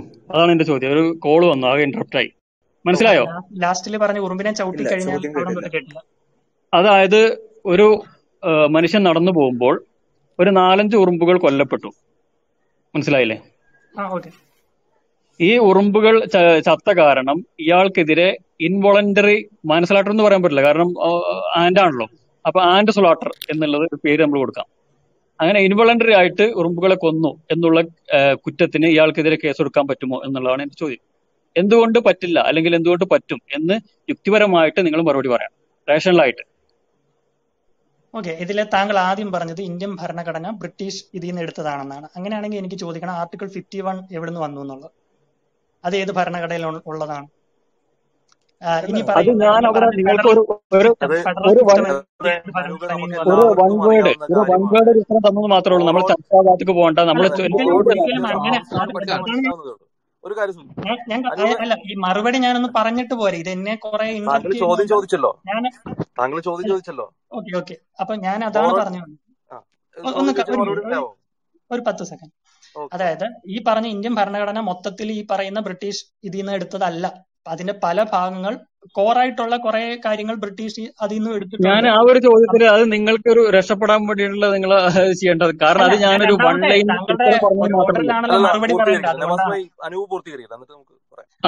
അതുകൊണ്ട് ഒരിക്കലും അതൊരു ഒരു ബുക്ക് ബേസ് ചെയ്തോ അല്ലെങ്കിൽ ഒരു ഭരണഘടന ബേസ് ചെയ്തോ അല്ല അമേരിക്കൻ ഭരണഘടനയിൽ നിന്ന് എടുത്തിട്ടുണ്ട് ബ്രിട്ടീഷിൽ നിന്ന് വന്നിട്ടുണ്ട്. അതൊന്നുമില്ലാതെ അന്നത്തെ അതുണ്ടാക്കിയ ആളുകളുടെ യുക്തിപരമായിട്ടുള്ള കാര്യങ്ങളും അതിനകത്ത് ആഡ് ചെയ്തിട്ടുണ്ട്. ഈ കാസ്റ്റ് റിസർവേഷൻ പോലുള്ള കാര്യങ്ങളൊക്കെ അങ്ങനെയാണ് വന്നത്. അത് മനസ്സിലാക്കുക. ഇനി രണ്ട്. താങ്കൾ ചോദിച്ച രണ്ടാമത്തെ ചോദ്യം. അതായത് ഉറുമ്പിന്റെ ഒരു കഥ പറഞ്ഞു. അത് തൽക്കാലം അത് ഇന്ത്യൻ ഭരണഘടന പ്രകാരം അത് കേസ് അല്ല അങ്ങനെ അതിന് പേരിൽ കേസ് എടുക്കാൻ ഒക്കില്ല. അപ്പൊ ഇന്ത്യൻ ഇന്ത്യൻ ഭരണഘടന ഭരണഘടനയാണ് നിങ്ങളുടെ അടിസ്ഥാനം? അവിടെ സ്വാതന്ത്ര്യ ചിന്തക്കോ യാതൊരു സ്ഥാനമല്ലേ അല്ല ഒരു മിനിറ്റ്. ഇവിടെ ഹലോ. ഭരണഘടന ഉണ്ടാക്കിയതിനെ പറ്റി പറഞ്ഞു അനൂപ് പറഞ്ഞു. ഈ ഭരണ നമുക്ക് സ്വതന്ത്ര ചിന്ത എന്ന് പറയുന്നത് ഒരു ബുക്ക് ബേസ് ചെയ്തോ അല്ലെങ്കിൽ ഈ ഇതേ പറ്റൂ എന്നുള്ള ഒരു ഇതില്ല. അതായത് എവിടുന്നാണോ ഒരു സമൂഹത്തിന് കൂടുതൽ മോറൽ വാല്യൂ കിട്ടുന്നത് അത് എടുക്കുക. ഒരു സമൂഹത്തിൽ ഏറ്റവും കൂടുതൽ മോറൽ വാല്യൂവിന് പറ്റിയത് എന്താണോ അത് അക്സെപ്റ്റ് ചെയ്യുക. അത്രേ ഉള്ളൂ. ഇപ്പൊ ഇന്നത്തെ അതാണ് ചോദ്യം. അതായത് ഈ ഉറുമ്പുകളെ എന്തുകൊണ്ട് കൂടുതൽ യുക്തിപരമായിട്ടുള്ള നിങ്ങൾ എങ്ങനെ തിരഞ്ഞെടുക്കാന്നാണ് ചോദിക്കുന്നത് ഈ ഉറുമ്പുകൾ ചത്ത സ്ഥിതിക്ക് എന്തുകൊണ്ട് കേസെടുക്കുന്നില്ല എന്നുള്ളതിന് യുക്തിപരമായിട്ടുള്ള റേഷനിലായ എന്നാണ് നിങ്ങൾ പറഞ്ഞത്. അപ്പൊ കൂടുതൽ റേഷനിലായ ഒരു ഉത്തരം നിങ്ങൾ പറയണം. ഞാനൊരു മറുപടി പറയട്ടെ. റേഷണലായ ഉത്തരമാണെങ്കിൽ പറയട്ടെ.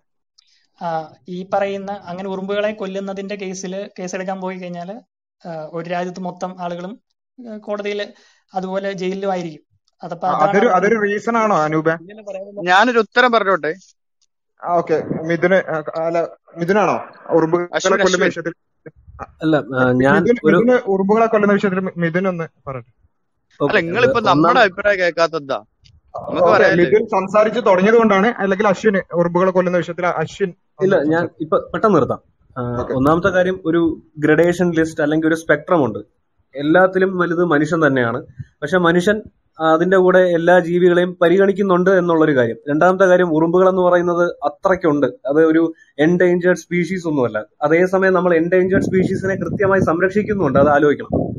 അങ്ങനെയാണെങ്കിൽ ഇന്ത്യക്കാരെ കൂട്ടക്കൊല ചെയ്തോടെ ഇന്ത്യക്കാർ കുറെ ഉണ്ട് വൺ പോയിന്റ് ത്രീ ബില്യൺ ഉണ്ട്.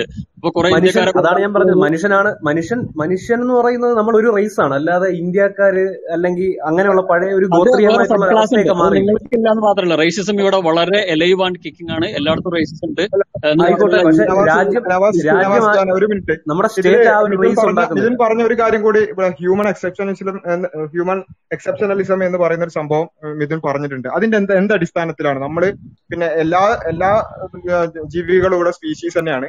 അപ്പോ ഹ്യൂമൻ മാത്രം കുറച്ച് ഉയർന്നതാണ് അല്ല, മനുഷ്യർക്ക് മാത്രം ഒരു വാല്യൂ അറ്റാച്ച് ചെയ്യുന്ന എന്തിന്റെ ബേസിലാണ് എന്ത് എന്ത് അടിസ്ഥാനത്തിലാണ് ഒരു എന്ന് വിശദീകരിക്കേണ്ടതുണ്ട്? ഒരു മിനിറ്റ് സംസാരിച്ച് കഴിയട്ടെ സുഹൃത്തെ.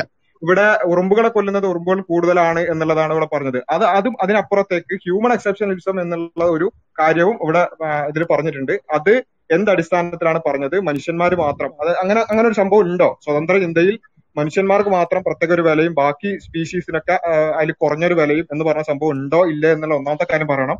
രണ്ടാമത്തെ കാര്യം ഉറുമ്പുകളെ കൊല്ലുന്ന വിഷയം. അത് ഉറുമ്പുകൾ കുറെ ഉണ്ട് എന്നുള്ളതാണെങ്കിൽ കുറെ ഉള്ളതിനൊക്കെ കൊല്ലുന്ന അത്ര വലിയ കുഴപ്പമൊന്നുമില്ല. കുറച്ചുള്ളതിനെ കൊല്ലുന്നത് നോക്കിയാൽ മതി എന്നുള്ളതിന്റെ യുക്തി. അതും ഇവിടെ എല്ലാവരും അംഗീകരിച്ചോളൊന്നില്ല കേട്ടോ. നിങ്ങളുടെ ജസ്റ്റ് യുക്തിയാണ്. എങ്കിലും ഇത് രണ്ടും വിശദീകരിക്കേണ്ടതുണ്ട് എന്ന് തോന്നുന്നു. ഓക്കെ മിഥുൻ മിഥുന് മിഥുനാണ് ഇവിടെ മിഥുൻ പറയട്ടെ. ആ, മിഥുന് ആണ് ഇവിടെ അങ്ങനെ ഞാൻ പെട്ടെന്ന് പെട്ടെന്ന് ആ പെട്ടെന്ന് പറഞ്ഞു നിർത്താം. ഈ പറഞ്ഞതുപോലെ എന്റെ യുക്തി അല്ലെങ്കിൽ എന്റെ കാഴ്ചപ്പാടെ എനിക്ക് പറയാനും കഴിയൂ. അത് സ്വതന്ത്ര ചിന്തകരിൽ പോലും പല അഭിപ്രായമുള്ളവർ കാണും. അത്തരം വൈരുദ്ധ്യങ്ങൾ തന്നെയാണ് ഇവിടെ വേണ്ടതും. ചർച്ച ചെയ്ത് ചർച്ച ചെയ്ത് അതിൽ നിന്ന് ബെറ്റർ ആയിട്ടുള്ള ഐഡിയാസ് വരട്ടെ. ശരി. ഇതിനൊരു കാര്യം ഞാൻ പറയട്ടെ? ഒരു കാര്യം പറയട്ടെ? എന്താണ്? ഇപ്പോ നമ്മളിപ്പോ ഇതുവരെ ചർച്ച ചെയ്ത് എനിക്ക് മനസ്സിലായ ഒരു കാര്യം എന്താണെന്ന് വെച്ച് കഴിഞ്ഞാൽ കൃത്യമായ ഒരു കാര്യം നമുക്ക് പറയാൻ പറ്റില്ല. കൃത്യമായ ഒരു പ- സ്വതന്ത്ര ചിന്തകർക്ക് ഓരോരുത്തർക്കും ഓരോ അഭിപ്രായമാണെന്ന് പറയുമ്പോൾ നമുക്കിപ്പോ ഇന്ത്യൻ ഭരണഘടന കിട്ടിക്കഴിഞ്ഞാൽ ഒരുപാട് പേപ്പറുകൾ കിട്ടും. അതിൽ കൃത്യമായ കുറെ എഴുത്തുകളൊക്കെ ഉണ്ടാവും. ഇപ്പൊ നമ്മുടെ ചർച്ചയിൽ നിന്ന് എനിക്ക് മനസ്സിലായ ഒരു കാര്യം ഫ്രീ തിങ്കേഴ്സിന്റെ ഭരണഘടന നല്ലൊരു കട്ടിയുള്ള ഒരു പുസ്തകം ഉണ്ടാവും. ആ? അങ്ങനെയുള്ള നല്ലൊരു കട്ടിയുള്ള പുസ്തകം നമ്മൾ തുറന്നു നോക്കിയാൽ ഫുള്ള് കാലിയായിരിക്കും. കാരണം ഒന്നും എഴുതാൻ പറ്റാത്ത അവസ്ഥ. ഞാൻ പറഞ്ഞത് കേട്ടില്ലേ? ആ ഇടയ്ക്ക് കട്ടായി പോയി ആ ഓക്കെ. പറഞ്ഞോളൂ. അതായത് ഞാൻ മ്യൂട്ട് ചെയ്തോളൂ. മ്യൂട്ട് ചെയ്തിട്ട് പറഞ്ഞോളൂ പറഞ്ഞു അതായത് ഞാൻ പറഞ്ഞ കാര്യം നമ്മളിപ്പോ ഇതുവരെ ചർച്ച ചെയ്തതിൽ നിന്ന് നമുക്ക് മനസ്സിലാകുന്ന ഈ ഇവിടെയുള്ള കുറെ സ്വതന്ത്ര ചിന്തകർ പറഞ്ഞത് ഒരുപാട് വിഷയങ്ങളാണ് ഓരോരുത്തർക്കും പറയാനുള്ളത്. ഇവിടെ അഖിലാണെന്ന് തോന്നുന്നത് അനൂപം എന്ന് പറഞ്ഞത് തോന്നുന്നു ഒരു എങ്ങനെ നമ്മളൊരു തീർപ്പിലെത്താം എന്നുള്ളത് ആണ് ഇവിടുത്തെ വിഷയം എന്നുള്ളത്. കാരണം ഇവിടെ ഓരോ സ്വതന്ത്ര ചിന്തകരും ഓരോന്നാണ് പറയുന്നത്. ചില ആളുകൾ പറയുന്നു പന്ത്രണ്ട് ആഴ്ചയിൽ കൊല്ലാം ചില ആളുകൾ പറയുന്നു പിന്നെ ഈ ജനിച്ചതിന് ശേഷം ഒരു കുട്ടിയെ കൊല്ലാം. ഇങ്ങനെയുള്ള ഓരോ അഭിപ്രായമാണ്. ഇതിൽ നിന്ന് നമുക്ക് മനസ്സിലാക്കാൻ പറ്റുന്നത് ഓരോ അഭിപ്രായങ്ങളും വരുന്നതോട് കൂടി കൃത്യമായ ഒരു നിയമവ്യവസ്ഥയിലേക്ക് നമുക്ക് എത്തിച്ചേരാൻ പറ്റാതെ വരും. അപ്പൊ നമ്മൾ ഇന്ത്യൻ ഭരണഘടന നമുക്ക് കിട്ടുന്നത് നമ്മൾ നല്ലൊരു കട്ടിയുള്ള ഒരു പുസ്തകമാണ് അത്. തുറന്നു നോക്കിക്കഴിഞ്ഞാൽ ഒരുപാട് കാര്യങ്ങൾ എഴുതി എഴുതി വെച്ചിട്ടുണ്ട്. ഇതേപോലെ ഫ്രീ തിങ്കേഴ്സിന്റെ ഭരണഘടന എന്ന് പറഞ്ഞാൽ നമുക്കൊരു പുസ്തകം കിട്ടിക്കഴിഞ്ഞാൽ നല്ല കട്ടിയുള്ള ഒരു പുസ്തകമാവും. പക്ഷെ ഉള്ളു ഫുള്ള് കാലിയായിരിക്കും. കാരണം ഒന്നും ആർക്കും ഒന്നും എഴുതിയേക്കാൻ പറ്റാത്തൊരവസ്ഥ. അതിലേക്കാണ് ഇപ്പൊ നമ്മൾ എത്തിയിട്ടുള്ളത്. ഒരു കാര്യത്തിന് പോലും കൃത്യമായ ഒരു അടിസ്ഥാനം പറയാൻ നമുക്ക് ഇതുവരെ പറ്റിയിട്ടില്ല. അത് മാത്രമല്ല ഷുക്കൂർ സാഹിബ് അത് അതിനോട് ഒരു കാര്യം കൂടെ സൂചിപ്പിച്ചോട്ടെ. ഇതിന് ഈ നമ്മൾ കോൺസ്റ്റിറ്റ്യൂഷനെ ബേസ് ചെയ്യുമ്പോൾ ഒരു പ്രശ്നം എന്ന് വെച്ചാൽ ഇതിൽ എന്തിനാണ് നമ്മൾ ചുരുങ്ങി കാണുന്നത്? ചുരുക്കം നമ്മൾ ഈ നാരോഡ് ആയിട്ടുള്ള ഒരു ചിന്താഗതിയല്ലേ? സ്വതന്ത്ര ഇന്ത്യയിൽ തുറന്ന ചിന്തകൾ വരണമല്ലോ തുറന്ന ഇന്റർപ്രിട്ടേഷൻസ് വരണമല്ലോ ഇപ്പോ ഓക്കെ യഥാർത്ഥത്തിൽ ആദ്യം കോൺസ്റ്റിറ്റ്യൂഷൻ അതല്ല അബ്ദുള്ള ഫിനിഷ് ചെയ്തിട്ടില്ല. കോൺസ്റ്റിറ്റ്യൂഷനിൽ ഇപ്പൊ നേരത്തെ ഒരാൾ സൂചിപ്പിച്ചു അങ്ങനെ വേറെ ഒന്നിൽ നിന്നും എടുത്തതല്ല കോൺസ്റ്റിറ്റ്യൂഷൻ എന്ന് അദ്ദേഹം തന്നെ അദ്ദേഹത്തെ കോൺട്രാക്ട് ചെയ്ത് വീണ്ടും പറഞ്ഞു. അതെ എടുത്തതാണെന്ന് പറഞ്ഞു. ആദ്യം പറഞ്ഞു ഒന്നിൽ നിന്ന് ഒന്നിൽ നിന്നും എടുത്തതല്ല കോൺസ്റ്റിറ്റ്യൂഷൻ കോൺസ്റ്റിറ്റ്യൂഷൻ നമ്മൾ ഉണ്ടാക്കിയതാണെന്നുള്ള രീതിയിൽ ആദ്യം പറഞ്ഞു. പക്ഷേ ബോറോഡ് ഫീച്ചേഴ്സ് ഓഫ് കോൺസ്റ്റിറ്റ്യൂഷൻ നമ്മൾ പരിശോധിക്കുക. പാർലമെന്ററി ഗവൺമെന്റും ഈ പറയുന്ന ബൈക്യാമറലിസും ഒക്കെ ബ്രിട്ടനിൽ നിന്നാണ് എടുത്ത- എടുത്തത്. അതുപോലെ തന്നെ ഡയറക്റ്റീവ് പ്രിൻസിപ്പിൾസ് അയർലൻഡിൽ നിന്നാണ് എടുത്തത്. അതുപോലെ തന്നെ നമ്മുടെ judicial judicial review U S നിന്നാണ് എടുത്തത്. ഇനി നമ്മൾ മനസ്സിലാക്കേണ്ട ഈ കോൺസ്റ്റിറ്റ്യൂഷനെ ബേസ് ചെയ്യുമ്പോൾ കോൺസ്റ്റിറ്റ്യൂഷണൽ ഇന്റർപ്രിട്ടേഷൻ എന്ന് പറഞ്ഞ സംഗതി ഉണ്ടല്ലോ. അത് ഈ ജുഡീഷ്യൽ ഇന്റർപ്രിട്ടേഷൻ ആണ്. നമ്മൾ A K Gopalan versus state of Madras case പരിശോധിക്കുമ്പോൾ നമുക്ക് വളരെ വ്യക്തമായിട്ട് മനസ്സിലാവും. ജുഡീഷ്യൽ ഇന്റർപ്രിട്ടേഷൻ എന്ന് പറഞ്ഞ സാധനമുണ്ട്. കോൺസ്റ്റിറ്റ്യൂഷണൽ ഇന്റർപ്രിട്ടേഷൻ എന്ന് പറഞ്ഞ സംഗതിയുണ്ട്. അതിൽ ഞാനിപ്പോ ഒരു ജസ്റ്റിസ് ആയിട്ടിരിക്കുകയാണെങ്കിൽ എന്റെ ഇന്റർപ്രിട്ടേഷൻ പ്രകാരം ഞാൻ ഇങ്ങനെയാണ് കോൺസ്റ്റിറ്റ്യൂഷനെ ഇന്റർപ്രിറ്റ് ചെയ്യുന്നത്. അപ്പോൾ ഈ ഞാൻ നേരത്തെ പറഞ്ഞ എ കെ ഗോപാലൻ കേസിൽ നമുക്ക് മനസ്സിലാവും. ഈ ഫണ്ടമെന്റൽ റൈറ്റ്സ് പാർട്ട് ത്രീ അത് ഇന്റർപ്രിറ്റ് ചെയ്യാൻ അവകാശമുണ്ട് എന്ന് ഒരു ഒരു ഒരു തീരുമാനത്തിലെത്തി. അപ്പൊ ഇത് ഇതെല്ലാം ഇന്റർപ്രിട്ടേഷന് പോസിബിൾ ആണ്. അപ്പൊ നമ്മൾ അബ്സല്യൂട്ട് ആയിട്ടാ സി സി കോൺസ്റ്റിറ്റ്യൂഷൻ ഉണ്ട്. പിന്നെ നമുക്കൊന്നും വേറെ വേണ്ട എന്ന് പറഞ്ഞ് കോൺസ്റ്റിറ്റ്യൂഷനിൽ മാത്രം കൊണ്ട് ബേസ് ചെയ്യുന്നതിലുള്ള ഫണ്ടമെന്റൽ ആയിട്ടുള്ള ഒരു ഫ്ലോ ആണ് ഞാൻ ചൂണ്ടിക്കാണിക്കുന്നത്. ഇതിന് പറയാം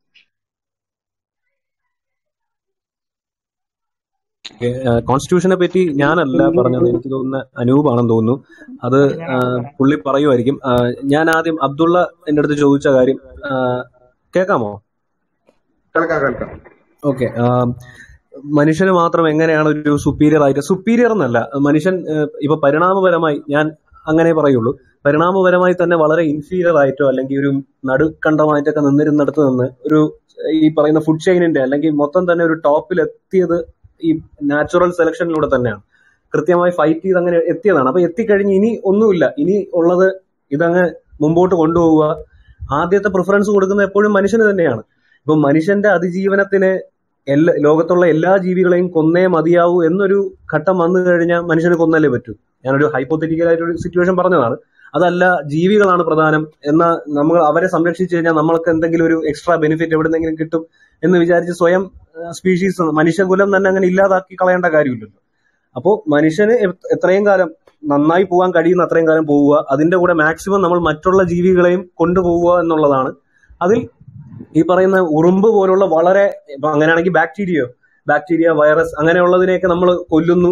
നമ്മുടെ നമ്മുടെ ആവശ്യത്തിന് വേണ്ടി അല്ലെങ്കിൽ നമുക്ക് കേടുണ്ടാവാതിരിക്കാൻ വേണ്ടി കൊല്ലുന്നു. പല റിസർച്ചിന് വേണ്ടി അല്ലാതെ കൊല്ലുന്നു. അപ്പം അവിടെ നമ്മൾ നോക്കാറില്ല. അതേസമയം എലി മുയൽ ഇത്തരം കാര്യങ്ങളിൽ റിസർച്ച് ചെയ്യുന്നത് ഇപ്പൊ കുറച്ചിട്ടുണ്ട്.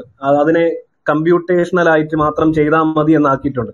അവിടെ കുറെ കൂടെ ഒരു ഹ്യൂമാനിറ്റേറിയൻ അപ്രോച്ച് എടുത്തതാണ്. കാരണം അതിന്റെ ആവശ്യമില്ല. പക്ഷെ വൈറസ് ബാക്ടീരിയ അല്ലെങ്കിൽ എന്താ പ്രോട്ടോസോവ അല്ലെങ്കിൽ ഈ പുഴു അങ്ങനെയൊക്കെ ഉള്ള ഇൻസെക്ട്സ് ആയിട്ടുള്ള കാര്യങ്ങളിലൊക്കെ അതേ അത് പക്ഷെ ഹണി ബീസിന്റെ കേസിൽ നമ്മൾ അത് എടുക്കുന്നില്ല. കാരണം ഹണി ബീസ് ഉണ്ടെങ്കിൽ മൊത്തം ഒരു ബയോഡൈവേഴ്സിറ്റി ഈവൻ മനുഷ്യന് പോലും അത് വളരെ ഉപകാരകരമാണ്.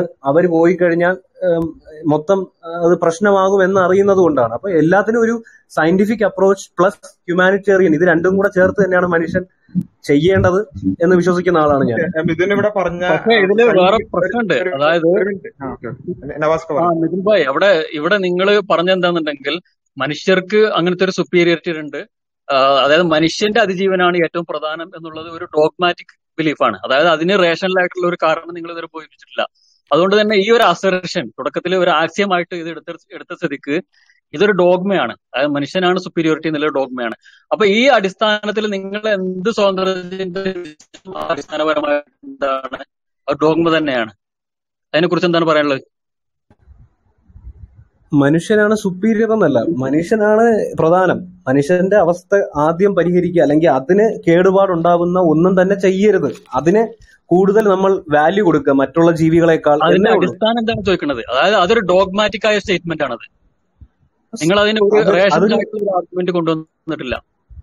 റേഷണൽ ആയിട്ട് എന്ന് പറഞ്ഞാൽ ഇതിലിപ്പോ എന്ത് റേഷണൽ ആണ് കൊണ്ടുവരും മനസ്സിലായില്ല? ഏത് തരത്തിലാണ് അതാണ് റേഷണൽ ആയിട്ട് ഗ്രൗണ്ട് ചെയ്യാൻ കഴിയില്ല. ഒരു ഗ്രൗണ്ടേഷന്റെ ഇഷ്യൂ ഇഷ്യൂ ഇവിടെ പ്രധാനമായിട്ട് വരും. ഏത് റീസൺ പറഞ്ഞു കഴിഞ്ഞാലും അതിന്റെ പ്രശ്നം അത് നിങ്ങളുടെ ചുരുങ്ങാണ് ആ ഒപ്പീനിയൻ ഞാൻ നേരത്തെ പറഞ്ഞ പോലെ നീലയാണ് എനിക്ക് ഇഷ്ടം എന്ന് ഒരാൾ പറയുന്ന പോലെയാണ്. പക്ഷെ മറ്റൊരാൾക്ക് അത് ചോപ്പാവാം സിംഗറിനെ സംബന്ധിച്ചിടത്തോളം കൊച്ചു കുഞ്ഞുങ്ങളെ കൊല്ലുന്ന ഒരു പ്രശ്നമില്ല. കാരണം നായക്ക് അത് മൂല്യമുണ്ട്. കാരണം അപ്പൊ ഇവിടെ ഒബ്ജക്റ്റീവ് ആയിട്ടുള്ള ഒരു ലോകവീക്ഷണവും മൊറാലിറ്റിക്ക് ഒരു ഗ്രൗണ്ടേഷൻ നൽകാൻ കഴിയാത്തതിന്റെ ഇഷ്യൂ തന്നെയാണ്. നിങ്ങൾ ഏത് റീസൺ എത്ര വിശദീകരിച്ച് പറഞ്ഞാലും എത്ര സയന്റിഫിക് ആയി വിശദീകരിച്ചു കഴിഞ്ഞാലും ഈ പ്രോബ്ലം അതേപോലെ നിൽക്കുകയാണ്. അതാണ് ഇവിടെ നമ്മൾ സ്വതന്ത്ര ചിന്തയിലെ ഒരു പ്രൈമറി ഫോൾട്ട് ആയിട്ട് ഇവിടെ ഇത്ര നേരം പറയുന്നത് ആ, ഞാൻ അതിനുള്ള മറുപടി ഓൾറെഡി പറഞ്ഞായിരുന്നു. ഈ പറയുന്ന നിങ്ങൾ പറയുന്ന അപ്പം അങ്ങനെ ഒരു ഫോൾട്ട് ഉണ്ട്. അപ്പൊ നമുക്ക് അതിന്റെ ഒരു ബെറ്റർ ഏതാണ് സൊല്യൂഷൻ എന്ന് നോക്കാം. അങ്ങനെ ഒരു ഫോൾട്ട് ഇല്ലാത്ത സിസ്റ്റം ഏതാണ്? ഓക്കെ സ്വതന്ത്ര ചിന്ത സ്വതന്ത്ര ചിന്ത എന്നുള്ളത് അത് സാധ്യമല്ല എന്നുള്ളതാണോ? അപ്പൊ അത് അങ്ങനെ സാധ്യമാണെന്ന് നിങ്ങൾക്ക് ഉള്ളതിൽ ഏറ്റവും ബെസ്റ്റ് ഓപ്ഷൻ ഇങ്ങനെ ഒരു ഫോൾട്ടും ഇല്ലാത്ത ഏത് സിസ്റ്റമാണ് ഉള്ളതെന്ന് പറയുക. ഓക്കെ അതിലേക്ക് നമ്മൾ വരാം. ഇത് ഈ ഫോൾട്ട് അംഗീകരിച്ചോ നിങ്ങൾ? സ്വതന്ത്ര ചിന്തക്ക് ഇങ്ങനെ ഒരു പ്രശ്നമുണ്ട് എന്ന് നിങ്ങൾ അംഗീകരിച്ചോ അതല്ല ഇല്ല ഇനിയും കാരണം ഞാൻ അവിടെ പറയാം ഞാൻ വ്യക്തമാക്കട്ടെ. പറഞ്ഞോട്ടെ. അതായത് നിങ്ങൾ ഇതിനേക്കാൾ ബെറ്റർ ആയിട്ടുള്ള ഒരു സിസ്റ്റം കൊണ്ടുവന്നെങ്കിൽ മാത്രമേ എനിക്ക് ഇതിനകത്ത് ഫോൾട്ട് ഉണ്ടെന്ന് പറയാൻ പറ്റൂ. എന്റെ ഇപ്പോൾ അറിവിൽ ഈ പറയുന്ന ഏറ്റവും ബെസ്റ്റ് സിസ്റ്റം എന്ന് പറയുന്നത് സ്വതന്ത്ര സ്വതന്ത്ര ചിന്ത തന്നെയാണ്. അപ്പൊ നിങ്ങളാണ് അതിനേക്കാൾ ബെസ്റ്റ് സിസ്റ്റം ഉണ്ടെന്ന് സ്ഥാപിക്കുക. അപ്പോൾ ഞാൻ പറയും ഇതിന് ഫോൾട്ട് ഉണ്ട്. ഓക്കെ നിങ്ങൾ പറഞ്ഞ സിസ്റ്റം കറക്റ്റ് ഈസ് ബെസ്റ്റ് എന്നല്ല നമ്മുടെ ചർച്ച. നമ്മുടെ ചർച്ച സ്വതന്ത്ര ചിന്തയെ എത്രത്തോളം സ്വതന്ത്രമാണെന്നുള്ളതാണ്. അപ്പൊ ആ ലോകത്തെ നിങ്ങൾ പറയുന്നത് ലോകത്തെ ഏറ്റവും വലിയ ജീവി കവകാലൻ എന്നുള്ളതാണ്. അതാണ് എന്റെ വിശ്വാസം. അതിന് കാരണം ഒരു അടിസ്ഥാനമില്ലാതെ നിങ്ങൾ പറയുന്നത് നിങ്ങളുടെ ഒരു വിശ്വാസമാണ്. അല്ലാതെ നിങ്ങൾ അതിനെ ഒരു ഒരു ഫാക്ച്വൽ ആയിട്ടുള്ള ഏതെങ്കിലും അടിസ്ഥാനമോ അല്ലെങ്കിൽ ഒരു റേഷണൽ ആയിട്ടുള്ള ആർഗ്യുമെന്റോ നിങ്ങൾ കൊണ്ടുവന്നിട്ടില്ല. അപ്പൊ നിങ്ങൾ ഒരാൾ പറയാണ് എന്നാണ് ഞാൻ വിശ്വസിക്കുന്നത്. കവകാലിനേക്കാൾ കൂടുതൽ വലിയ ജീവി കൊണ്ടുവന്നാൽ ഞാൻ അതിനെ അംഗീകരിക്കാമെന്ന് പറഞ്ഞതിൽ യാതൊരു അടിസ്ഥാനമില്ല കവകാലനേക്കാൾ വലിയ ജീവി ഉണ്ടെങ്കിൽ നിങ്ങൾ കൊണ്ടുവന്നു കഴിഞ്ഞാൽ അത് എനിക്ക് അംഗീകരിച്ചേ പറ്റൂ. കാരണം താങ്കൾ തെളിവ് തന്നു കഴിഞ്ഞു അവിടെ. കവകാലം ഒരു നിങ്ങൾ പ്രൂവ് ചെയ്യട്ടെ അല്ല നിങ്ങളിപ്പോ പിന്നെ ഇപ്പോ ഒരു പോയിന്റ് ഇവിടെ പറഞ്ഞു. അത് അംഗീകരി അതായത് ആ ഒരു ഫോൾട്ട് ചൂണ്ടിക്കാണിച്ചു തന്നു. അത് നിങ്ങൾ അംഗീകരിക്കുന്നുണ്ടോ അല്ലേ എന്ന് മാത്രമേ ചോദിക്കുള്ളൂ. ഓക്കെ നിങ്ങൾക്ക് വേണമെങ്കിൽ ഇപ്പോ നിങ്ങൾ മതങ്ങളിൽ ഫോൾട്ട് കുറെ ഫോൾട്ട് നിങ്ങൾ ഫോൾട്ട് അല്ല ചൂണ്ടിക്കാണിച്ചു തന്നത് നിങ്ങൾ കാണിച്ചു തന്നത് സ്വതന്ത്ര ചിന്തയുടെ ഒരു ട്രൈറ്റ് ആണ്. സ്വതന്ത്ര ചിന്ത എന്ന് പറയുന്നത് തന്നെ ഈ രീതിയിൽ വൈരുദ്ധ്യങ്ങളുള്ള ഒരു ഫണ്ടമെന്റൽ അല്ലാത്ത സാധനമാണ്. അപ്പൊ അതിനൊരു ഫണ്ടമെന്റൽ ഇല്ല ഒരു അടിത്തറ ഇല്ല എന്ന് പറയുന്നത് എങ്ങനെയാണ് ഒരു ഫോൾട്ട് ആവുന്നത്? അതായത് ഒരു വൈരുദ്ധ്യം. അത് വൈരുദ്ധ്യമായിട്ട് നിങ്ങൾ അംഗീകരിക്കുന്നു. നിങ്ങളിപ്പോ പറഞ്ഞത് നിങ്ങൾക്ക് അത് അതാണ് മനസ്സിലായത്. അതെ അത് ഞാൻ ആദ്യമേ പറഞ്ഞല്ലോ. സ്വതന്ത്ര ചിന്തയിൽ ഈ പറയുന്ന വൈരുദ്ധ്യങ്ങൾ ഉണ്ട് വൈരുദ്ധ്യങ്ങൾ വേണം. അല്ലാതെ ഒരു ഫണ്ടമെന്റലിസ്റ്റോ അല്ലെങ്കിൽ ഒരു ഫണ്ടമെന്റൽ ഗ്രൂപ്പ്സോ എല്ലാവരും അതേപോലെ അതല്ല അതല്ല വൈരുദ്ധ്യങ്ങൾ എന്ന് പറഞ്ഞാൽ നിങ്ങൾക്ക് തന്നെ ഉള്ള അതായത് മിഥുൻ തന്നെ സെൽഫ് കോൺട്രഡിക്ടറി ആയിട്ട് സംസാരിക്കുക എന്നുള്ളതാണ് വൈരുദ്ധ്യം എന്നാണ് ഉദ്ദേശിച്ചത്. അതായത് മിഥുനും വേറൊരാളും വൈരുദ്ധ്യം അങ്ങനെ പറഞ്ഞിട്ടില്ലല്ലോ. അതെ നിങ്ങളിപ്പോ പറഞ്ഞില്ല അതാണല്ലോ. അതായത് സ്വതന്ത്ര ചിന്തയിൽ ഡോഗ്മ ഇല്ല എന്ന് പറഞ്ഞു വീണ്ടും ഒരു ഡോഗ്മാറ്റിക് ആയ ഒരു കാര്യങ്ങൾ അവതരിപ്പിക്കുന്നു. അപ്പൊ അത് വൈരുദ്ധ്യമാണ് സെൽഫ് കോൺട്രാക്ട് കോൺട്രഡിക്ടറി അതാണ് നമ്മൾ വൈരുദ്ധ്യം എന്ന് ഉദ്ദേശിക്കുന്നത്. ഡോഗ്മാറ്റിക് അല്ല ഡോഗ്മാറ്റിക് അല്ല. കാരണം ആസ് എ സ്പീഷീസ് നമുക്ക് ജീവിക്കേണ്ടതുണ്ട്. നമ്മൾ നമ്മുടെ കാര്യം തന്നെയാണ് പ്രൈമറി ഇമ്പോർട്ടൻസ് എല്ലാ സ്പീഷീസും അങ്ങനെ തന്നെയാണ്. അങ്ങനെ നോക്കുമ്പോൾ അത് അത് നാച്ചുറൽ സെലക്ഷൻ ആണ്. സർവൈവൽ ഓഫ് ദ ഫിറ്റസ്റ്റ് ആണ്. മിഥുൻ ഒരു കാര്യം പറയട്ടെ? അതായത് നിങ്ങൾ ഈ പറയുന്നത് ഇപ്പൊ പീറ്റർ സിംഗറിനെ കുറിച്ച് പറഞ്ഞിട്ടുണ്ടായിരുന്നല്ലോ പീറ്റർ സിംഗർ കൃത്യമായി പറഞ്ഞിട്ടുണ്ട്. നിങ്ങൾ ഈ പറയുന്ന വാദം സ്പീഷീസിസ് ആണ്. ഇത് എന്തുകൊണ്ട് അദ്ദേഹം പറയുന്നു അറിയോ? അദ്ദേഹം ഈ പറയുന്നത് ഇത് ചർച്ച ചെയ്യുന്നത് പോലും ബെസ്റ്റാലിറ്റിയുമായി ബന്ധപ്പെട്ടുകൊണ്ടാണ്. മൃഗരതിയുമായി ബന്ധപ്പെട്ടുകൊണ്ട്. അതായത് മനുഷ്യനുമായി രതിയിൽ ഏർപ്പെടുന്നത് പിന്നെ എന്താണ്? അത് തെറ്റില്ല. പക്ഷെ ഇന്ത്യൻ പീനൽ കോഡിൽ ത്രീ സെവന്റി സെവനിൽ കൃത്യമായി പറയുന്നു ബെസ്റ്റാലിറ്റി തെറ്റാണ് എന്നുള്ളത്. അപ്പോ ഈ ബെസ്റ്റാലിറ്റി തെറ്റാണ് എന്ന് പറയുന്നത് തെറ്റാണ്. അതിനെ അംഗീകരിക്കണം. അത് എന്തുകൊണ്ട്? മനുഷ്യരെ പോലെ തന്നെയാണ് മൃഗങ്ങളും എന്നുള്ളതാണ് വിഷയം. അപ്പോ അത് വേണ്ടാണ് അദ്ദേഹം സ്പീഷീസം എന്ന് പറഞ്ഞിട്ടുള്ളത്. അപ്പൊ മനുഷ്യന് സുപ്പീരിയോറിറ്റി എന്ന് പറയുന്നതിന് ഒരു അടിസ്ഥാനമില്ല. അതിൽ ലോജിക് ഇല്ല നിങ്ങൾക്ക്. ഉണ്ട്. തീർച്ചയായും ലോജിക് ഉണ്ട്. കാരണം ഈ ലോകത്ത് ചിന്തിക്കാൻ ശേഷിയുള്ള ഏക ഒരു സ്പീഷീസ് മനുഷ്യനാണ്. മനുഷ്യരില്ല ഈ ലോകത്തെ ഒരിക്കലും നമുക്ക് വളർത്തിക്കൊണ്ട് പോകാൻ പറ്റത്തില്ല. അത് നിങ്ങൾ മനസ്സിലാക്കണം. മനുഷ്യൻ മനുഷ്യനുണ്ടെങ്കിൽ ലോകത്തിനെ പറയാമോ നമ്മൾ ജീവിക്കുന്നത് ഈ ലോകത്തിലാണ്. അപ്പൊ നമ്മൾ ഈ ലോകത്ത് എന്തായാലും വളർത്തിക്കൊണ്ട് പോകണം അങ്ങനെയല്ല സുഹൃത്തെ. അതായത് നിങ്ങൾ ഈ മൃഗങ്ങളെ കൊല്ലുന്നത് നിങ്ങൾ അംഗീകരിക്കുന്നുണ്ടോ? മൃഗങ്ങളെ ഭക്ഷണമാക്കാൻ വേണ്ടി കൊല്ലുന്നത്? തീർ- തീർച്ചയായും അംഗീകരിക്കും. ഭക്ഷണമാക്കാൻ വേണ്ടി കൊല്ലുന്നതല്ല ഭക്ഷണമാക്കാൻ വേണ്ടി കൊല്ലുന്നത് ഭക്ഷണമാക്കാൻ വേണ്ടി കൊല്ലുന്നത് നമുക്ക് അംഗീകരിക്കാൻ പറ്റത്തില്ല. അല്ല പക്ഷെ മൃഗങ്ങളെ മൃഗങ്ങളെ ഭക്ഷണമാക്കാൻ വേണ്ടിയിട്ട് കൊല്ലുന്നത് നിങ്ങൾ അംഗീകരിക്കുന്നുണ്ട്. അതിലെന്തെങ്കിലും തെറ്റുള്ളതായിട്ട് തോന്നുന്നുണ്ടോ എന്നാണ്. ചിക്കനൊക്കെ തീർച്ചയായും തീർച്ചയായും എനിക്കൊരു തെറ്റുള്ളതായിട്ട് തോന്നുന്നുണ്ട്. ഞാൻ മൃഗങ്ങളെ ഇതുവരെയും കഴിച്ചിട്ടില്ല. കാരണം ഞാനൊരു വെജിറ്റേറിയൻ ആണ്. വെജിറ്റേറിയൻ അല്ലാത്ത ഫ്രീ തിങ്കേഴ്സ് ആണ് ഫ്രീ തിങ്കർ ആണോ എനിക്ക് ഞാൻ മാത്രം വിരോധമുണ്ട്. ബാക്കി അല്ല മിഥുൻ മിഥുന്റെ ഒരു അഭിപ്രായം അറിയാൻ ആഗ്രഹമുണ്ട്. വെജിറ്റേറിയൻ ആണോ മിഥുൻ എന്നുള്ളത്? ഞാൻ ഇതുവരെ വെജിറ്റേറിയനോ വേഗനോ ഒന്നുമല്ല. ഈ വെജിറ്റേറിയനും വേഗനിസം എന്നൊക്കെ പറയുന്നത് വേറെ വേറെയാണ്. ഞാനത് രണ്ടുമല്ല. ഞാൻ മീറ്റ് കഴിക്കുന്ന ആളാണ്. ഓക്കെ അശ്വിൻ അശ്വിൻ അശ്വിൻ തന്നെ അത് പൂർത്തീകരിക്കണം എനിക്ക് തോന്നുന്നത്. താങ്കൾ പറഞ്ഞ മൃഗങ്ങളെ കൊല്ലുന്നത് തെറ്റായിട്ടാണ് എനിക്ക് തോന്നുന്നത്. താങ്കൾ വീഗൻ ആണെന്ന് പറഞ്ഞു. വീഗൻ ആയിരിക്കാം ഓക്കെ അങ്ങനെയല്ല നമ്മളെ മൃഗങ്ങളെ ഭക്ഷണമാക്കാൻ വേണ്ടി കൊല്ലുന്നത് തെറ്റാണെന്നാണ് ഞാൻ പറഞ്ഞത്. ഭക്ഷണമാക്കാൻ വേണ്ടി. അപ്പൊ എന്ത് എന്തിനൊക്കെ വേണ്ടി കൊല്ലാൻ കഴിയും നമുക്ക്?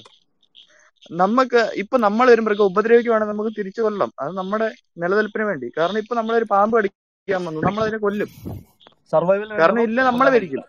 സർവൈവലിന് വേണ്ടി കൊല്ലാൻ കഴിയില്ല തീർച്ചയായും. സർവൈവൽ ഭക്ഷിക്കാൻ വേണ്ടിട്ടല്ലേ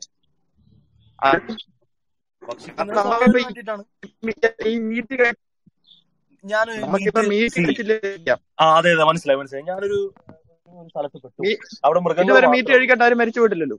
അതാ അതാ അശ്വിനെ അതാ പറഞ്ഞത്. നമ്മളെ ഈ ഈ സെർട്ട് ഹൺഡ്രഡ് പെർസെന്റ് സെർട്ടൺ ആയിട്ടൊരു കാര്യം പറയുമ്പോൾ അത് എല്ലാ സ്ഥലങ്ങളിലും ആപ്ലിക്കബിൾ ആകുമോ എന്ന് നമ്മൾ പരിശോധിക്കണം. ഇവിടെ താങ്കൾ പറഞ്ഞു ഭക്ഷ്യ ഭക്ഷി ഭക്ഷിക്കാൻ വേണ്ടിയിട്ട് നിങ്ങൾ കൊല്ലാൻ പാടില്ല എന്ന് പറയുന്നത് തെറ്റാണെന്ന് അശ്വിൻ വിശ്വസിക്കുന്നു എന്ന് പറഞ്ഞു. ഇന്റർപ്റ്റ് ചെയ്യാതിരുന്നാൽ മനസ്സിലാവും ഞാൻ പറയുന്ന പോയിന്റ് അത് ഹൺഡ്രഡ് പെർസെന്റ് സെർട്ടൺ ആയിട്ടാണ് അശ്വിൻ പറയുന്നത്. അശ്വിൻ അശ്വിന്റെ വിശ്വാസം അശ്വിൻ മനസ്സിലാക്കുന്നത് അങ്ങനെയാണ്. അശ്വിന്റെ ബോധ്യമാണത്. ശരി ആയിക്കോട്ടെ. പക്ഷെ ഞാൻ പറയുന്നത് മീറ്റ് മാത്രം കിട്ടുന്ന ഒരു സ്ഥലത്ത് ഞാൻ പെട്ടുപോയി. അങ്ങനെയാണെങ്കിൽ ഞാൻ ഭക്ഷിക്കുകയാണ്. ഭക്ഷണത്തിന് വേണ്ടിയിട്ട് ഞാൻ സർവൈവലിന് വേണ്ടിയിട്ട് ഞാനൊരു ഒരു ഒരു കോഴിയെ കൊന്ന് കഴിക്കുകയാണ്. അത് തെറ്റാണെന്ന് അശ്വിന് പറയാൻ കഴിയുമോ? പറയാൻ കഴിയുമെങ്കിൽ എന്തിന്റെ അടിസ്ഥാനത്തിൽ? അത് തെറ്റാണെന്ന് ഇപ്പൊ എനിക്ക് പറയാൻ കഴിയില്ല. അതാ അതാ പ്രശ്നം. അതിലെ അതിലെ പ്രശ്നം മനസ്സിലായോ അശ്വിന് ഇപ്പോ ഇത് നമ്മളൊരു ഹൺഡ്രഡ് പെർസെന്റ് സർട്ടൻ ആയിട്ട് ഒരു മോറൽ സ്റ്റേറ്റ്മെന്റ് മുൻപിലേക്ക് വെക്കുകയാണ് സി അത് തെറ്റാണ് എന്ന് പറയാണ് അപ്പൊ എല്ലാ സാഹചര്യത്തിലും അപ്പൊ ഞാനൊരു കാര്യം പറയട്ടെ? ഹലോ. അതായത് നിങ്ങൾ ഈ പറഞ്ഞ പ്രകാരമാണെങ്കിൽ ഇവിടെ ഉള്ള ഒരു ബാക്ടീരിയ പോലും കൊല്ലാതെ നിങ്ങൾക്ക് ജീവിക്കാൻ പറ്റത്തില്ലല്ലോ. അതാണ് അവിടെ പ്രശ്നം. അതായത് ഇപ്പൊ പറഞ്ഞ കേസ് ഉണ്ടല്ലോ. അതായത് അതെ. അശ്വിന്റെ കേസ് പറഞ്ഞ കേസിൽ ഇവിടെ പറഞ്ഞത് മീറ്റ് കഴിക്കുന്നത് തെറ്റാണെന്ന് പറയാൻ കഴിയില്ല. നമ്മൾ ഈ വാദം തുടങ്ങിയത് എവിടെ എവിടെ വെച്ചിട്ടായിരുന്നു? മൃഗങ്ങൾ വളരെ ബുദ്ധിപരമായി വളരെ കുറഞ്ഞ ആളുകളാണ്. അതുകൊണ്ട് അവരെ നമുക്ക് എന്ത് ചെയ്യാം? അവരെ അവരെ നമ്മൾ കൊല്ലുന്നത് പോലും അതിന്റെ ബേസിലാണ്. അങ്ങനെയെങ്കിൽ ബുദ്ധിമാന്യം സംഭവിച്ചിട്ടുള്ള കുട്ടികളെ കൊന്നു കഴിഞ്ഞാൽ എന്തായിരിക്കും? അതിനെ തെറ്റാണെന്ന് പറയാൻ പറ്റുമോ? അവർ വളരെ ലോവറാണ് മാത്രമല്ല ഈ പീറ്റർ സിംഗറിന്റെ വാദത്തിന്റെ അടിസ്ഥാനത്തിൽ കൺസെന്റ് നൽകാൻ കഴിയാത്ത കുട്ടികളെ റേപ്പ് ചെയ്യാമെന്ന് വരെ ആ വാദം വരുന്നുണ്ട്. ഇതിന് നമുക്ക് അംഗീകരിക്കാൻ പറ്റും. കാരണം കൺസെന്റ് നൽകാനുള്ള കഴിവ് അവർക്കില്ല. ഇപ്പൊ മൃഗങ്ങളെ നമ്മൾ കൊല്ലുന്നു അവരോട് നമ്മൾ സമ്മതം ചോദിക്കുന്നില്ല. എന്തുകൊണ്ട് അവർക്ക് കൺസെന്റ് തരാനുള്ള കഴിവില്ല?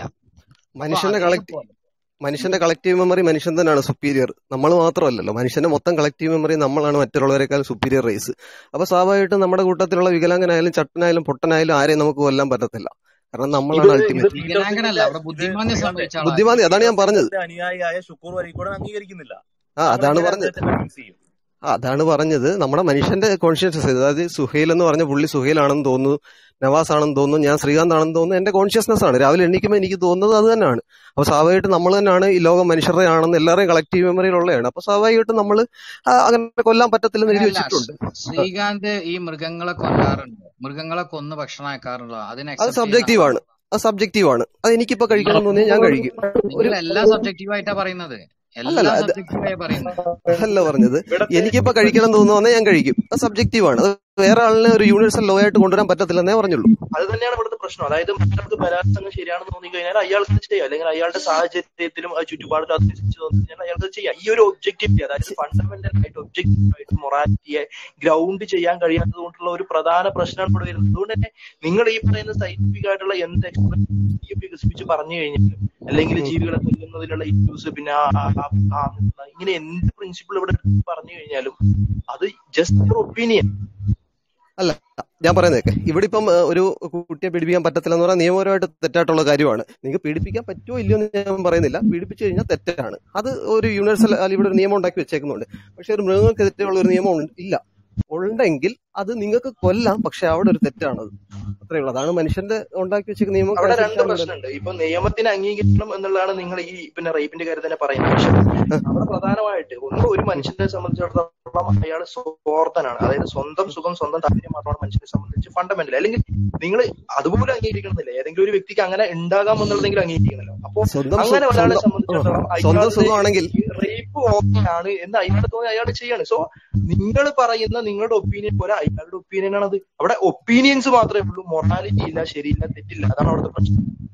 അയാളുടെ ഒപ്പീനിയൻസ് ആണ് അയാൾ. ഇപ്പൊ അങ്ങനെ എത്ര പേര് ചെയ്യുന്നുണ്ട്. അതിന് ശിക്ഷ അനുഭവിക്കുന്നുണ്ട്. അതിപ്പോ നമ്മൾ അതായത് നിങ്ങളെ സംബന്ധിച്ചിടത്തോളം ധാർമ്മികമായ ഒരു സമൂഹത്തിനെ സമൂഹത്തിന്റെ നിലനിൽപ്പിന് നിങ്ങളെ കൊണ്ട് ഒന്നും കോൺട്രിബ്യൂട്ട് ചെയ്യാൻ കഴിയില്ല എന്ന് സമ്മതിക്കണം ഇതിലൂടെ. അല്ല അല്ല അല്ല അത് ഉണ്ട്. അതായത് റേപ്പിനെ ഇത് ചെയ്യാനായിട്ട് ധാർമ്മികമായിട്ട് സമൂഹത്തിന് ചെയ്യാൻ പറ്റുന്ന ഒരു സംഭവമാണ് സെക്സ് എഡ്യൂക്കേഷൻ സെക്സ് റേപ്പിനെ നമുക്ക് എഡ്യൂക്കേഷൻ നിങ്ങൾക്ക് നമ്മൾ കൊടുക്കാം നമ്മൾ പക്ഷെ സംസാരിക്കുന്ന റേപ്പ് ഏതാ മനസ്സിലായിട്ടില്ല എന്ന് തോന്നുന്നു മനസ്സിലായി. എനിക്ക് മനസ്സിലായി. അതായത് നിങ്ങൾ പറയുന്നത് റേപ്പ് ചെയ്യാൻ തോന്നുന്നതിന്റെ ബേസിക് ആണ് ഞാൻ പറഞ്ഞത്. ഒരാൾക്ക് ഒരാളെ റേപ്പ് ചെയ്യാൻ തോന്നുന്ന സ്വാഭാവികമായിട്ട് ഫ്രസ്ട്രേഷൻ മൊത്തമായിരിക്കും നമ്മൾ അടിസ്ഥാനപരമായിട്ട് ആദ്യം ഉള്ളത് ഇവിടെ സംഭവിച്ചിട്ടുള്ള ആളുകൾ അവർക്ക് കൺസെന്റ് നൽകാൻ കഴിയില്ല. അങ്ങനെ വരുമ്പോ അവരെ റേപ്പ് ചെയ്യുന്നതിൽ തെറ്റില്ല കാരണം നമ്മൾ കൺസെന്റ് തരാൻ കഴിയാത്ത മൃഗങ്ങളെ അവരോട് സമ്മതം ചോദിക്കാതെ കൊന്ന് ഭക്ഷണമാക്കുന്നുണ്ട്. അതേപോലെ നമ്മുടെ ഒരു ആവശ്യമാണ് സെക്ഷുവാലിറ്റി ഭക്ഷണം പോലെ. അപ്പൊ അവിടെ ഈ കൺസെന്റ് തരാൻ കഴിയാത്ത ഈ ബുദ്ധിമാന്യം സംഭവിച്ച കുട്ടികളെ റേപ്പ് ചെയ്യുന്നതിൽ തെറ്റില്ല ഒരു പോയിന്റ് ഒരു പോയിന്റ് ഞാൻ പറയാം പറയാം പറയാം. ഈ സെക്ഷുവാലിറ്റി എന്ന് പറയുന്നത് മനുഷ്യന്റെ രണ്ടാമത്തെ ആവശ്യമാണ്. ആദ്യത്തെ ആവശ്യം എന്ന് പറയുന്നത് എപ്പോഴും ഭക്ഷണം തന്നെ രണ്ടാമത്തെ ആവശ്യം ഒന്നും പറയാൻ പറ്റത്തില്ല. അത് നിങ്ങൾ പറഞ്ഞ പോലെ ഈ റേപ്പ് ചെയ്യാന്ന് വെച്ച് കഴിഞ്ഞാൽ അങ്ങനെ ഒരു കുട്ടിയെ കണ്ടിട്ട് റേപ്പ് ചെയ്യുക എന്ന് പറയുന്നത് രണ്ടാമത്തെ മൂന്നാമത്തെ നാലാമത്തെ പ്രിഫറൻസ് ഒന്നുമല്ല അതുകൊണ്ട് നിങ്ങൾ മനസ്സിലാക്കണം. സുഹൃത്തെ ഭക്ഷണം നിങ്ങൾക്ക് പ്രിഫേർഡ് ആയിരിക്കാം. മറ്റൊരാൾക്ക്. സെക്ഷുവാലിറ്റി ആയിരിക്കും. സെക്ഷുവാലിറ്റി ഇല്ലെങ്കിൽ ആളുകൾ കാര്യം പറയട്ടെ. ഭക്ഷണം എനിക്ക് മാത്രമല്ല. ലോകത്തെല്ലാവർക്കും പ്രിഫേർഡ് ആയിട്ടുള്ള ഒരാളാണ്. അല്ലെ? നിങ്ങൾ വായു പക്ഷി ജീവിക്കത്തില്ല ഒരാളുണ്ട്. ഒരാളുണ്ടെന്ന് വിചാരിക്കുക. ഒരാളുണ്ടെന്ന് ആണ്. അപ്പൊ അതിനെങ്ങനെ റെഫ്യൂട്ട് ചെയ്യും. അങ്ങനെ അതായത് ഞാനൊരു കാര്യം പറയട്ടെ. ഇത്രയും നാൾ കണ്ടുവരുന്ന കാലങ്ങളിലൊന്നും ഭക്ഷണം കഴിക്കാൻ റേപ്പ് ചെയ്യാനായിട്ട് പോകുന്ന ആരെ പറ്റി ഞാൻ കേട്ടിട്ടില്ല. അതുകൊണ്ട് സബ്ജക്റ്റീവ് താങ്കൾ തന്നെ പറഞ്ഞു മൊറാലിറ്റി സബ്ജക്റ്റീവ് ആണ്. ഇമ്പോർട്ടൻസ് ഇല്ലായിരുന്നെങ്കിൽ ഇവിടെ ഭക്ഷണം കഴിക്കാൻ തന്നെ ആളുണ്ടാവില്ല. നിങ്ങൾ ഈ സെക്ഷുവാലിറ്റി എന്ന് പറയുന്നത് ഈ മറ്റേ ഈ സെക്സ് ചെയ്യുന്നതിനാണോ സെക്ഷുവാലിറ്റി എന്ന് പറയുന്നത്? എന്തു ആയിക്കൊള്ളട്ടെ. സെക്ഷുവാലിറ്റി ഡീവിയൻസ് അല്ല ഡൈവേഴ്സിറ്റി ആണെന്നല്ലേ താങ്കൾ പറയുന്നത്.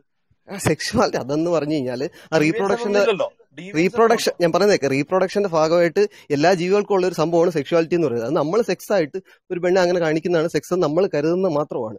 അല്ലാതെ എനിക്ക് അങ്ങനെ തോന്നുന്നല്ല ഞാൻ പറഞ്ഞത്. നിങ്ങൾ നിങ്ങൾ ആ ചിന്ത പറഞ്ഞുകൊണ്ടാണ് പറഞ്ഞത്. അതായത് വയ്യാത്ത ഒരു കുട്ടി കുട്ടിയെ റേപ്പ് ചെയ്യാൻ കൺസെന്റിന്റെ കാര്യം പറഞ്ഞുകൊണ്ടാണ് പറഞ്ഞത്. തന്നെ നേരത്തെ അംഗീകരിച്ചു ഞാൻ പറയുന്നത് ശ്രീകാന്ത് ഒന്ന് പൂർത്തീകരിക്കാൻ അനുവദിക്കുമെങ്കിൽ. ആ പറഞ്ഞു സി പറഞ്ഞു സെക്ഷുവൽ എക്സ്പീരിയൻസ് എന്ന് പറയുന്നത് നമ്മൾ നേരത്തെ താങ്കൾ തന്നെ പറഞ്ഞ സബ്ജക്റ്റീവ് ആണെന്ന്. It's a first person subjective experience നമുക്ക് പറയാം. ഒരാൾക്ക് സെക്ഷൽ നീഡ്സ് അദ്ദേഹത്തിന് സെക്ഷൽ സാറ്റിസ്ഫാക്ഷൻ കിട്ടുന്നുണ്ടോ ഇല്ലയോ എന്നുള്ളത് അദ്ദേഹത്തിന്റെ ഫസ്റ്റ് പേഴ്സൺ സബ്ജക്റ്റീവ് എക്സ്പീരിയൻസ് ആണ്.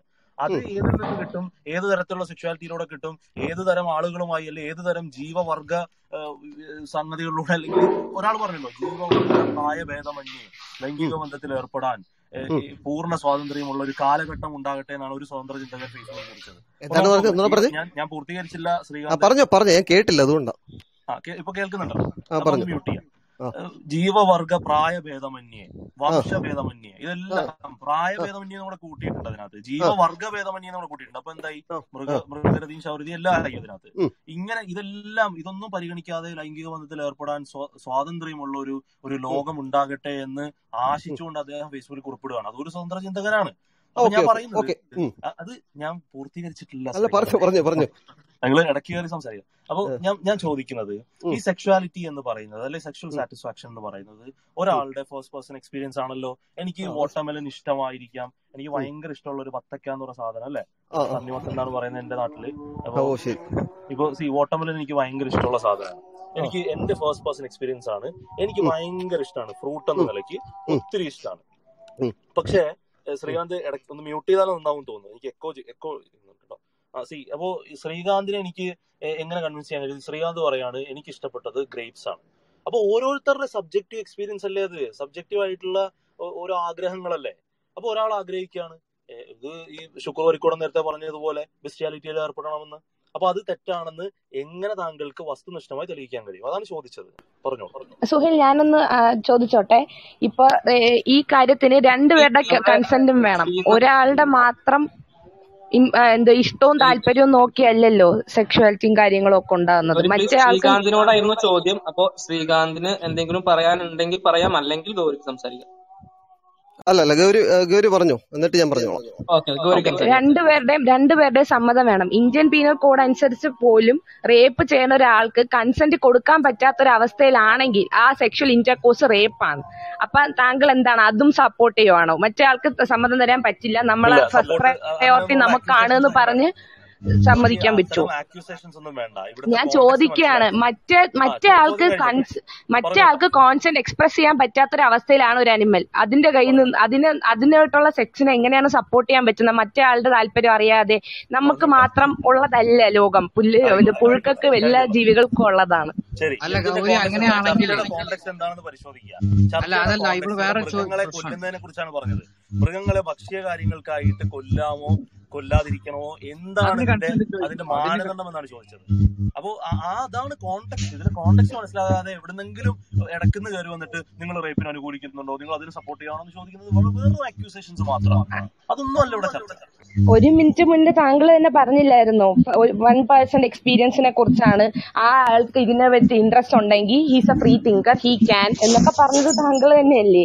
അതെ അതെ അതൊക്കെ കേട്ടിട്ടാണ് ഞാൻ ഈ കാര്യം ചോദിച്ചത്. മറ്റേ ആളുടെ കൺസെന്റ് ഇല്ലാതെ കൊല്ലുന്നു എങ്ങനെയാണ് സർവൈവലിന് വേണ്ടി കൺസെന്റ് ഇല്ലാതെ മൃഗത്തെ കൊല്ലുന്നു. അപ്പൊ താങ്കൾ പറയും അപ്പൊ മറ്റേ ആൾക്ക് സെക്ഷൽ സാറ്റിസ്ഫാക്ഷന് വേണ്ടി വേറൊരാളോട് ഒക്കെ ചെയ്യാമല്ലോ അങ്ങനെ വേണമെങ്കിലും ബാധിക്കാമല്ലോ എനിക്ക് എന്റെ സെക്ഷൽ പ്ലഷർ എനിക്ക് എന്റെ Gauri what you have to understand you are arguing against yourself not not against me അതാണ് അതാണ് ഇവിടുത്തെ പ്രശ്നം. നിങ്ങളുടെ മൂല്യബോധത്തിന്റെ ധാർമ്മികതയുടെ അടിത്തറ ഇല്ല എന്ന് ചൂണ്ടിക്കാണിക്കുകയാണ് നിങ്ങൾ തന്നെ. പിന്നെ എന്നെ ചോദിച്ചിട്ട് കാര്യമില്ല എന്റെ എന്റെ മൂല്യമില്ലായ്മ അവിടെ ഇരിക്കട്ടെ. താങ്കൾ പറഞ്ഞ ഒരു സ്റ്റേറ്റ്മെന്റിനെ കുറിച്ചാണ് ഞാൻ ചോദിച്ചത്. താങ്കൾ പറഞ്ഞു വൺ പേഴ്സൺ എക്സ്പീരിയൻസ് ആണ് സാറ്റിസ്ഫാക്ഷൻ ആണ് കാര്യങ്ങളാണ്. അപ്പം ഞാൻ ചോദിക്കുന്നത് മറ്റേ ആളുടെ എക്സ്പീരിയൻസ് സാറ്റിസ്ഫാക്ഷനും കണക്കിലെടുക്കണ്ടേ? ഒരു അനിമൽ ആണെങ്കിൽ കൂടി കണക്കിലെടുക്കണ്ടേ എന്നാണ് ഈ സുഹേൽക്ക പറഞ്ഞ എന്താണെന്ന് ഗൗരിക്ക് മനസ്സിലാവാഞ്ഞിട്ടാണ് തോന്നുന്നുണ്ട് ഈ ആർഗ്യുമെന്റ് സുഹേൽക്ക് ആർഗ്യൂ ചെയ്യാണ്. ഈ രീതിയിൽ രണ്ടുപേർക്കും രണ്ട് തരത്തിലാണെങ്കിൽ എങ്ങനെയാണ് ആ നിങ്ങളുടെ ആ മൊറാലിറ്റിക്ക് ഒരു ബേസ് ഉണ്ടാവാൻ സുഹേൽക്ക് ആർഗ്യൂ ചെയ്യാണ്. അദ്ദേഹത്തിന്റെ അഭിപ്രായമായിട്ട് പറയുകയല്ല. ഓക്കെ ഈ രീതിയിൽ ഒരു ഒരു ഗ്യാപ്പ് അവിടെ ഉണ്ട് എന്ന് പറയുകയാണ്. ഓക്കെ എന്ന് മാത്രമല്ല ഈ ഒരു ബന്ധപ്പെട്ട ഇഷ്യൂൽ തന്നെ സിംഗർ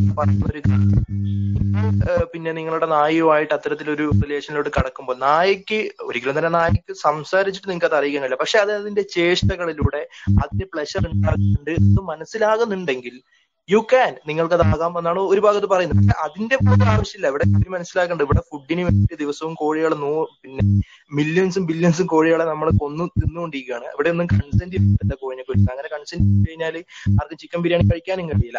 അപ്പോ അവിടെ അവിടെ എല്ലാം അങ്ങനെ ചെയ്യുന്നുണ്ടെങ്കിൽ പിന്നെ ഈ സെക്വാലിറ്റിയുടെ കാര്യത്തിൽ മാത്രം അത് വേണം എന്ന് പറയുന്നതിന് എന്ത് ഗ്രൗണ്ടാണ് അവിടെ ഓക്കെ ഞാൻ പറഞ്ഞോട്ടെ. ഒരാളെ കൊല്ലുന്നത് മറ്റേയാളുടെ കൺസെന്റോട് കൂടിയല്ല. അപ്പം മനുഷ്യരുടെ ഇടയിൽ പോലും മറ്റേയാളുടെ ജീവൻ എടുക്കുന്നത് മറ്റേയാളോട് ഞാൻ പോയി ആ സമ്മതമാണോ കൊല്ലാൻ? എങ്കിൽ ഞാൻ കൊല്ലാം. എന്നല്ല. പക്ഷെ എപ്പോഴും ഒരു സെക്ഷൽ ഇന്റർപോസിൽ ഏർപ്പെടുമ്പോൾ നമ്മൾ രണ്ടുപേരുടെയും കൺസെന്റ് അറിയുന്നു. അൻ- അറിഞ്ഞില്ലെങ്കിൽ അത് റേപ്പാണ് പക്ഷെ കൊല്ലുന്നതായിട്ട് ഇതിനെ എങ്ങനെ കമ്പയർ ചെയ്യാൻ പറ്റും? കൊല്ലുന്നത് റോങ്ങാണ് തെറ്റാണ്. അതുപോലെ തന്നെ കോഴിനെ കൊല്ലുന്നത് തെറ്റാണ്. മനുഷ്യരെ കൊല്ലുന്ന പോലെ തെറ്റാണ് എന്ന് ഗൗരിക്ക് ആർഗ്യുമെന്റ് ഉണ്ടോ? അത്തരത്തിൽ ആർഗ്യുമെന്റ് ഇല്ല. അതാണ് ഞാൻ പറഞ്ഞത്. സബ്ജക്റ്റീവ് ആണ്. ഒരു തീരുമാനമായില്ലല്ലോ. അതെ അതാണ് ഞാൻ പറഞ്ഞത്. നിങ്ങൾ പറഞ്ഞല്ലോ അതായത് ഒരു കൊച്ചിനെ അവരുടെ കൺസെന്റ് ഇല്ലെങ്കിലും പേടിപ്പിക്കാവോ അതായത് മനുഷ്യനാണ് ഈ ലോകത്തിൽ ഇത്രയും നാൾ കൊണ്ടുവന്ന് ഈ സിസ്റ്റം ഇത്രയും കൊണ്ടുവച്ചേക്കുന്നത് അവരാണ് അങ്ങോട്ടും ഇങ്ങോട്ടും എല്ലാവർക്കും വേണ്ടി നിയമം ഉണ്ടാക്കി വെച്ചേക്കുന്നത്. അപ്പൊ നിങ്ങൾ പറഞ്ഞ പോലാണ് എനിക്ക് നാളെ വേറെ ഒരുത്തനെ വീട്ടിൽ പോയിട്ട് അവനെ വെട്ടിക്കൊല്ല. അപ്പൊ നിങ്ങൾ ചോദിക്കുക അവന്റെ കൺസെന്റ് ഇല്ല നിനക്ക് അവനെ വെട്ടിക്കൊല്ലാവല്ലോ എന്ന് ചോദിക്കുന്നവരേ ഉള്ളൂ. കാരണം മനുഷ്യൻ മനുഷ്യന് വേണ്ടി ഉണ്ടാക്കുന്ന സിസ്റ്റങ്ങളാണ് ഇവിടെ മൊത്തം ഉള്ളത്. നിങ്ങൾ പറയുന്നത് സബ്ജക്റ്റീവ് ആണെന്നല്ലേ? അല്ല ഞാൻ പറയുന്നത്. കോഴിയെ കൊല്ലുന്നത് കോഴിയെ സബ്ജക്റ്റീവ് കൊല്ലുന്നത്. അതായത് പക്ഷെ മനുഷ്യനെ കൊല്ലുന്ന സബ്ജക്റ്റീവ് അല്ല എന്ന് പറയുന്നതിന് അടിസ്ഥാനം എന്താണ്? ആ അതാണ് ഞാൻ പറഞ്ഞത്. മനുഷ്യനെ കൊല്ലുന്ന സബ്ജക്ട് അതായത് നിങ്ങൾക്ക് കൊല്ലാം. കൊല്ലാം. ഞാൻ പറഞ്ഞേ നിങ്ങൾക്ക് കൊല്ല. നിങ്ങൾ വ്യക്തിപരമായിട്ട് നിങ്ങൾ കൊല്ലുവോ കൊല്ലാതിരിക്കോ ഒന്നും ചെയ്തു. പക്ഷെ മറ്റൊരാളുടെ കണ്ണിൽ പെട്ട് കഴിഞ്ഞാൽ നിങ്ങൾ പ്രതിയായി. നിങ്ങൾ അല്ലെ നിങ്ങൾ അറസ്റ്റ് ചെയ്യേണ്ട ഒരു സാഹചര്യം ഉണ്ടാവും. പക്ഷേ കോഴികൾക്ക് വേണ്ടിയും പശുക്കൾക്ക് വേണ്ടിയും പട്ടികൾക്ക് വേണ്ടിയും പൂച്ചകൾക്ക് വേണ്ടിയും ഒരു ജീവികൾക്ക് വേണ്ടി ഇവിടെ ഒരു നിയമമില്ല നിയമം ഉണ്ടായിരുന്നെങ്കിൽ നിങ്ങൾ ആ ചെയ്യുന്നത് നിങ്ങൾക്ക് അപ്പോഴും അപ്പൊ കൊല്ലാം. അപ്പൊ പക്ഷേ നിയമം ഉള്ളതുകൊണ്ട് ശ്രീകാന്തിന്റെ മാത്രമാണ് നിങ്ങൾ മറ്റൊരാളെ കൊല്ലാതിരിക്കുന്നതെന്ന് അർത്ഥം അല്ലെ? നിങ്ങൾ ഹെൽമെറ്റ് നിങ്ങൾ ഹെൽമെറ്റ് വെച്ച് പോകുന്നത് സ്വാഭാവികമായിട്ട് നിയമം ഉള്ളതുകൊണ്ടും മാസ്ക് വെച്ച് പോകുന്നത് സ്വാഭാവികമായിട്ട് നിയമം ഉള്ളതുകൊണ്ടും പിന്നെ കുറച്ചൊക്കെ അത് ചെയ്യേണ്ടതുകൊണ്ട് നിങ്ങൾ ഒരാളെ കൊല്ലാതെ നിങ്ങളുടെ ഒരു ശത്രുവിനെ നിങ്ങൾ കൊല്ലാതിരിക്കുന്നത് ഇന്ത്യൻ പീനൽ കോഡിൽ അത് ശിക്ഷാർഹമാണ് എന്നുള്ളത് കൊണ്ട് മാത്രമാണ്. എന്നാണ് ഇപ്പൊ നിങ്ങൾ പറയുന്നത്. ഭൂരിപക്ഷവും അങ്ങനെ തന്നെയാണ്. അല്ലെ എല്ലാരും എല്ലാരെയും കൊന്നേന്. അല്ല പറഞ്ഞു സിനിമ കാണിക്കുന്ന പോലെ തന്നെ അങ്ങനെ ഒരു ദിവസം എല്ലാവർക്കും എന്ത് ചെയ്യാം. എന്ന് പറയുമ്പോൾ നിങ്ങൾ ചാൻസ് നമ്മൾ രണ്ടുപേരും ഒരു റൂമിൽ ഒരുമിച്ചിരിക്കുമ്പോൾ നിങ്ങൾ എന്നെ കൊല്ലാനുള്ള സാധ്യത എത്രത്തോളാണ്? നമ്മൾ രണ്ടുപേരും ഒരു ദിവസം ഇരിക്കുവാണെങ്കിലോ? അത് ഞാൻ പറയാം. അതിന് ഒരുപാട് സാധ്യതകളുണ്ട്. കാരണം നിങ്ങൾ എന്നെക്കാൾ കരുത്തനാണെങ്കിൽ ഏഹ് ഞാൻ എന്തായാലും അതിന് ശ്രമിക്കത്തില്ല. നിങ്ങൾ എന്നെക്കാൾ ദുർബലനാണെങ്കിലും ഞാൻ അതിന് ശ്രമിക്കത്തില്ല. കാരണം എനിക്ക് നിങ്ങളെ കൊന്നിട്ട് പ്രത്യേകിച്ച് കാര്യമൊന്നുമില്ല. അതെന്ന് പറഞ്ഞാൽ ഇറ്റ് ഡിപ്പെൻസ്. മിക്കവാറും ഉള്ളവർ കൊല്ലുന്ന ഓക്കെ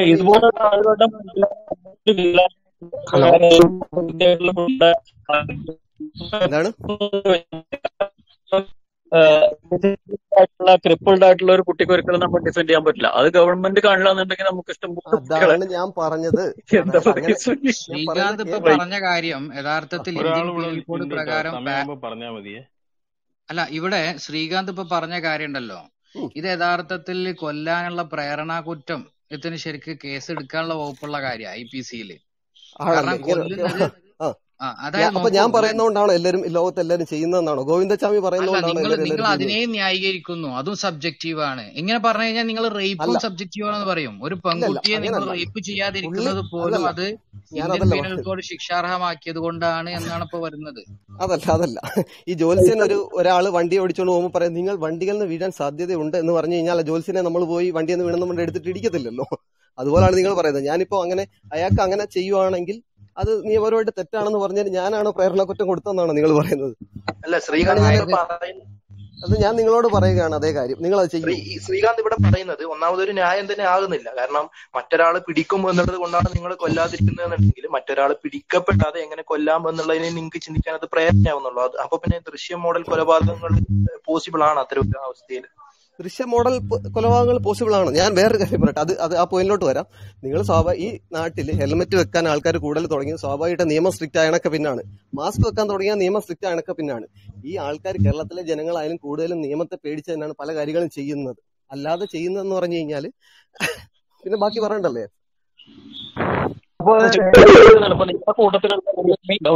പെൺകുട്ടിയുണ്ട്. ഈ ഒരു പെൺകുട്ടി നിങ്ങളെ എങ്ങനെ ആണ് വിശ്വസിക്കുക? കാരണം ഒരു ഗ്യാപ് കിട്ടിക്കഴിഞ്ഞാൽ ഒരു സാധ്യത ഇല്ലാതെ കഴിഞ്ഞാൽ എന്തും ചെയ്യും എന്നുള്ള ഒരു അവസ്ഥയാണ് ഇപ്പോൾ ഉള്ളത്. നിങ്ങൾ യുക്തിവാദികളെങ്കിലും നിങ്ങൾ നിങ്ങളുടെ ഈ അപകടത്തിൽ നിന്ന് രക്ഷിക്കാൻ വല്ല തത്വചിന്തയും ബാക്കിയുണ്ടോ? മനസ്സിലായില്ല. പറയൂ. അതായത് ആർഗ്യുമെന്റിലൂടെ നമ്മുടെ ബോർഡിലുണ്ട്. അപ്പൊ ആ ഒരു പെൺകുട്ടി ഇപ്പൊ നിങ്ങളെ വിശ്വസിച്ചിട്ട് എങ്ങനെയാണ് നിങ്ങളുടെ കൂടെ വരിക? അല്ലെങ്കിൽ ഏതെങ്കിലും സ്ഥലത്തേക്ക് പോവുക? കാരണം എല്ലാത്തിനുള്ള ചാൻസ് നിങ്ങളുടെ കൂടെ. ഞങ്ങൾക്ക് അങ്ങനെ കൊല്ലണം ഞങ്ങൾ അങ്ങനെ കൊല്ലാൻ പാടില്ല. കാരണം ദൈവം എല്ലാം കാണുന്നുണ്ട് എന്നാണ് ഞങ്ങൾ വിശ്വസിക്കുന്നത്. ദൈവം എല്ലാം കാണുന്നുണ്ട്. ഏത് ദൈവം ആണെന്നോടെ പറഞ്ഞാൽ കൊള്ളാം. ഏതായാലും വിഷയമാണ്. നമ്മൾ ഒരു കാര്യം ചോദിച്ചോട്ടെ. അപ്പോ എനിക്ക് തോന്നുന്നു ഇത്രയും പറഞ്ഞതിൽ നിന്ന് ഇപ്പൊ ഇത്രയും സ്വതന്ത്രമായിട്ട് ചിന്തിച്ചു കഴിഞ്ഞാൽ ഉറപ്പായിട്ടും ഇവിടെ നമുക്ക് മനുഷ്യന് മഹാത്മ്യം ഇല്ലാതായി പോയി. അതുപോലെ തന്നെ ഇവിടെ എല്ലാ തെറ്റുകളെയും ന്യായീകരിക്കാനായിട്ട് സാധിച്ചു. അപ്പൊ ഉറപ്പായിട്ടും ഇവിടെ ഒരു സ്വാതന്ത്ര്യത്തിന് ഒരു തടയിടേണ്ടത് ആവശ്യമാണ്. അതായത് ഒരു സ്വാതന്ത്ര്യത്തിന് ഒരു പരിധിയുണ്ട്. സ്വാതന്ത്ര്യം ഒരു അതിര് അതായത് ഒരു നിയമം എല്ലായിടത്തും ആവശ്യമാണ്.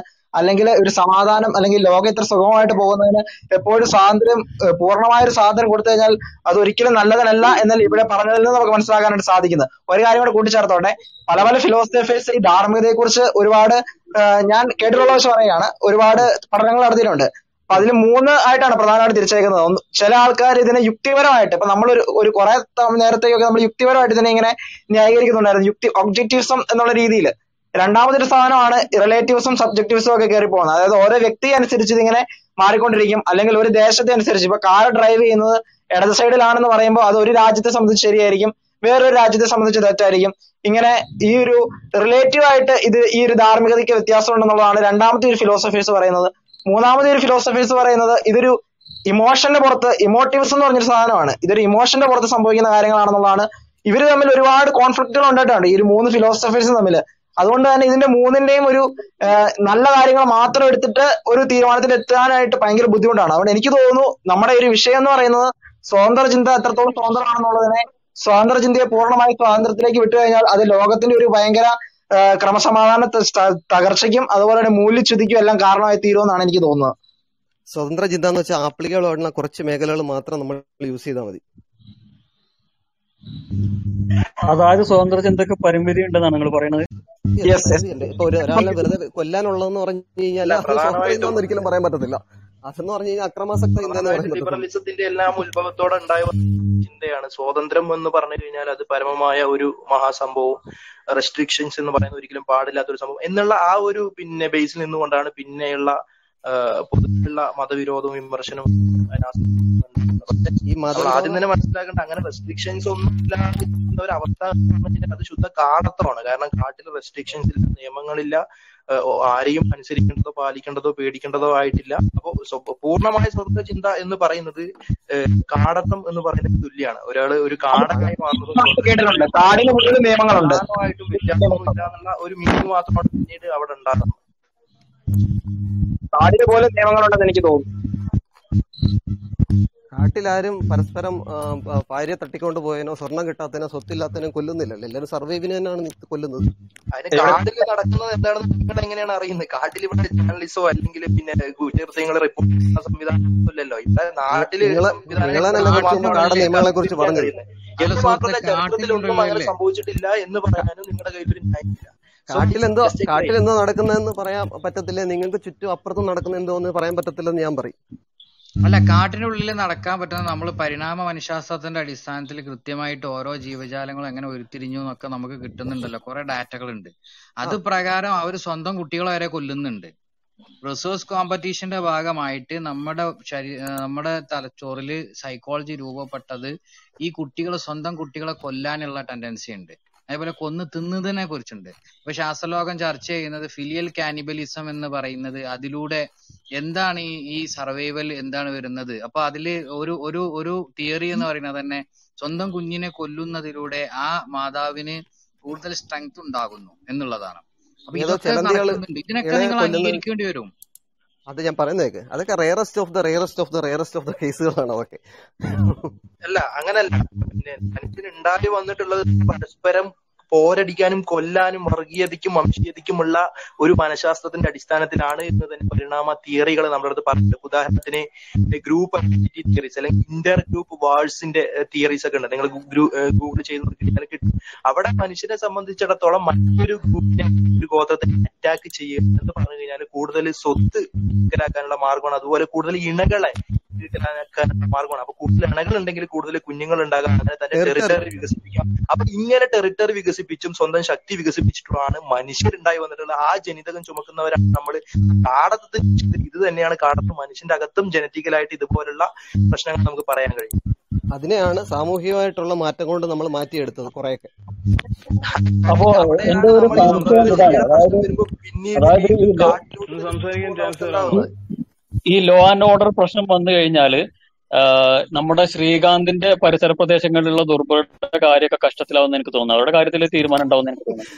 എന്നാ നിങ്ങൾ പിന്നെ കാര്യം മനസ്സിലാക്കാൻ പറയുന്നത് ഞാൻ ചെയ്യുമെന്നല്ലല്ലോ പറഞ്ഞത്. നിങ്ങൾക്ക് ചെയ്യുവാണെങ്കിൽ നിയമം അനുസരിച്ച് തെറ്റാണെന്നേ പറഞ്ഞുള്ളൂ. അല്ല എന്റെ നാട്ടിൽ അതിന് ഒരു മോറൽ ജസ്റ്റിഫിക്കേഷൻ നിങ്ങൾ കണ്ടെത്തിയിട്ടുണ്ട് ഇതിനൊരു കർമ്മം മാത്രമേ ബാക്കിയുള്ളൂ. ഞാൻ മോറൽ ജസ്റ്റിഫിക്കേഷൻ ലോകത്ത് ഏത് കാര്യത്തിൽ കണ്ടെത്തായാലും ആരും അത് എന്നെ ഫോളോ ചെയ്യുന്ന ആരെങ്കിലും അങ്ങനെ ചെയ്യുമെന്ന് എനിക്ക് തോന്നുന്നില്ല. അതുകൊണ്ടാണ് ഞാൻ വീണ്ടും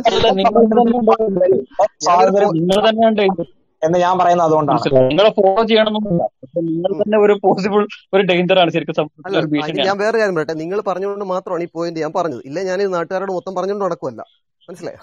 അതെ അപ്പോൾ പറഞ്ഞു വരുന്നത് സ്വാതന്ത്ര്യത്തിന് സ്വാതന്ത്ര്യം ഉണ്ട് അല്ല പരിധി ഉണ്ടെന്നല്ലേ? അത് പ്രസക്തല്ലല്ലോ. അവിടെ നിങ്ങൾ ഇത്ര ഇത്രയും പരസ്യമായിട്ട് നിങ്ങൾ ഒരു നിങ്ങളൊരു പോയിന്റ് ഇല്ല ഇല്ല എന്തോ വാർത്താ മാധ്യമങ്ങളിൽ പറയുന്ന പോലെ എന്തോ അങ്ങനെ ഒരു പോയിന്റ് അങ്ങ് സ്ഥാപിച്ചെടുക്കുവാണ്. ഞാൻ നിങ്ങൾ പറഞ്ഞുകൊണ്ടാണ്. നിങ്ങൾക്ക് എന്നെ അറിയത്തില്ല ഞാൻ അങ്ങനെ ചെയ്തോ ഇല്ലയോ എന്ന് അറിയത്തില്ല. ഞാനിപ്പോ ഒരു പോയിന്റ് പറഞ്ഞു. നിങ്ങൾ ഇപ്പൊ ഒരു പോയിന്റ് പറഞ്ഞുകൊണ്ട് ഞാൻ പറയുക നിങ്ങൾ ഭൂലോക ഉടായ്പെന്ന് പറഞ്ഞാൽ നിങ്ങൾ സമ്മതിക്കൂ. ഇല്ല ഞങ്ങൾ ഒരിക്കലും സമ്മതിക്കില്ല. അത് ഓക്കെ. സാധനങ്ങൾ ഇതാണ്. പിന്നെ നിങ്ങൾ എന്ത് അടിസ്ഥാനത്തിലാണ് എന്റെ നാട്ടിലുള്ളവർക്കെല്ലാം സേഫ് അല്ലെന്ന് പറയുന്നത്? ഒരു പോയിന്റിന്റെ അടിസ്ഥാനത്തിലാണ് നിങ്ങൾ ഒരാളെ വിലയിരുത്തുന്നത്. ആ ചോദിച്ച ഒരാളിനോട് ചോദിക്കുവാണ്. ഒരു പോയിന്റിന്റെ അടിസ്ഥാനത്തിലാണ് ഒരാളിനെ വിലയിരുത്തുന്നത്. എന്നോട് നവാസാന്ന് തോന്നുന്നു ശ്രീകാന്ത് ഇവിടെയുള്ള പ്രശ്നം എന്താന്ന് വെച്ച് കഴിഞ്ഞാൽ നിങ്ങൾ എല്ലാത്തിനെയും ന്യായീകരിക്കുന്നു. കൊലപാതകത്തെ ന്യായീകരിക്കുന്നു റേപ്പിനെ ന്യായീകരിക്കുന്നു. ഇതാണ് നിങ്ങൾ ഈ പറയുന്ന പ്രശ്നം. അതായത് നിങ്ങളുള്ള ഇവിടെയുള്ള ശിക്ഷാർഹമായിട്ടുള്ള തെറ്റുകൾ ഇവിടെ ശിക്ഷ ഉണ്ട് എന്നുള്ളത് കൊണ്ട് മാത്രമാണ് ഇതൊന്നും ചെയ്യാതിരിക്കുന്നത് എന്നുള്ളത് വ്യക്തമാക്കി പറഞ്ഞു കഴിഞ്ഞു. ഇതാണ് അത് പറഞ്ഞ ഡേഞ്ചർ എന്ന് പറയുന്നത്. നിങ്ങൾ പിന്നെ ഈ വാദം എന്ന് പറയുന്നത് ഈ ആശയം എന്ന് പറയുന്നത് വലിയൊരു ഡേഞ്ചർ ആണ് എന്ന് പറഞ്ഞ അതുകൊണ്ടാണ്. നിയമം നിയമം മൂലം ഉണ്ടായ കാര്യങ്ങൾ തന്നെയാണ് സതി സതി അനുഷ്ഠിക്കുന്നതും നിയമം അന്നത്തെ സാഹചര്യത്തിൽ ആ കമ്മ്യൂണിറ്റി വിശ്വസിച്ചുകൊണ്ടാണ്. സതി അനുഷ്ഠിക്കാത്തതും ഇപ്പോൾ ഒരു നിയമം ആയതിനൊക്കെ പിന്നാണ്. നിയമം തന്നെയാണ് എല്ലാത്തിനും കാരണം. മനുഷ്യനെ അടിസ്ഥാനമായിട്ട്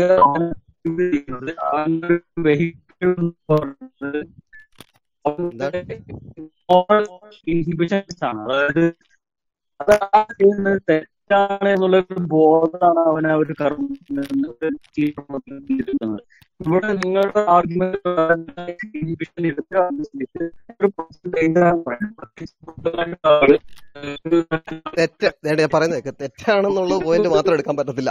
നമ്മൾ ചെയ്യുന്ന പല കാര്യങ്ങളും പണ്ട് തൊട്ടേ പല മതഗ്രന്ഥങ്ങളിലുള്ളതാണ് യുദ്ധം തെറ്റാണെന്ന്. പലരും ചെയ്യുന്നുണ്ട്. തെറ്റാണെന്നുള്ള ഒരു കാരണം മനസ്സിൽ കൊണ്ടുകൊണ്ട് മാത്രം അവരും തെറ്റിയായിരിക്കത്തില്ല യുദ്ധം തെറ്റാണെന്ന് എവിടെയുള്ളത് ഏത് എവിടെയാണുള്ളത് നിങ്ങളുടെ ബൈബിളിൽ നോക്ക് അല്ലെ പല മതഗ്രന്ഥങ്ങളിലും നോക്ക്.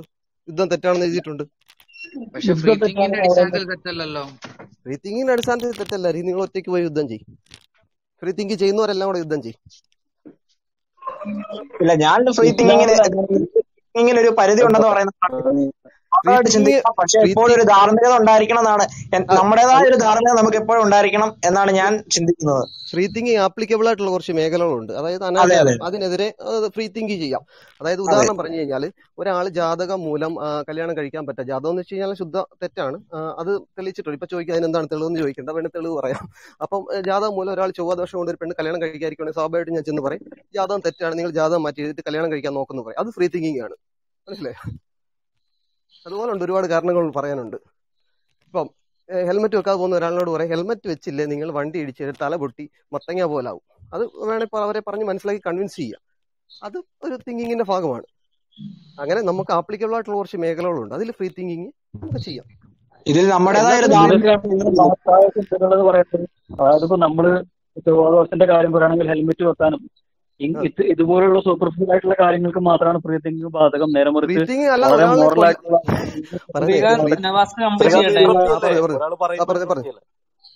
കംപ്ലീറ്റ് ചെയ്തതിനു ശേഷം ശ്രീകാന്ത് സംസാരിക്കാം.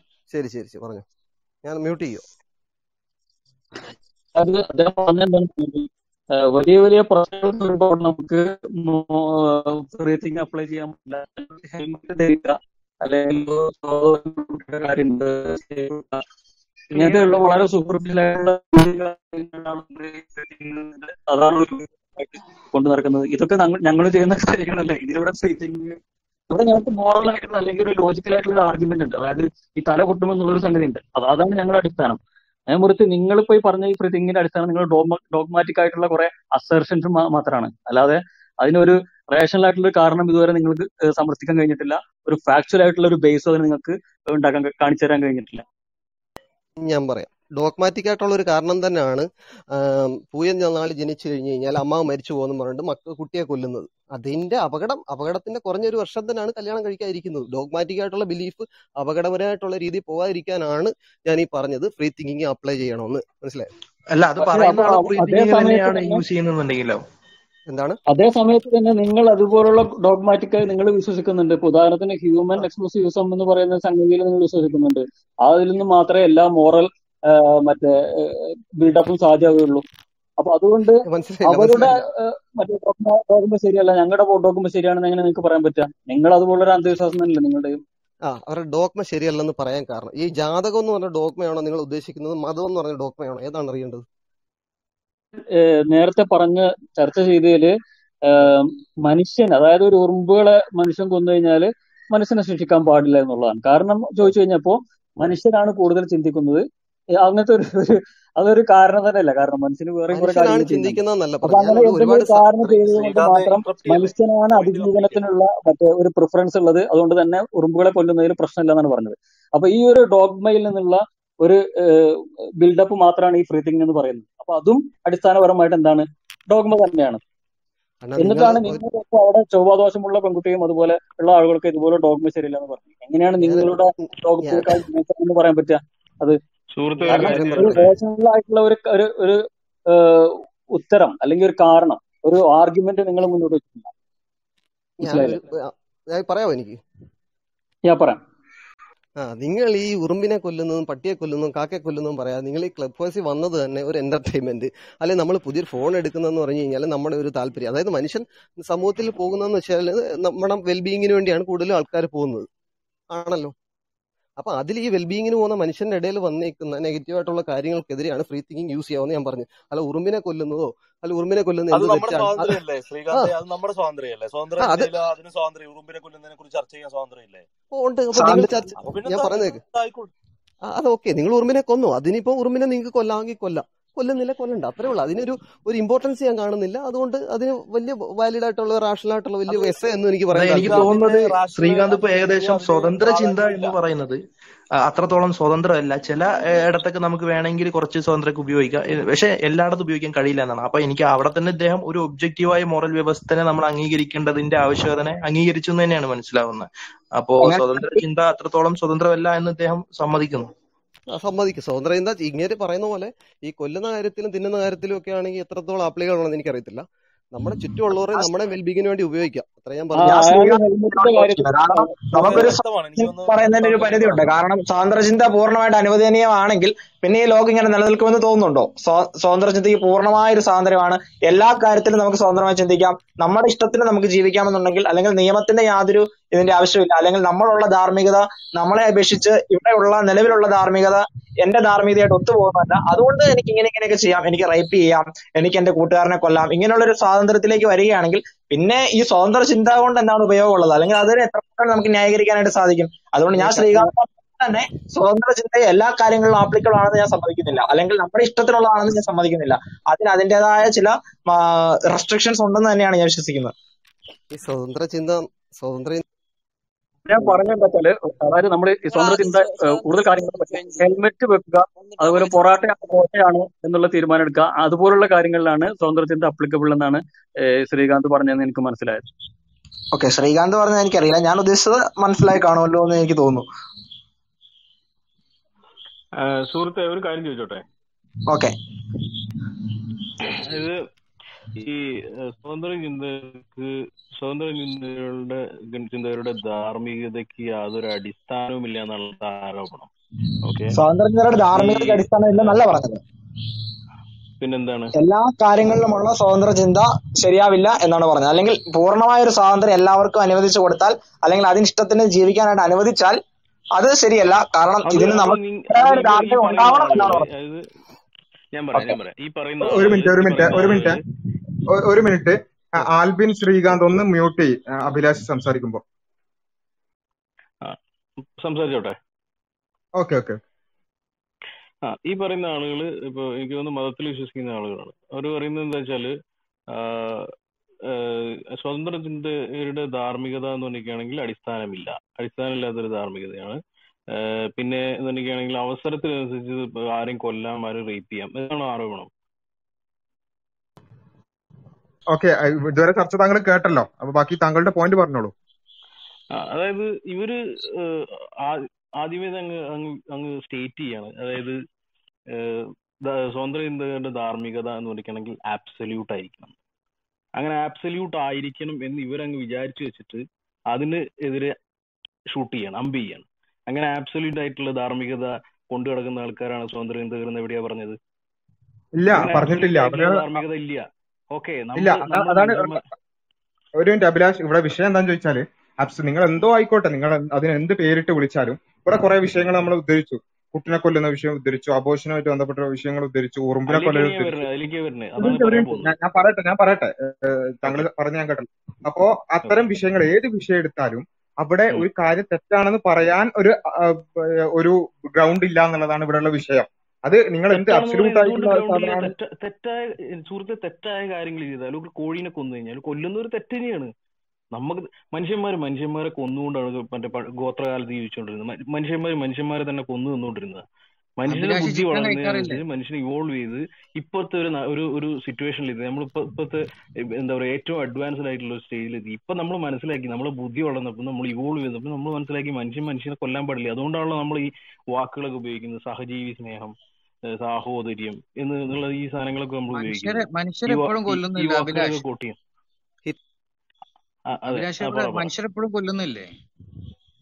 മനുഷ്യൻ മനുഷ്യനെ കൊല്ലുന്നത് തെറ്റാണ്. അല്ല കൊല്ലുന്നില്ലേ മനുഷ്യൻ മനുഷ്യനെ കൊല്ലുന്നത് പ്രൊമോട്ട് ചെയ്യുന്നത്? യുദ്ധം യുദ്ധം ഉണ്ടല്ലോ യുദ്ധത്തിലൂടെ കൊല്ലുന്നില്ലേ? മനുഷ്യ സ്വതന്ത്ര ചിന്തകർ സ്വതന്ത്ര ചിന്തകർ എന്ന് പറയുന്ന ആൾ മനുഷ്യനെ കൊല്ലണം എന്ന് എവിടെയാണ് പ്രൊമോട്ട് ചെയ്യുന്നത്? അത് തെറ്റ് തന്നെയാണ് യുദ്ധം തെറ്റാണ്. യുദ്ധത്തിലൂടെ നിങ്ങളിപ്പോ പറഞ്ഞ വാദം എന്താ പറയാ സ്വതന്ത്ര ചിന്തകരല്ല ആധുനിക വ്യവസ്ഥയിൽ മനുഷ്യൻ ഒരുപാട് ഇവോൾവ് ചെയ്ത് ഇപ്പൊ മനസ്സിലാക്കി മനുഷ്യനെ ഞാനൊരു സ്വതന്ത്ര ചിന്തകർ ചിന്തകരെ റെപ്രസെന്റ് ചെയ്തുകൊണ്ടാണ് ഞാൻ സംസാരിക്കുന്നത് ഇപ്പൊ. ഇത് ആക്സെപ്റ്റ് ചെയ്യാൻ നിങ്ങൾ പറയുന്ന ഏറ്റവും ആധുനിക നിയമം എവിടെയെങ്കിലും ഉണ്ടോ? നിങ്ങൾ ഈ പറയുന്ന നിയമം ലോകത്തിൽ എവിടെയെങ്കിലും ഉണ്ടോ? അത് ഏറ്റവും എന്ന് പറഞ്ഞ ഒരു ആബ്സല്യൂട്ട് ഇല്ല. ഇല്ലതിൽ വെച്ച് നമ്മൾ ഏറ്റവും നമ്മൾ വീണ്ടും വീണ്ടും പരിഷ്കരിച്ച് പരിഷ്കരിച്ച് മുന്നോട്ട് പോയിക്കൊണ്ടിരിക്കുകയാണ്. ഞാൻ പറയട്ടെ ഇപ്പൊ ശ്രീകാന്ത് നേരത്തെ പറഞ്ഞു മറ്റേ ഭരണഘടനയുടെ കാര്യം. ഭരണഘടന ഉള്ളത് കൊണ്ടല്ല നമ്മൾ നമ്മൾ നമ്മൾ മറ്റേ ഭരണഘടന അനുസരിച്ച് മനുഷ്യന്മാർ മനുഷ്യന്മാരെ ബുദ്ധി വികസിച്ചു മനുഷ്യന്മാർ ഇവോൾവ് ആയതുകൊണ്ട് നമ്മൾ ഉണ്ടാക്കിയല്ല ഭരണഘടന. നമ്മൾ അല്ലാതെ മനുഷ്യന്മാർ ഉണ്ടാക്കിയല്ലേ അതെ അതെ അഭിലാഷ് ഇവിടെ പറഞ്ഞു മനുഷ്യന്മാർ ഇങ്ങനെ പുരോഗമിച്ച് പുരോഗമിച്ച് പോവുകയാണെന്ന് പറഞ്ഞു. അപ്പൊ ഞാൻ ചോദിക്കുന്നത് ആ പുരോഗമനം എന്നുള്ളതിനെ നമ്മൾ എങ്ങനെയാണ് മനസ്സിലാക്കുക? അതായത് ഇപ്പം ഒരു പുതിയ ആശയം വന്നാൽ അത് പുരോഗമനം എന്നുള്ളതാണോ? അതല്ല പിന്നെ നല്ല നല്ല പുരോഗമനങ്ങൾ മാത്രം അംഗീകരിക്കുക ഞാൻ ചോദിക്കാൻ കാരണം എന്താ വെച്ചാൽ ഞാൻ മുമ്പ് പിന്നെ ഈ കുട്ടികൾക്ക് ഈ കോൺഷ്യസ്നസ് ഇല്ലെങ്കിൽ കൊല്ലുക പോലെയുള്ള പുരോഗമനം ഒന്നും കേട്ടിട്ടില്ലായിരുന്നു. ഇപ്പൊ പീറ്റർ സിംഗർ ഒക്കെ വന്ന് അദ്ദേഹത്തിന്റെ കുറച്ച് പുസ്തകത്തിലൊക്കെയാണ് ഈ സംഭവം ഇങ്ങനെയുള്ള ഒരു പുരോഗമനമൊക്കെ കണ്ടത്. ഇപ്പൊ മലയാളത്തിൽ തന്നെ ഞാൻ പറഞ്ഞു ഞാൻ പറഞ്ഞു തീർക്കട്ടെ ഞാൻ പറഞ്ഞു തീർക്കട്ടെ. ഇപ്പൊ മലയാളത്തിൽ ഈ അടുത്താണ് ഞാൻ ഈ ഈ അടുത്താണ് ഞാൻ മലയാളത്തിൽ ഒരു പിന്നെ സാഹചര്യങ്ങളോട് പ്രതികരിക്കലാണ് കോൺഷ്യസ്നെസ് അതുകൊണ്ട് അതിനു മുമ്പുള്ള അവസ്ഥയിൽ കുട്ടിയെ കൊല്ലാം എന്നുള്ള പിന്നെ അബോഷനുമായിട്ട് ബന്ധപ്പെട്ട ഡിസ്കഷനിലൊക്കെ അങ്ങനെയൊക്കെയുള്ള ഒരു വാദങ്ങൾ കേട്ടത്. അപ്പൊ ഇതൊക്കെ പുരോഗമനം എന്നുള്ള നിങ്ങൾ പറഞ്ഞ പുതിയ കാലഘട്ടത്തിൽ പുതിയ ഐഡിയകൾ വരുമ്പോൾ അതാണ് സ്വതന്ത്ര ചിന്തകർ പിന്നെ പുതിയ കാലഘട്ടത്തിൽ പുതിയ ഐഡിയകൾ വരുമ്പോന്നല്ലേ ഉദ്ദേശം? നമ്മൾ ഒരു മിനിറ്റ് സുഹൈല അല്ല പൂർത്തീകരിക്കട്ടെ ആർഗ്യുമെന്റ് അല്ല പറഞ്ഞ് പൂർത്തീകരിക്കുന്നത് കട്ട് ഓക്കെ. നമ്മൾ സാധാരണ ചെയ്യുന്ന വെച്ചാൽ ഒരാൾ സംസാരിക്കും മറ്റേ മ്യൂട്ട് ചെയ്തിട്ട് അയാളെ കഴിഞ്ഞതിന് ശേഷം സംസാരിക്കുമ്പോൾ സംസാരിക്കുമ്പോഴാണ് അപ്പൊ ഞാൻ അപ്പൊ ഞാൻ പറഞ്ഞത് എന്താ വെച്ചാൽ താങ്കൾ പറയുന്നത് ഒരു അബ്സല്യൂട്ട് ആയിട്ടുള്ള ഒരു സാധനം ഒന്നുമില്ല ഓക്കെ അബ്സല്യൂട്ട് എന്തോ ആയിക്കോട്ടെ. അങ്ങനെ ഒരു സംഭവം ഒന്നുമില്ല. മറിച്ച് പിന്നെ നമ്മളിങ്ങനെ മനുഷ്യന്മാർ പണ്ട് ഗോത്രകാലത്ത് കൊന്നിരുന്നു. പിന്നെ അതിൽ നിന്നും കുറച്ചു കാര്യങ്ങൾ നമ്മൾ മനസ്സിലാക്കി അതിനിങ്ങനെ പുരോഗമിച്ച് പുരോഗമിച്ച് വന്നുകൊണ്ടിരിക്കുകയാണ്. എന്നുള്ളതിൽ കൊണ്ട് നിങ്ങൾ ഉദ്ദേശിച്ചത് മനുഷ്യന്മാരിങ്ങനെ സമൂഹം പോകുന്നതിനനുസരിച്ച് പോകണം എന്നുള്ളതാണ്. അതായത് ഒരു സമൂഹത്തിൽ എന്താണോ ധാർമ്മികത അതിനനുസരിച്ച് പോകണം എന്നുള്ളതാണോ അതല്ല പുതിയ കാലത്ത് വരുന്ന ഐഡിയകൾ. അത് നമ്മൾ എന്താ പറയാ അതിന് അതിന് ഓപ്പണായി അത് അംഗീകരിക്കാൻ തയ്യാറായിരിക്കണം എന്നുള്ളതാണോ? അങ്ങനെയാണെങ്കിൽ സമൂഹം അനുസ സമൂഹം പോകുന്ന സമൂഹം പുരോഗമിക്കുക എന്നുള്ള ഒരു കാര്യം എടുത്തുകൊണ്ട് സമൂഹം പോകുന്നതിനനുസരിച്ച് പോലാണെങ്കിൽ നിങ്ങൾ ഉത്തരേന്ത്യയിൽ ജനിക്കുകയാണെങ്കിൽ നിങ്ങൾ ദളിതനെ കൊല്ലുന്നതിലോ മുസ്ലിങ്ങളെ കൊല്ലുന്നതിലോ ഒന്നും ഒരു പ്രശ്നം കാണൂല. നാസി ജർമ്മനിയിലായിരുന്നു നിങ്ങളെങ്കിൽ നിങ്ങൾ അവിടെ ജൂതന്മാരെ കൊല്ലുന്നതിൽ പ്രശ്നം കാണൂല. അപ്പൊ സമൂഹം പോകുന്നതിനനുസരിച്ച് എന്നുള്ളതാണോ അതിന്റെ അടിസ്ഥാനം? ഞാൻ അടിസ്ഥാനമാണ് ചോദിക്കുന്നത്. അതല്ല പിന്നെ ഈ പുതിയ കാലത്ത് വരുന്ന പുതിയ ചിന്തകൾ ആണെങ്കിൽ ഞാൻ ഈ ചോദിച്ച പീറ്റർ സിംഗർ കുട്ടികളെ കൊല്ലാന്ന് പറഞ്ഞു. അവിടെ അദ്ദേഹത്തിന് അദ്ദേഹത്തിന്റെതായ യുക്തിയുണ്ട്. അത് വലിയ പുരോഗമനപരമായിട്ടുള്ള ഒരു ആശയമായിട്ടാണ് അദ്ദേഹം ഉന്നയിക്കുന്നത്. അപ്പൊ അബോഷനുമായി ബന്ധപ്പെട്ടുകൊണ്ട് കേരളത്തിലടക്കം. പിന്നെ ഫ്രീ തിങ്കേഴ്സ് പറഞ്ഞിട്ടുള്ള കാര്യം പിന്നെ സാഹചര്യങ്ങളോട് പ്രതികരിക്കുക. അച്ഛൻ ചോക്ലേറ്റ് കൊണ്ടുവരുമ്പോൾ അതൊരു പിന്നെ ഒരു അതിനോട് പോസിറ്റീവായി ചിരിച്ചുകൊണ്ട് റെസ്പോണ്ട് ചെയ്യുക. ഇതൊക്കെയാണ് പിന്നെ എന്താ പറയാ കോൺഷ്യസ്നെസിന്റെ ഒരു തെളിവ്. അപ്പൊ അത്തരം ഒരു അവസ്ഥക്ക് എത്തുന്നതിന് മുമ്പ് കൊല്ലുക എന്ന് നമുക്ക് കൊല്ലുക എന്നുള്ള വാചകം പോലും ഉപയോഗിക്കാൻ പറ്റില്ല. അതിനെ ഇല്ലായ്മ ചെയ്യൽ മാത്രമാണ് എന്നുള്ള ഒരു വാദം. അപ്പൊ ഇതൊക്കെ പുതിയ കാലത്ത് വന്നിട്ടുള്ള പുതിയ ചിന്തകളാണ്. ഞാൻ മുമ്പൊന്നും കേട്ടിട്ടില്ല. അപ്പൊ ഈ ഇവിടെ നമ്മൾ പറയുന്നത് വെച്ചാൽ ഈ ഒരു കാര്യം അംഗീകരിക്കലാണോ പുരോഗമനം? അത് അംഗീകരിക്കാത്തതുകൊണ്ട് ഞാൻ പ്രാകൃതനാകുമോ? എന്താണ് ഈ പുരോഗമനം എന്നുള്ളതിനെ നമ്മൾ ഏത് അടിസ്ഥാനത്തിൽ പുതിയ കാലത്ത് വരുന്ന എല്ലാത്തിനെയും അക്സെപ്റ്റ് ചെയ്യുക എന്നുള്ളതാണോ? അതല്ല ചിലതിനെ മാത്രം അക്സെപ്റ്റ് ചെയ്യുക എന്നുള്ളതാണോ? ചിലതിനെ മാത്രം അക്സെപ്റ്റ് ചെയ്യുക എന്നുള്ളതാണെങ്കിൽ ഏതാണ് ആ ചിലത്? നമ്മൾ അക്സെപ്റ്റ് ചെയ്യേണ്ട ചിലത് ഏതൊക്കെയാണ്? അതൊന്ന് കൃത്യമായിട്ട് വിശദീകരിക്കണ്ടേ? അല്ലെങ്കിൽ ആൾക്കാർ പുതിയ വരുന്ന എല്ലാ സാധനത്തിനും അങ്ങോട്ട് അക്സെപ്റ്റ് ചെയ്യൂലേ? സംസാരിക്കാം. പുരോഗമനം എന്ന വാക്കല്ല അബ്ദുള്ള ഞാൻ ഉപയോഗിച്ചത്. ഞാൻ ഉപയോഗിച്ച വാക്ക് എന്നത് ഇതാണ് പരിഷ്കരണം എന്നുള്ള വാക്കാണ് ഉപയോഗിച്ചത്. ഓക്കെ അത് ഞാനിപ്പോ ഇരുപത് കൊല്ലം മുന്നേ ഉള്ളതോ മുപ്പത് കൊല്ലം അമ്പ- അമ്പത് കൊല്ലം മുന്നേ ഉള്ളതും രണ്ടായിരത്തി ഇരുപത്തി ഒന്നിന്റെ അമ്പത് കൊല്ലം മുന്നേ ഉള്ളത് അല്ലെങ്കിൽ അറുപത് കൊല്ലം മുന്നേ ഉള്ള ഉദ്ദേശിച്ചത്. നമ്മൾ മനുഷ്യൻ ആയിരക്കണക്കിന് പതിനായിരക്കണക്കിന് വർഷങ്ങളായിട്ട് ഇങ്ങനെ ഇവോൾവ് ചെയ്തു വരികയാണല്ലോ. ഓക്കെ അതിനനുസരിച്ച് നമ്മൾ നമ്മൾ നമ്മളെ നാഗരിക ജീവിതം കുറച്ചുകൂടി മെച്ചപ്പെട്ടു വരികയാണല്ലോ. ഇതിന് എതിരെ അഭിപ്രായം ഉണ്ടാവില്ലല്ലോ. കാരണം നമ്മളെ ജീവിതം ആയിരം കൊല്ലം മുന്നേ എങ്ങനെയായിരുന്നു നമ്മൾ ജീവിച്ചിരുന്നത്? അതേപോലെയല്ല ഇപ്പൊ ജീവിക്കുന്നത്. ഇരുന്നൂറ്റമ്പത് കൊല്ലം മുന്നേ മുന്നൂറ് കൊല്ലം മുന്നേ ഉണ്ടായിരുന്ന ഒരു ഒരു സോഷ്യൽ അല്ലെങ്കിൽ ആളുകൾ തമ്മിലുള്ള ഒരു സിറ്റുവേഷൻ അല്ലല്ലോ ഇപ്പോൾ ഉള്ളത്. യുദ്ധങ്ങൾ മുന്നൂറ് കൊല്ലം മുന്നുള്ള പോലെ യുദ്ധങ്ങൾ അത്ര അത്ര യുദ്ധങ്ങളും ആൾക്കാർ തമ്മിലുള്ള ആളുകൾ തമ്മിലുള്ള റൈവലറി ഇപ്പൊ അത്ര ഇല്ലല്ലോ. അപ്പൊ അതിന്റെ അടുത്ത് തന്നെ നമ്മൾ മനുഷ്യനെ പരിഷ്കരിച്ച് മനുഷ്യൻ എന്താ പറയാ സ്നേഹവും സാഹോദര്യവും പരസ്പരമുള്ള അണ്ടർസ്റ്റാൻഡിങ്ങും ഇപ്പൊ ഞാൻ പറയട്ടെ ഒരു ഇരുപത്തഞ്ച് കൊല്ലം മുന്നേ ആണെന്നുണ്ടെങ്കിൽ ഇങ്ങനത്തെ ഒരു ചർച്ചയാണെന്നുണ്ടെങ്കിൽ കലാപില നായാട്ടായിരിക്കും. നേരെ പറഞ്ഞു ഇപ്പൊ നമ്മളിവിടെ ഈ ക്ലബ് ഹൗസ് എന്ന സാധനത്തിൽ ചർച്ച ചെയ്യാൻ നോക്കി എന്ത് വളരെ ജനാധിപത്യപരമായിട്ടാണ് നമ്മൾ ചർച്ച ചെയ്യുന്നത്? വേറൊരാൾ സംസാരിക്കുമ്പോൾ ഇടയ്ക്ക് ചാടി കയറി സംസാരിക്കരുത് എന്നുള്ള ഉള്ള ഒരു ഒരു കോമൺ സെൻസ് മനുഷ്യന് വന്നു. നേരെ മറിച്ച് പത്ത് പതിനഞ്ച് കൊല്ലം മുന്നേ ആണെന്നുണ്ടെങ്കിൽ ഈ സാധനം ഇല്ല. ഏത് നിങ്ങൾ പണ്ടത്തെ ദൂരദർശനിലൊക്കെയുള്ള ചാനൽ ചർച്ചകൾ മറ്റേ ചർച്ചകളും സംവാദങ്ങളും എടുത്ത് നോക്കി നോക്കി കഴിഞ്ഞാൽ തന്നെ അറിയാം. എന്തിനധികം നമ്മൾ ഈ ബസ് സ്റ്റോപ്പിൽ കുത്തിരുന്നിട്ട് ആൾക്കാർ സംസാരിക്കുമ്പോൾ ഇതിൽ നിങ്ങൾ ഓർമ്മയിലുണ്ടാവും. നോക്കി നിങ്ങൾക്ക് എത്ര എത്രത്തോളം എത്ര എത്ര ഏജുള്ള ആൾക്കാരാണ് ഇതിനകത്തിരിക്കുന്നത് എനിക്കറിയില്ല. സാർ പക്ഷെ ഇന്നത്തെ രണ്ടായിരത്തി ഇരുപത്തി ഒന്നിൽ നമ്മൾ സംസാരിക്കുന്നത് നമ്മൾ കുറച്ചും കൂടി അണ്ടർസ്റ്റാൻഡിംഗ് ആണ് നമ്മൾ കുറച്ചും കൂടി ഒരു മിനിറ്റ്. ശ്രീകാന്ത് ആ, അഭിലാഷ് സംസാരിക്കട്ടെ. അതിന് അതിനുള്ള പ്രതികരണം കഴിഞ്ഞിട്ട് ശ്രീകാന്ത് സംസാരിക്കാം. അഭിലാഷ് സംസാരിച്ചോളൂ. ആ അപ്പൊ ഈ രണ്ടായിരത്തി ഇരുപത്തി ഒന്നിന് പറയുമ്പോൾ നമ്മൾ നമ്മൾ നമ്മളെ സഹ- സഹിഷ്ണുതയും നമ്മളെ സ്നേഹവും കാര്യങ്ങളൊക്കെ മറ്റേ മുന്നുള്ളതിനേക്കാളും പരിഷ്കരിച്ചു വരികയാണ് ഓക്കെ? അതൊരു കാര്യം. ഈ പുരോഗമനം എന്നുള്ള വാക്കല്ലേ അത്? ഈ പരിഷ്കരണം എന്നുള്ള വാക്കാണ് കുറച്ചും കൂടി സൂട്ടബിൾ ആവുക. പിന്നെ ധാർമ്മികത. ധാർമ്മികത എന്ന് പറഞ്ഞിരിക്കുകയാണെങ്കിൽ ഇത് തന്നെ ഞാൻ പറഞ്ഞില്ലേ നേരത്തെ പറഞ്ഞ കാര്യം തന്നെ. അബ്സല്യൂട്ട് ധാർമ്മികത ഭയങ്കര എല്ലാ എന്താ എന്താ എന്താ പറയാ എല്ലാത്തിനും മുകളിലിരിക്കുന്ന അങ്ങേയറ്റത്തെ ധാർമ്മികത അങ്ങനെയൊന്നുമില്ല അങ്ങനത്തെ ഒരു സാധനം ഇല്ല അങ്ങനത്തെ സാധനം എങ്ങനെ ഉണ്ടാവുക? നമ്മൾ സർവൈവലിന് വേണ്ടിയിട്ട് ചിലപ്പോ ഇപ്പൊ നമ്മൾ ഒരു ഒരു എന്താ പറയാ നമുക്കൊരു ടൗൺഷിപ്പ് ഉണ്ടാക്കണം. നമ്മൾ ടൗൺഷിപ്പ് ഉണ്ടാക്കണം എന്താ ചെയ്യുക നമ്മൾ മരം വെട്ടും മലയിടിച്ച് ചേർത്തും നമ്മൾ ബിൽഡിങ്സ് പണിയും. അതോടുകൂടി നമ്മൾ എത്ര അങ്ങനെ ചെയ്യുന്ന വഴി നമ്മൾ എത്ര എത്ര മൃഗങ്ങളെ നമ്മൾ ഉപദ്രവിക്കുന്നുണ്ട്? എത്ര എത്ര ആവാസ വ്യവസ്ഥകൾ നമ്മൾ കുളം തോണ്ടുന്നുണ്ട്? ഇതൊക്കെ മനുഷ്യന്റെ ഒന്ന് ചുരുക്കാം. അതെ. ആ ചുരുക്കാം ചുരുക്കാം ചുരുക്കാം. സോ, അല്ല ഇത് ഒന്നാമത് ഞാനിപ്പോ ഇത് പറഞ്ഞു തുടങ്ങിയിട്ടുള്ളൂ. എനിക്ക് ഫസ്റ്റ് അപ്പൊ അതുവഴി നമ്മൾ എത്ര ആൾക്കാരെ ബുദ്ധിമുട്ടിക്കുന്നുണ്ട്? എത്ര എത്ര മൃഗങ്ങൾ എത്ര എന്താ പറയാ ജീവികൾ നമ്മൾ ബുദ്ധിമുട്ടിലാക്കുന്നുണ്ട്? അപ്പം ഇത് എന്ന് വെച്ചിട്ട് നമ്മൾ മറ്റേ എന്താ ചെയ്യാ നമ്മളും മൃഗങ്ങൾ താമസിക്കുന്ന പോലെ മരത്തിന്റെ മുകളിൽ കയറി പോയി താമസിക്കാൻ പറ്റില്ലല്ലോ? കാരണം നമ്മൾ നമ്മളും അങ്ങനെ താമസിച്ചിരുന്ന ആൾക്കാരാണ്. അതിന്ന് നമ്മൾ മാറി ചിന്തിക്കാൻ നമ്മളെ ബ്രെയിൻ വളർന്നു കഴിഞ്ഞ് നമ്മൾ അങ്ങനെ മാറി ചിന്തിക്കാൻ ശ്രമിച്ചു വെൻ കമ്പയർഡ് മറ്റുള്ള മൃഗങ്ങൾ മൃഗങ്ങൾ ജീവികൾ കമ്പയർ ചെയ്യുമ്പോഴത്തേക്കും മനുഷ്യൻ തന്നെ ഏറ്റവും വീക്ക് ആയിട്ടുള്ള ഒരു ജീവിയാണ്. മനുഷ്യൻ ഏറ്റവും വീക്ക് ഫിസിക്കലി ഏറ്റവും വീക്ക് ആയിട്ടുള്ള ജീവി ജീവിയായ മനുഷ്യൻ. ഇത്രയും ഉയരാൻ കാരണം മനുഷ്യന്റെ ബ്രെയിൻ ആണ്.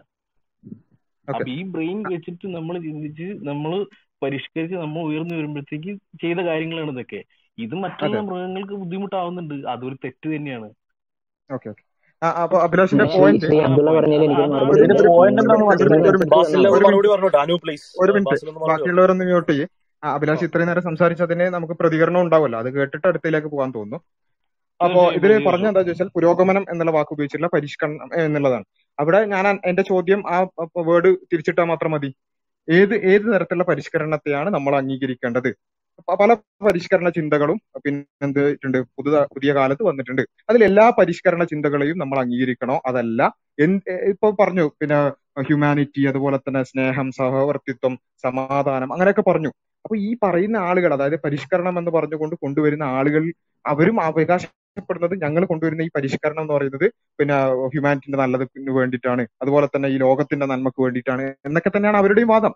അവർ പറയുന്നത് വെച്ചാൽ നല്ല ഒരു ഒരു കപ്പിൾസിന് വളരെ സമാധാനപൂർവമായി ജീവിക്കണം. അപ്പൊ ആ കപ്പിൾസിന്റെ സമാധാനത്തിനും അതുപോലെ തന്നെ അവരുടെ ഒരു വെൽബീയിങ്ങിനും പിന്നെ തടസ്സമായി കൊണ്ട് ഒരു ജനിതക വൈകല്യമുള്ള ഒരു കുട്ടി ജനിക്കുകയാണ് അപ്പൊ ആ വളരെ എന്താ പറയാ പരിഷ്കരണമായി പരിഷ്കരിച്ചുകൊണ്ട് അവർ ചിന്തിച്ചിട്ട് അവർ വിചാരിച്ചു എന്ത്?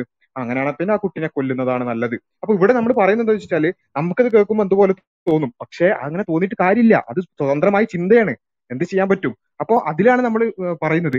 അവിടെ ഒരു അടിസ്ഥാനം വേണം. എല്ലാ പുര പരിഷ്കരണ ചിന്ത പുരോഗമനം ഞാൻ ഉദ്ദേശി ഉപയോഗിക്കുന്നില്ല. എല്ലാ പരിഷ്കരണ ചിന്തകളെയും നമ്മൾ അംഗീകരിക്കുക. നമ്മൾ എല്ലാ പരിഷ്കരണ ചിന്തകളെയും സ്വാംശീകരിക്കുക.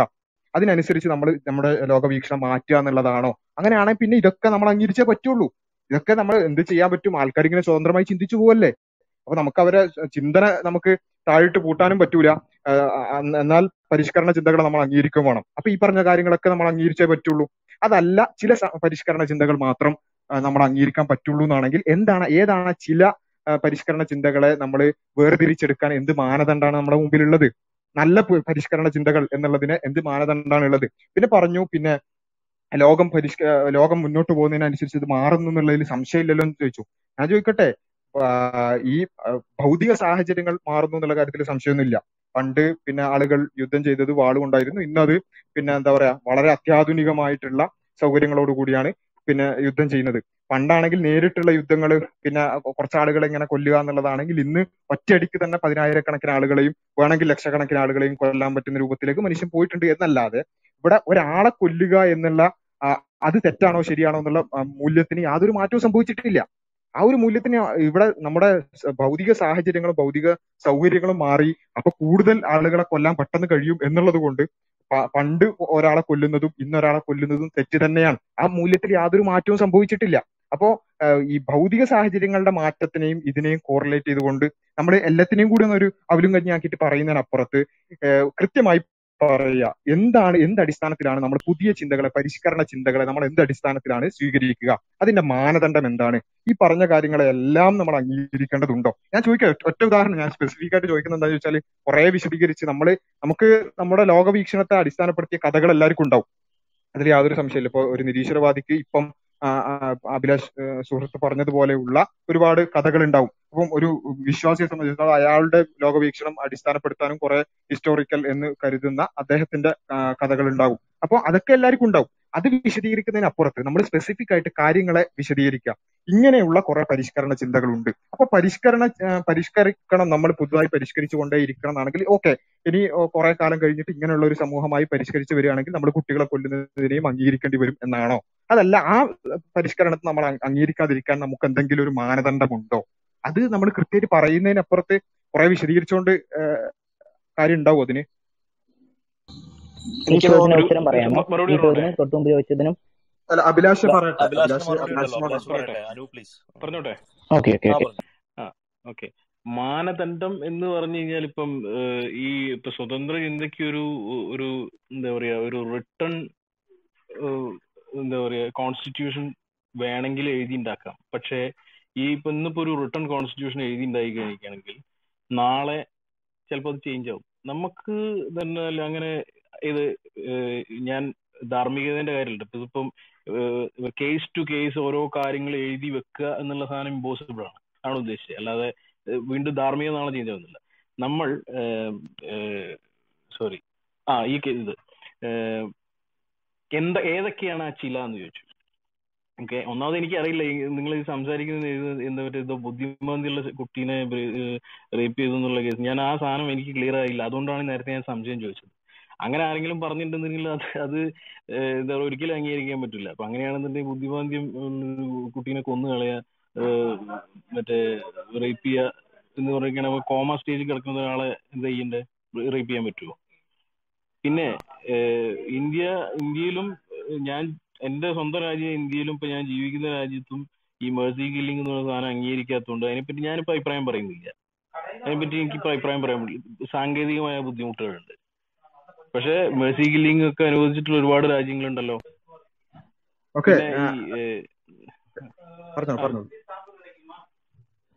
അല്ല അപ്പൊ ഈ ബുദ്ധിമാന്തിയുള്ള മറ്റേ കുട്ടീനെ റേപ്പ് ചെയ്യാം എന്ന് ആരെങ്കിലും പറഞ്ഞിട്ടുണ്ടെങ്കിൽ അത് അതൊരു വേറൊരു തരത്തിലുള്ള ബുദ്ധിമാന്തിയായിട്ട് നമുക്ക് കണക്കാക്കാൻ പറ്റുള്ളൂ. പിന്നെ ഞാൻ ഓൾറെഡി ഈ കാര്യം പറഞ്ഞു ആൻസർ ചെയ്തെന്നാ തോന്നുന്നത്. എനിക്കൊരു ചോദ്യം അങ്ങോട്ട് ചോദിക്കാനുണ്ട്. ഇപ്പൊ ഇതിന്റെ ഇപ്പൊ പറയണമെന്നില്ല. ഞാനിത് പറഞ്ഞതിന് കൂടുതൽ പറഞ്ഞു വെക്കാന്നുള്ളൂ. ഞാൻ ഇവിടെ തന്നെ പറയുന്നതിന്റെ കൂടുതൽ പറഞ്ഞു വെക്കുന്നുള്ളൂ ഇതിന്റെയൊക്കെ മതധാർമ്മികത എന്താണെന്ന് ഒന്ന് അറിഞ്ഞാൽ കൊള്ളാം. അതിൽ പിന്നെ ഒരു ക്ലാരിഫിക്കേഷൻ വേണം. ബുദ്ധിമാന്യമുള്ള കുട്ടിയെ റേപ്പ് ചെയ്യാം എന്ന് അല്ല പറഞ്ഞിട്ടുള്ളത്. അത് ആ നിലയ്ക്കൊക്കെ പരിഷ്കരിച്ച് പോവോ ചിന്ത എന്നുള്ളത് നമുക്കറിയില്ല. ആൾക്കാർ എങ്ങനെ ചിന്തിക്കാൻ നമുക്കറിയില്ലല്ലോ. ഓക്കെ അല്ലല്ല ഇവിടെ പറഞ്ഞ അത് ഞാൻ പറഞ്ഞത് ഒരാളെ കോട്ട് ചെയ്ത് ഞാൻ കോട്ട് ചെയ്ത ആൾ അത്ര അത്ര പരിഷ്കരിച്ചിട്ടില്ല. ഞാൻ കോട്ട് ചെയ്തത് പീറ്റർ സിംഗർ ആണ്. അദ്ദേഹം അത്രത്തോളം സ്വതന്ത്രമായി ചിന്തിച്ചിട്ടില്ല. അദ്ദേഹം ചിന്തിച്ചത് എന്താ വെച്ചാൽ ആ, അല്ലെങ്കിൽ ഏതെങ്കിലും തരത്തിലുള്ള പിന്നെ ഹീമോഫിലിക് കുട്ടികളൊക്കെ കൊന്നുകളയാം എന്നാണ് പറഞ്ഞിട്ടുള്ളത്. അപ്പോ ഞാൻ കോട്ട് ചെയ്തത് അതാണ്. പിന്നെ അതിനപ്പുറത്തേക്ക് പരിഷ്കരിച്ച് ചിന്തിച്ചിട്ടുണ്ടോ എന്ന് അറിയില്ല അപ്പൊ ഞാൻ ഇവിടെ പറയുന്നത് എന്താ വെച്ചാൽ അത് വേറൊരു ബുദ്ധിമാനിയാണ് എന്ന് പറയുമ്പോൾ അത് നിങ്ങളുടെ ഒരു അഭിപ്രായമാണ്. പക്ഷെ നിങ്ങൾ പറയുന്നതിന്റെ അടിസ്ഥാനം എന്താണ്? പുതിയ ചിന്തകളെ സ്വാംശീകരിക്കണം എന്നുള്ളതാണ്. നിങ്ങൾ പറയുന്ന ആധുനികത എന്ന് പറയുന്നത്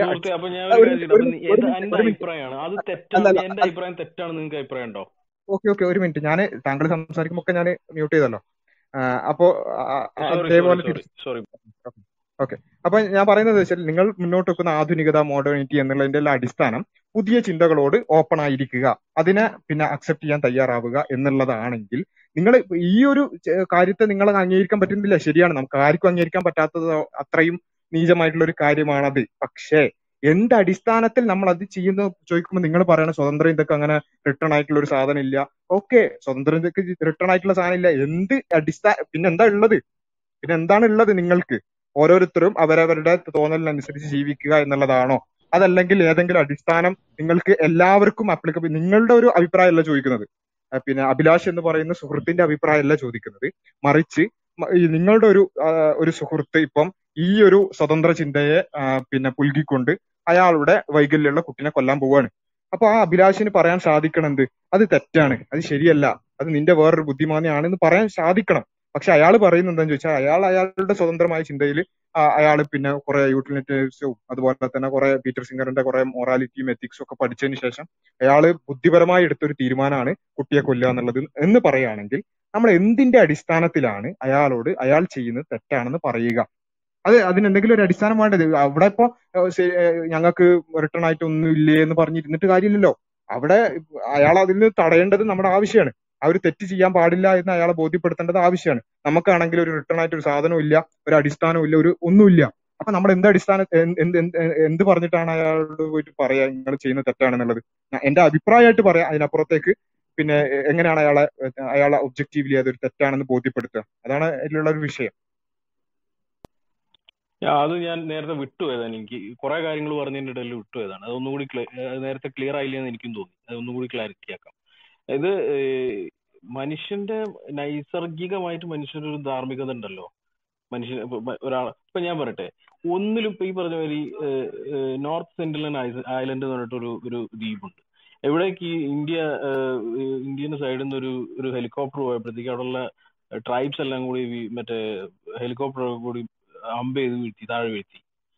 കപ്പൽ പോയപ്പോഴത്തേക്ക് കപ്പൽ അടിക്കാൻ നേരത്തെ അവിടുത്തെ ആൾക്കാർ യുദ്ധം ചെയ്തത് അവർ അവർ ചിന്തിക്കുന്നത് വെച്ചാൽ ഈ ഹെലികോപ്റ്ററും ഈ കപ്പലും ഇതൊക്കെ വരുന്നത് ഞങ്ങളെയും എന്റെയും എന്റെ ആൾക്കാരെയും അല്ലെങ്കിൽ ഞങ്ങൾ ആളുകളെ ഉപദ്രവിക്കാൻ വേണ്ടി വരുന്ന പുറത്തുനിന്ന് വരുന്ന ഒരു ജീവിയാണ് അല്ലെങ്കിൽ പുറത്തുനിന്ന് വരുന്ന ജീവികളാണ് എന്നുള്ള രീതിയിലാണ് അവർ ചെയ്യുന്നത്. അത് അവരുടെ ധാർമ്മികതയാണ്. അവർക്ക് ആരും ഒന്നും പഠിപ്പിച്ചു കൊടുത്തിട്ടല്ല. അവർക്ക് മറ്റേ ഏതെങ്കിലും ഒരു പുസ്തകം ഇട്ട് കൊടുത്തിട്ടോ അല്ലെങ്കിൽ അവർക്ക് എന്തെങ്കിലും ഒരു കോൺസ്റ്റിറ്റ്യൂഷൻ എറിഞ്ഞു കൊടുത്തിട്ടൊന്നുമല്ല അവർ അത് മനുഷ്യന്റെ സഹ സഹജമായിട്ടുള്ള ഒരു നൈസർഗികമായിട്ടുള്ള ധാർമ്മികതയാണ്. ആ ധാർമ്മികത അനുസരിച്ചിട്ട് ആ ഒരാളെ കൊല്ലാൻ പാടില്ല. മനുഷ്യൻ മനുഷ്യനെ കൊന്നു നിന്നിരുന്നു. അത് കഴിഞ്ഞിട്ട് ആ കുറച്ച് കഴിയുമ്പോൾ കുറച്ച് കാലങ്ങൾ പിന്നെ പിന്നിട്ടപ്പോഴത്തേക്ക് ആ മനുഷ്യൻ മനുഷ്യനെ കൊന്നു തിന്നാൻ പാടില്ല. കാരണം മനുഷ്യൻ പരസ്പരം അങ്ങോട്ടും ഇങ്ങോട്ടും സ്നേഹവും സാഹോദര്യം എന്താണെന്നൊക്കെ മനസ്സിലാക്കാൻ തുടങ്ങി സംസാരിക്കാൻ തുടങ്ങി മെയ്റ്റ് ചെയ്യാൻ തുടങ്ങി ഫ്രണ്ട്സിനെ ഉണ്ടാക്കാൻ തുടങ്ങി. അപ്പം അങ്ങനെ അങ്ങനെ അങ്ങനെ പരിഷ്കരിച്ച് വന്നപ്പോഴത്തേക്കും മനുഷ്യൻ മനുഷ്യനെ കൊല്ലാൻ പാടില്ല എന്നുള്ളൊരു നിഗമനത്തിലേക്ക് മനുഷ്യൻ എത്തിച്ചേരുകയാണ്. അത് തന്നെയാണ് മനുഷ്യന്റെ നൈസിക നൈസർഗികമായിട്ടുള്ള ധാർമ്മികത. എന്ന്. ഈ ധാർമ്മികത തന്നെയാണ് ഈ ധാർമ്മികത തന്നെയാണ്. മറ്റേ സ്വതന്ത്ര ഇന്ത്യയുടെ മൊറാലിറ്റിന്റെ അടിസ്ഥാനം. അതാണ് വേണ്ടത്. നിങ്ങൾ ഒരു കാര്യം കൂടി ചോദിക്കട്ടെ? ഒരു കാര്യം കൂടി ഞാൻ പറഞ്ഞു നോക്കട്ടെ ഇപ്പൊ അബ്ദുള്ള ഓക്കെ. അബ്ദുള്ള അയാൾ ഇത് ഇത് ആർഗ്യുമെന്റ് കൊണ്ടുവന്നത് ഇപ്പൊ അബ്ദുള്ള അബ്ദുള്ള ഒരാളെ ഇപ്പൊ അബ്ദുള്ളക്ക് എന്തെങ്കിലും ഒരു ആവശ്യമുണ്ടോ? അബ്ദുള്ളക്ക് ഒരാളെ ഒരാളെ കൊന്നാലേ അത് സാധിക്കാൻ പറ്റുള്ളൂ എന്നൊരു സിറ്റുവേഷൻ വരുമ്പോ നിങ്ങൾ ഒരാളെ കൊല്ലുവോ? നിങ്ങൾ കൊല്ലൂലല്ലോ. കാരണം എന്താ? ആ കൊല്ല അത് അത് അത് അത് ഒന്നിന് ഒന്ന് ഒരു അടിസ്ഥാനം ഉണ്ടായിട്ടല്ല നിങ്ങൾ അത് കൊല്ലാതിരിക്കുന്നത്. അത് കൊല്ലുന്നത് തെറ്റാണെന്ന് നിങ്ങൾ ഉള്ളിന്റെ ഉള്ളിലുണ്ട്. നിങ്ങൾക്ക് സഹജമായിട്ട് അങ്ങനെ ഒരു ബോധ്യവും ബോധവും ഉണ്ട്. അതുകൊണ്ടാണ് നിങ്ങൾ കൊല്ലാത്തത്. അല്ലെ? അല്ലാതെ ഇന്ന ആൾ ഇന്നത് പറഞ്ഞിട്ടുണ്ട് എന്നുള്ളത് കൊണ്ട് മാത്രം അതുകൊണ്ട് ഞാൻ കൊല്ലുന്നില്ല. അല്ലെങ്കിൽ എനിക്ക് കൊള്ളാമായിരുന്നു. അത് അത് തെറ്റല്ലേ അത് നിങ്ങൾ നിങ്ങൾ മനസാക്ഷിയോട് ചോദിച്ചു അത് തെറ്റല്ലേ? അതെ അതെ അത് അതെ അതെ ധാർമ്മികത സാധനം. അത് തന്നെയാണ് പോയിന്റ് ക്ലിയർ ആണ്. ഞാൻ സംസാരിച്ചോട്ടെ. അപ്പോ പിന്നെ ഇവിടെ പറഞ്ഞ ഞാൻ ചോദിക്കുന്നത് ഈ എന്റെ ചോദ്യവും ഉത്തരവും അഭിലാഷും കേട്ടു പിന്നെ ബാക്കിയുള്ളവരും കേട്ടു. എന്റെ ചോദ്യത്തിന് ഉത്തരമായോ?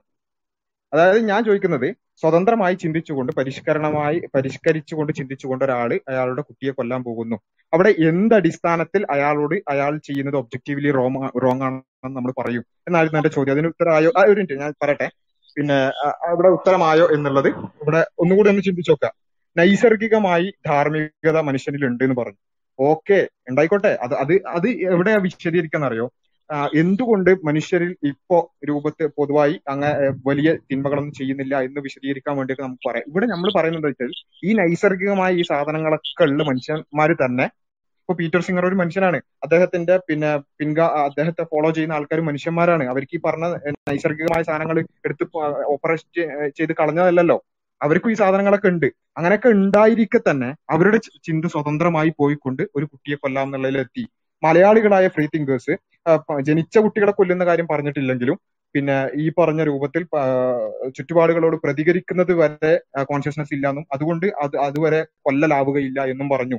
അവർക്കൊക്കെ ഈ നൈസർഗികമായ സാധനം ഓപ്പറേറ്റ് ചെയ്ത് കളഞ്ഞ് കുളഞ്ഞ ആൾക്കാരല്ല. മറിച്ച് അവരും മനുഷ്യരാണ്. നമ്മളെ പോലെയുള്ള മനുഷ്യന്മാരാണ്. അപ്പൊ ഞാൻ ചോദിക്കുന്നത് ഇങ്ങനെയുള്ള ഈ നൈസർഗികമായ ധാർമ്മികത എല്ലാം ഉള്ള ആളുകൾ തന്നെ ഇങ്ങനെ വാദിച്ചാൽ അവരിങ്ങനെ സ്വതന്ത്രമായി ചിന്തിച്ചാൽ സ്വതന്ത്ര ചിന്തയിൽ ബേസ് ചെയ്തുകൊണ്ട് നമ്മൾക്ക് എങ്ങനെ പറയാൻ സാധിക്കും? പറ്റില്ല സുഹൃത്തെ കുട്ടിയെ കൊല്ലാൻ പാടില്ല. പറ്റില്ല സുഹൃത്തെ ജനിക്കാൻ പോകുന്ന ഗർഭാവസ്ഥയിലുള്ള കുട്ടിയാണെങ്കിൽ കൊല്ലാൻ പാടില്ല എന്ന് എന്ത് അടിസ്ഥാനത്തിൽ നമ്മൾ പറയും? അതാണ് ചോദ്യം. നമ്മളതിന് പിന്നെ എന്തുകൊണ്ട് ഞാൻ അങ്ങനെയല്ല എന്തുകൊണ്ട് പൊതുസമൂഹം അങ്ങനെയല്ല എന്നുള്ളത് വിശദീകരിച്ചിട്ട് കാര്യമില്ല. അതിന് നമുക്ക് എന്തായാലും എല്ലാവർക്കും അവരുടേതായ വേൾഡ് വ്യൂ ഉണ്ടാവും. അതിൽ യാതൊരു സംശയമില്ല അഭിലാഷിന് അഭിലാഷിന്റെ ചിന്തകൾ ന്യായീകരിക്കാൻ ഒരുപാട് വേൾഡ് വ്യൂ ഉണ്ടാവും. അതൊക്കെ വിശദീകരിക്കുന്നതിനപ്പുറത്ത് നമ്മൾ എന്ത് അടിസ്ഥാനത്തിൽ ഇത് ഒബ്ജക്റ്റീവ്ലി തെറ്റാണെന്ന് പറയും എന്നുള്ളിടത്താണ് നമ്മൾ വിശദീകരിക്കേണ്ടത്. അല്ലെങ്കിൽ നമ്മൾ ചർച്ച ഇങ്ങനെ വൈഡായിട്ട് പോകും എന്നുള്ളതേ ഉണ്ടാവുള്ളൂ. അപ്പൊ അതിൽ സ്പെസിഫിക് ആയി പറയുന്നതായിരിക്കും കുറച്ചുകൂടി നല്ലത്. അബ്ദുള്ള. ഒരു ഒറ്റ കാര്യം കൂടി പറഞ്ഞിട്ട് ഞാൻ അവസാനിപ്പിച്ചോളാം കേട്ടോ. അതായത് നിങ്ങളിപ്പോ ഈ പറഞ്ഞ പീറ്റർ സിംഗർ അത് ആരാന്ന് എനിക്കറിയില്ല. എനിക്ക് ആ- ഞാൻ പുള്ളിനെ പറ്റി കേട്ടില്ല ഞാൻ ആദ്യമായിട്ടാണ് ഇപ്പൊ കേൾക്കുന്നത് ടു ബി ഫ്രാങ്ക് പിന്നെ പറഞ്ഞാൽ ഇയാളിപ്പോ ഒരു കാര്യം പറഞ്ഞു. അത് ഇനിയിപ്പോ ഒരു ഒരു ഒരു എന്താ പറയാ ഒരു ഐഡിയ ഫോർ വേൾഡ് ആണെന്നുണ്ടെങ്കിലും കൂടിയിട്ട് അങ്ങനെ ഒരുപാട് ആളുകൾ ഒരുപാട് ഐഡിയാസ് അവതരിപ്പിച്ചിട്ടില്ലേ? ഭൂമി നമ്മുടെ ലോകത്ത് മാർക്സ് അവതരിപ്പിച്ചിട്ടുണ്ട് ഉന്മൂലന സിദ്ധാന്തം. അതനുസരിച്ച് അതനുസരിച്ചിട്ട് ബുദ്ധിമാന്തിയുള്ള ഒരു കുട്ടീനെ കൊല്ലുക എന്നല്ല മില്യൺ കണക്കിന് ആൾക്കാരെ കൊന്നിട്ടില്ലേ? അത് അയാളെ ഭയങ്കര ദർശനമായിട്ട് അവതരിപ്പിച്ചില്ലേ? കമ്മ്യൂണിസം എന്ന ദർശനം? അല്ല അവർക്കൊക്കെ ഒരു മിനിറ്റ് ഞാൻ ഒരു കാര്യം ഇത് ഇത് കംപ്ലീറ്റ് ചെയ്യട്ടെ സംസാരിക്കട്ടെ. ഓക്കെ ഈ ദർശനം ഇതുണ്ട്. ഈ ഇപ്പൊ കമ്മ്യൂണിസം തന്നെ ദർശനം. ഓക്കെ മനുഷ്യ നന്മയ്ക്ക് വേണ്ടിയിട്ട് ഉന്മൂലന സിദ്ധാന്തം. ആളുകൾ ഒരുപാട് കൊല്ലാം. ആളുകളെ കൊല്ലാം കൊന്നു നീക്കിയിട്ടുണ്ട്. മില്യൺ ആൾക്കാരെ റഷ്യയിലും ക്യൂബയിലൊക്കെ കൊന്നു തള്ളിയിട്ടുണ്ട്. ഓക്കെ ഇതെല്ലാം മറ്റേ ഇത് സ്വതന്ത്ര ചിന്തയാണെന്ന് പറഞ്ഞിട്ട് സ്വതന്ത്ര ചിന്തകരെ തലയിൽ കെട്ടി വെച്ച് കഴിഞ്ഞാണെങ്കിൽ ഇപ്പൊ ഞാൻ എന്തായാലും പറയാം? ഞാൻ ആരാ മറുപടി പറയാനായിട്ട്? ഇതൊന്നും സ്വതന്ത്ര ചിന്തയുടെ പരി പരിധിയിലോ മറ്റേ ടെറിട്ടറിയിലോ വരുന്ന കാര്യമില്ല. ഇതൊന്നും ഇതിന് സ്വതന്ത്ര ചിന്തയുമായിട്ട് യാതൊരു ബന്ധവുമില്ല. ഇതൊക്കെ ഓരോ ആശയങ്ങൾ ഓരോ ആളുകൾ അവതരിപ്പിക്കുകയാണ്. അത് ശരിയാണോ തെറ്റാണോ എന്നുള്ളത് ഞാൻ ആസ് എ പേഴ്സൺ പറയും. ഞാൻ എനിക്ക് എന്റെ അഭിപ്രായം കാര്യം ഞാൻ പീറ്റർ സിംഗറുടെ കാര്യം. ഞാൻ ഈ ധാർമ്മികതയുടെ കാര്യം ഞാൻ പറഞ്ഞതാണ്. ധാർമ്മികതയുടെ കാര്യം ഞാൻ നേരത്തെ പറഞ്ഞത് ക്ലിയർ ആയില്ല ഒന്നും കൂടി പറയാം. മനുഷ്യന്റെ ധാർമ്മികത എന്ന് നിൽക്കണമെങ്കിൽ നൈസർഗികമായിട്ടുള്ള ധാർമ്മികതയാണ്. എന്റെ ധാർമ്മികതയും അബ്ദുള്ളയുടെ ധാർമ്മികതയും മറ്റേ ജാവേദിന്റെ ധാർമ്മികതയും ഇതിൽ നമ്മൾ സംസാരിച്ചുകൊണ്ടിരിക്കുന്ന എല്ലാ ആളുകളുടെയും ധാർമ്മികത എന്താണ്? ഒന്നാണ് സഹജീവ സ്നേഹം മനുഷ്യത്വം. ഇതനുസരിച്ചിട്ടല്ല നമ്മളെല്ലാവരും മുന്നോട്ട് പോകുന്നത്? വേറെ ഒരു അടി ഒരു ഒരു ഒരു നിയമമോ അല്ലെങ്കിൽ ഒരു കോൺസ്റ്റിറ്റ്യൂഷനോ വെച്ചിട്ടല്ലല്ലോ നമ്മൾ മറ്റേ കൊല്ലാൻ പാടില്ല. ജാവേദിനെ കൊല്ലാൻ പാടില്ല. മിഥുനെ കൊല്ലാൻ പാടില്ല. മറ്റവനെ കൊല്ലാം. അങ്ങനെയല്ലല്ലോ നമ്മൾ നമ്മൾ നമുക്ക് എല്ലാവർക്കും എന്താണ് എന്നെ പോലെയുള്ള ഒരു മറ്റൊരു മറ്റൊരു ജീവിയാണ് എന്റെ സുഹൃത്ത് അല്ലാന്നുണ്ടെങ്കിൽ ഈ കുട്ടി കൊല്ലാൻ പാടില്ല. എന്നെ പോലെ തന്നെ വേദനിക്കും ആ കുട്ടി ഈ മറ്റേ ഇയാൾക്കും ഈ ഭൂമിയിൽ ജീവിക്കാൻ അവകാശമുണ്ട്. എന്ന ഒരു ബോധ്യം നമുക്ക് സ്വമേധയാ ഉണ്ട്. ജനിക്കുമ്പോഴേ നമ്മൾ ഉള്ളിലുണ്ട് അത് അത് ബിൽട്ടിൻ ആണ്. ഏത് മൃഗങ്ങൾക്കാണെങ്കിലും അതുണ്ട്. പിന്നെ തന്നെ മനുഷ്യൻ സർവൈവലിന് വേണ്ടിയിട്ട് മറ്റ് മൃഗങ്ങളെ ഡോമിനേറ്റ് ചെയ്യുന്നു. അത് മനുഷ്യന്റെ ബ്രെയിൻ ഇവോൾവ് ചെയ്തതുകൊണ്ട് മനുഷ്യൻ സർവൈവലിന് വേണ്ടി ചെയ്യുന്നതാണ്. അത് സ്വാഭാവികമായിട്ട് ചെയ്യും ചെയ്തുകൊണ്ട് ചെയ്യുന്ന ഒരു കാര്യമാണ്. അത് അതും എല്ലാ മൃഗങ്ങളും ചെയ്യും. ഇപ്പൊ ഇപ്പൊ ഞാൻ പറട്ടെ ഒരു സിംഹം ഒറ്റ കാര്യം കൂടി പറട്ടെ ഒറ്റ കാര്യം കൂടി സോറി ഒറ്റ കാര്യം കൂടി പറട്ടെ ഒരു സിംഹം നമ്മളെ ആക്രമിക്കാൻ വരുമ്പോ നമ്മൾ സിംഹത്തിനോട് എന്ത് മൽ- മൽപ്പിടുത്തത്തിന് മനുഷ്യർ ഒന്നുകിൽ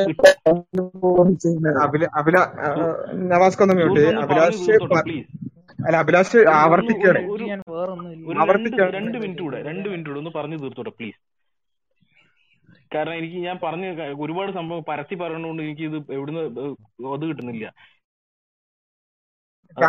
സ്പെസിഫിക് ആയിട്ട് പറഞ്ഞാൽ മതി. എന്താ അടിസ്ഥാനത്തിൽ പറയുന്നുള്ളത് സ്പെസിഫിക് ആയിട്ട് പറഞ്ഞാൽ മതി. നൈസർഗികമായ ധാർമ്മികത എന്ന് പറയുമ്പോൾ അല്ലല്ല താങ്കൾ തന്നെ ഇവിടെ കോൺട്രാക്ട് ചെയ്ത് കഴിഞ്ഞു. അതായത് മാർക്സ് അതെ അതെ ഞാൻ പറയാം. മാർക്സ് ഉന്മൂലന സിദ്ധാന്തം പറഞ്ഞു. പീറ്റർ സിംഗർ ഇങ്ങനെ കുട്ടികളെ കൊല്ലാൻ പറഞ്ഞു. മലയാളത്തിലെ ഫ്രീ തിങ്കേഴ്സ് ഗർഭാവസ്ഥയിലുള്ള കുട്ടികളെ കൊല്ലാൻ പറഞ്ഞു. ഓക്കെ അതൊക്കെ ഇവർക്കൊക്കെ ഈ ഈ പറഞ്ഞ താങ്കൾ പറഞ്ഞ എല്ലാവർക്കും ഉള്ള ഒരു നൈസർഗികമായ ധാർമ്മികത. എല്ലാവർക്കും ഉള്ള ഈ നൈസർഗികമായ ധാർമ്മികത ഈ ബില്യൺ കണക്കിന് ആളുകളെ കൊന്ന മാർക്സിനും അതുപോലെ തന്നെ മാർക്സ് കൊന്നല്ല കേട്ടോ. ആ സിദ്ധാന്തത്തിനും ആ സിദ്ധാന്തം മുന്നോട്ട് വെച്ച മാർക്സിനും അതുപോലെ തന്നെ പീറ്റർ സിംഗറിനും മലയാളത്തിലുള്ള ഫ്രീ കേരളത്തിലുള്ള ഫ്രീ തിങ്കേഴ്സിനും ഒക്കെ ഇല്ലേ? അവർക്കൊക്കെ ഈ നൈസർഗികമായ ധാർമ്മികത എന്ന് പറഞ്ഞ സംഭവം ഉള്ളതോടൊപ്പം അവരിങ്ങനെ പറയുന്നു. അപ്പൊ അവരിങ്ങനെ ചെയ്യുന്നു. എങ്കിൽ നമ്മൾ എന്ത് അടിസ്ഥാനത്തിൽ ഇത് തെറ്റാണെന്ന് പറയും. അല്ല അപ്പോ ഇവരിത് ചെയ്യാൻ പോകുമ്പോൾ ഞാൻ ഒരു ഒരു സിറ്റുവേഷൻ പറയാം. താങ്കളുടെ സുഹൃത്ത് ഒരു ഒരു ഫ്രീ തിങ്കറായ ഒരു സുഹൃത്ത് സ്വന്തം കുട്ടിയെ കൊല്ലാൻ പോവാണ്. അപ്പൊ അങ്ങനെ സ്വന്തം ജനിതക വൈകല്യമുള്ള കുട്ടിനെ കൊല്ലാൻ പോകുമ്പോൾ താങ്കൾ ഇങ്ങനെ അത് കാണും കാണുമ്പോൾ താങ്കളുടെ മനസ്സിലേക്ക് എന്താ വരുന്ന? അവനൊരു നൈസർഗികമായ ധാർമ്മികത ഉണ്ട് അവന് ആ നൈസർഗികമായ ധാർമ്മികത അനുസരിച്ചാണ് അത് ചെയ്യുന്നത് എന്നാണോ? അതല്ല അത് തെറ്റാണെന്നാണോ? തെറ്റാണെന്നാണെങ്കിൽ എന്ത് അടിസ്ഥാനത്തിലാണ് സുഹൃത്തെ താങ്കൾ ഈ ചെയ്യാൻ പോകുന്നത് തെറ്റാണെന്ന് പറയാം? അപ്പൊ അയാൾ തിരിച്ചു പറയാ നിങ്ങൾ അല്ല മറ്റേ പണ്ട് ക്ലബ് ഹൗസിലെ ചർച്ചയിൽ പറഞ്ഞത് എല്ലാ മനുഷ്യർക്കും നൈസർഗികമായ ധാർമ്മികത ഉണ്ട് ആ എന്റെ നൈസർഗികമായ ധാർമ്മികത എനിക്കുള്ള ഉള്ളപ്പോ തന്നെയാണ് ഞാൻ ഈ കൊല്ലാൻ പോകുന്നത്. അപ്പൊ ഞാൻ കൊല്ലുന്നത് എന്റെ ധാർമ്മികതയാണെന്ന് പറഞ്ഞാൽ എന്ത് അടിസ്ഥാനത്തിലല്ല നിന്റെ നൈസർഗികമായ ധാർമ്മിക എതിരായിട്ടാണ് നീ പ്രവർത്തിക്കുന്നത് എന്ത് അടിസ്ഥാനത്തിൽ പറയും? അതാണ് വിഷയം. അതല്ലാതെ മനുഷ്യൻ എങ്ങനെ ധാർമ്മികത ഉണ്ടായി അതിന് ഓരോരുത്തർക്കും വീക്ഷണങ്ങൾ ഉണ്ടാവും ഓരോരുത്തർക്കും കഥകൾ ഉണ്ടാവും അത് താങ്കൾ ഇങ്ങനെ ആവർത്തിച്ചു കൊണ്ടിരിക്കുന്നതിനപ്പുറത്ത് നമ്മൾ ഈ ഒരു സ്പെസിഫിക് ആയിട്ടുള്ള ഒരു ഒരു വലിയൊരു വിഷയമുണ്ട് ഇവിടെ. ഒരു കുട്ടിനെ കൊല്ലാൻ പോകുന്നതായാലും ഏത് ഞാൻ എല്ലാത്തിലേക്കും കൊണ്ടുപോയിട്ട് ചർച്ച അങ്ങനെ വൈഡായി പോകണ്ട. ഒരു കുട്ടിനെ കൊല്ലുന്ന വിഷയം പറഞ്ഞപ്പോൾ തന്നെ താങ്കൾ അതിന്റെ അരികുകളിലേക്കാണ് പോകുന്നത്. അതുകൊണ്ടാണ് ഞാൻ മറ്റു ഉദാഹരണങ്ങൾ പറയാത്തത്. ഇവിടെ പറയേണ്ടത് ഒരു തെറ്റ് ചെയ്യുമ്പോൾ താങ്കൾക്ക് ഒരു തെറ്റാണെന്ന് തോന്നുന്ന ഒരു കാര്യം ചെയ്യാൻ ഒരു മറ്റൊരാൾ പോകുമ്പോൾ അയാൾ ഒരു ഫ്രീ തിങ്കർ ആണെങ്കിൽ എന്ത് അടിസ്ഥാനത്തിൽ ഞങ്ങൾ നമ്മൾ പോയിട്ട് പറഞ്ഞു കൊടുക്കും? അത് ചെയ്യല്ലേ എന്ന് പറഞ്ഞു കൊടുക്കാൻ എന്താണ്? എന്താണ് അതിൽ ഇനി അടിസ്ഥാനം എന്നുള്ള വാക്കും അല്ലാതെ പ്രയാസപ്പെടുത്തുന്നുണ്ടെങ്കിൽ വേറെ എന്ത് വാചകമാണെങ്കിൽ ഉപയോഗിച്ചോളൂ. പക്ഷെ നമുക്ക് എങ്ങനെ പറയാൻ സാധിക്കും? മറ്റൊരാളോട് നമുക്ക് എങ്ങനെ ഒരു മോറൽ ജഡ്ജ്മെന്റ് നടത്താൻ പറ്റും? അതാണ് ഇവിടെ വിഷയം. അതിന് മനുഷ്യർക്ക് നൈസർഗികമായ ധാർമ്മികത ഉണ്ട് എന്നുള്ളതുകൊണ്ട് അതാവില്ലല്ലോ അങ്ങനെയാണെങ്കിൽ പിന്നെ ബാക്കിയൊന്നും നമുക്ക് വിശദീകരിക്കാൻ പറ്റൂല. ഈ മനുഷ്യ ചരിത്രത്തിൽ നടന്നിട്ടുള്ള ക്രൂരതകളെ നമുക്ക് വിശദീകരിക്കാൻ പറ്റൂല. അപ്പൊ അത് കൃത്യമാക്കുക എന്നുള്ളതാണ്. അല്ലാതെ നമ്മൾ പറഞ്ഞതിൽ തന്നെ ഇങ്ങനെ ആ ആ കാര്യം നമ്മുടെ ലോകവീക്ഷണം നമുക്കൊരു കംഫർട്ട് തരുന്ന ആ സാധനം ഇങ്ങനെ റിപ്പീറ്റ് ചെയ്തുകൊണ്ട് കാര്യമില്ലല്ലോ. അല്ല സുഹൃത്തെ ഞാൻ ഇപ്പൊ എന്റെ ഒരു നിങ്ങൾ പറഞ്ഞ കേസിന് എടുക്കുക. എന്റെ ഒരു സുഹൃത്ത് സുഹൃത്തിന്റെ കുട്ടീനെ കൊല്ലാൻ പോകുമ്പോൾ ഞാൻ അങ്ങേരോട് പോയി പറയാണ് കുട്ടിയെ കൊല്ലരുത് തെറ്റാണ് എന്ന് പറഞ്ഞു കഴിഞ്ഞാൽ പിന്നെ അതിന് അടിസ്ഥാനത്തിന് എന്ത് പ്രസക്തിയുള്ളത് ഞാൻ പറഞ്ഞത് സോഷ്യലി എന്താ പറയാ എല്ലാവർക്കും നിങ്ങൾക്കും എനിക്കും ആക്സെപ്റ്റഡ് ആയിട്ടുള്ള ഒരു കാര്യം തന്നെയാണ് ഞാൻ അവിടെ പറയുന്നത് എന്റെ സുഹൃത്തിനോട് ഞാൻ പറയുന്നത്. പിന്നെ അത് അത് അത് നിലനിൽക്കുന്നതിൽ നിലനിൽക്കുന്നതിൽ ഏറ്റവും എന്താ പറയാ ഫ്രൂട്ട്ഫുൾ ആയിട്ടുള്ള ഒരു കാര്യമാണ് ഞാൻ അയാൾക്ക് പറഞ്ഞു കൊടുക്കുന്നത് നിങ്ങൾക്ക് ഓൾറെഡി ബോധ്യം വന്നു. ശരി തന്നെ അല്ല അങ്ങനെയാണെങ്കിൽ നിങ്ങൾ എന്തിനാ നിങ്ങൾക്ക് അതിനൊരു അടിസ്ഥാനം ഉണ്ടാവണം എന്ന് എന്തോ എന്തോ ഒരു നിർബന്ധമുള്ള പോലെ. അല്ല ഞാൻ പറയുന്നത് അഭിലാഷ് പറയുന്നത് അഭിലാഷ് പറയുന്നത് അഭിലാഷിനെ കേന്ദ്രീകരിച്ചുകൊണ്ടാണ് ഇപ്പൊ സ്വതന്ത്ര ചിന്ത നിലനിൽക്കുന്നതെന്നാണ്. അഭിലാഷ് ഇപ്പൊ കുറച്ചു മുമ്പ് പറഞ്ഞത് പീറ്റർ സിംഗർ പറഞ്ഞത് സ്വതന്ത്ര ചിന്തയല്ല ഇതൊന്നും സ്വതന്ത്ര ചിന്തയല്ല എന്നാ. ഇതൊക്കെ സ്വതന്ത്ര ചിന്ത അല്ല എന്ന് പറയാൻ സ്വതന്ത്ര ചിന്തയിൽ അഭിലാഷ ആരാണ്? ഇപ്പോ പോലും അഭിലാഷവിന്റെ കുറെ വാദങ്ങൾ അഭിലാഷ് മറ്റുള്ളവരോട് പറയും. അതിന് പിന്നെ ഒരു അടിസ്ഥാനത്തിന്റെ ആവശ്യം എന്താ എന്നാ പറയുന്നത്? അതായത് അഭിലാഷ് അങ്ങോട്ട് പറയുന്നത് അത് മാത്രമാണ് സ്വതന്ത്ര ചിന്ത അതെല്ലാവരും അംഗീകരിക്കുക എന്നുള്ള ഒരു ഫാസിസ്റ്റ് നിലപാടാണ് ഇപ്പോ യഥാർത്ഥത്തിൽ അഭിലാഷം മുന്നോട്ട് വെക്കുന്നത്. അല്ലാതെ ഒരു അടിസ്ഥാനം അഭിലാഷ് ഇതുവരെ എത്രയോ സമയം അല്ല നിങ്ങളാണ് ഈ ഫാസിസ്റ്റ് ചിന്താഗതി കൊണ്ടുവന്നത്. കാരണം ഞാൻ പറഞ്ഞു ഇതിന് നിങ്ങൾക്ക് നിങ്ങൾക്ക് ഇതിന് അടിസ്ഥാനം ഉണ്ടാക്കിയേ തീരുള്ളൂ. ഇതിന് അടിസ്ഥാനം കൊണ്ടുവരാതെ നിങ്ങൾ സ്വ- സ്വതന്ത്ര ചിന്തകർ അംഗീകരിക്കില്ല എന്നുണ്ടോ അങ്ങ- അത് അങ്ങനെയാണ് നിങ്ങൾ അടിസ്ഥാനമില്ലാതെ എങ്ങനെ ഇവിടെ ധാർമ്മികത വരും? അതായത് ഒരാളെ കൊല്ലുന്നത് തെറ്റാണ് എന്ന് എന്ത് അടിസ്ഥാനത്തിൽ അടിസ്ഥാനം ഇത് തന്നെയാണ്. മനുഷ്യന്റെ നൈസർഗിക ധാർമ്മികത തന്നെയാണ് അതിന്റെ അടിസ്ഥാനം. അതായത് ഒരാൾ നേരത്തെ പറഞ്ഞ പോലെ കുട്ടികളെ കൊല്ലാൻ പോകുമ്പോൾ ഓക്കെ അല്ല സഫീർ പറഞ്ഞോ?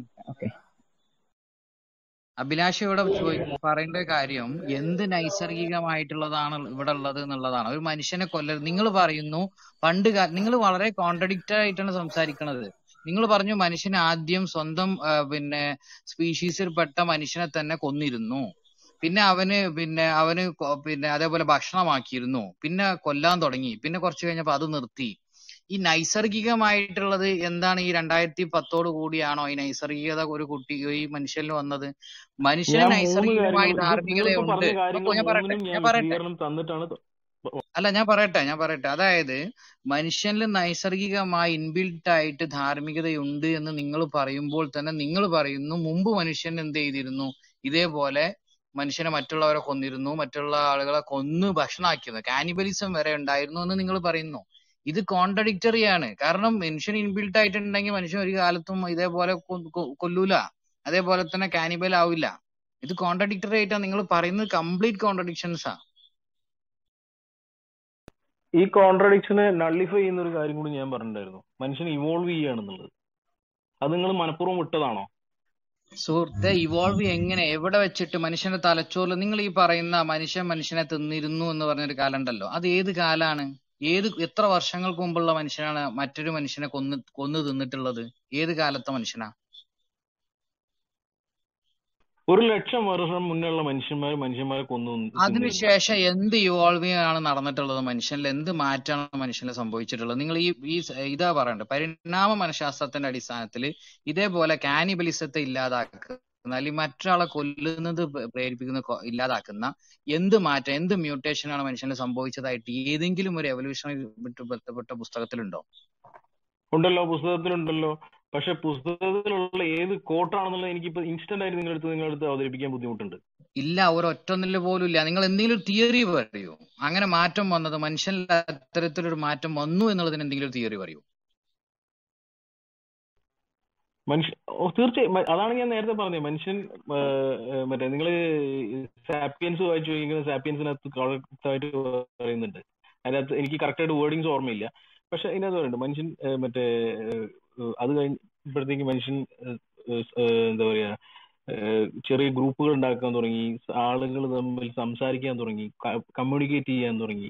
ഈ കമ്മ്യൂണിക്കേറ്റ് ചെയ്യാൻ തുടങ്ങുന്ന ആ, തുടങ്ങുന്ന വഴി ആളുകൾ പരസ്പരം അങ്ങോട്ടും ഇങ്ങോട്ടും ഹെൽപ്പ് ചെയ്യാൻ തുടങ്ങി.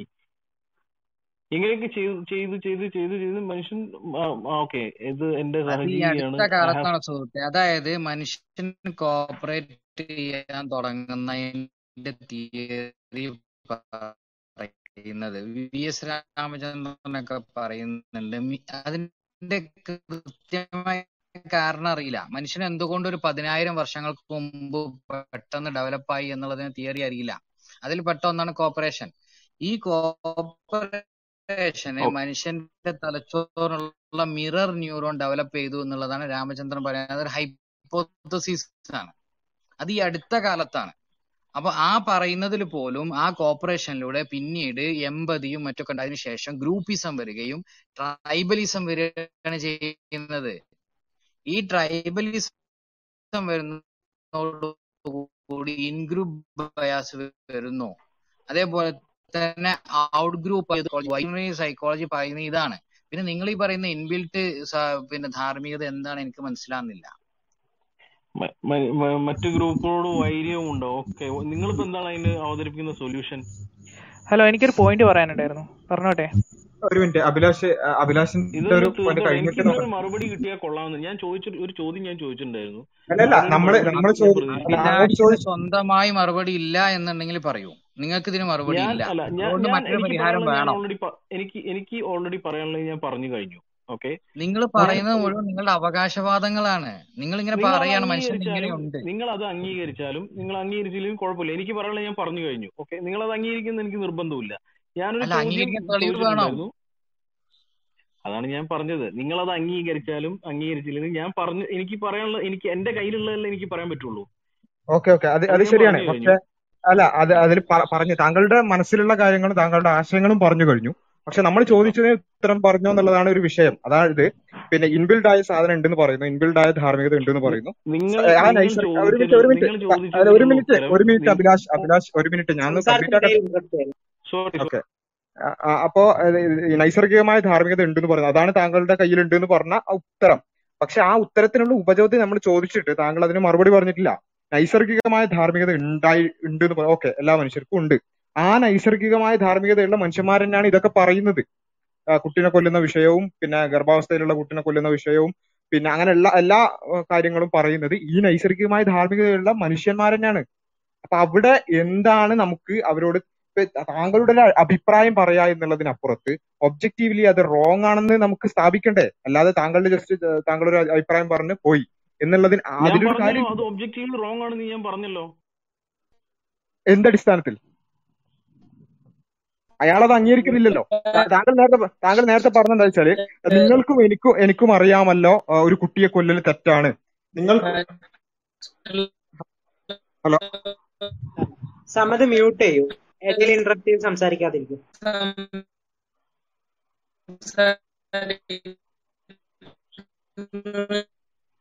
സമതിന്റെ വോയിസ് ബ്രേക്ക് ആവുന്നുണ്ട് സമത്.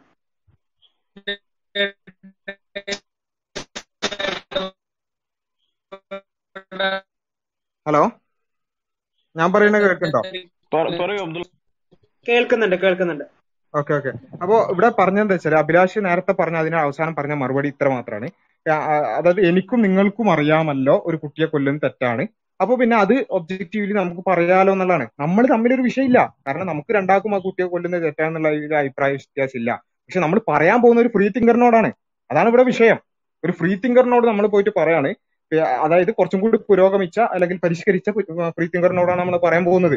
പീറ്റർ സിംഗറിന്റേത് പോലെയുള്ള ഏറ്റവും അത്യാധുനികമായിട്ടുള്ള പിന്നെ മൊറാ മൊറാലിറ്റിയും അതുപോലെ തന്നെ പിന്നെ എത്തിക്സും ഒക്കെ പഠിച്ചിട്ടുള്ള അങ്ങനെ അത്രയും പരിഷ്കരിച്ചിട്ടുള്ള ഒരാളോട് പോയിട്ട് നമ്മൾ പറയണത് പിന്നെ ഇത് തെറ്റാണ് നമ്മൾ പറയാണ്. അയാൾ അംഗീകരിക്കുന്നില്ല. നമ്മൾ തമ്മിലുള്ളത് ഓക്കെ. നമ്മൾ തമ്മിൽ അങ്ങോട്ടും ഇങ്ങോട്ടും കുട്ടിനെ കൊല്ലരുത് എന്ന് പറയാം.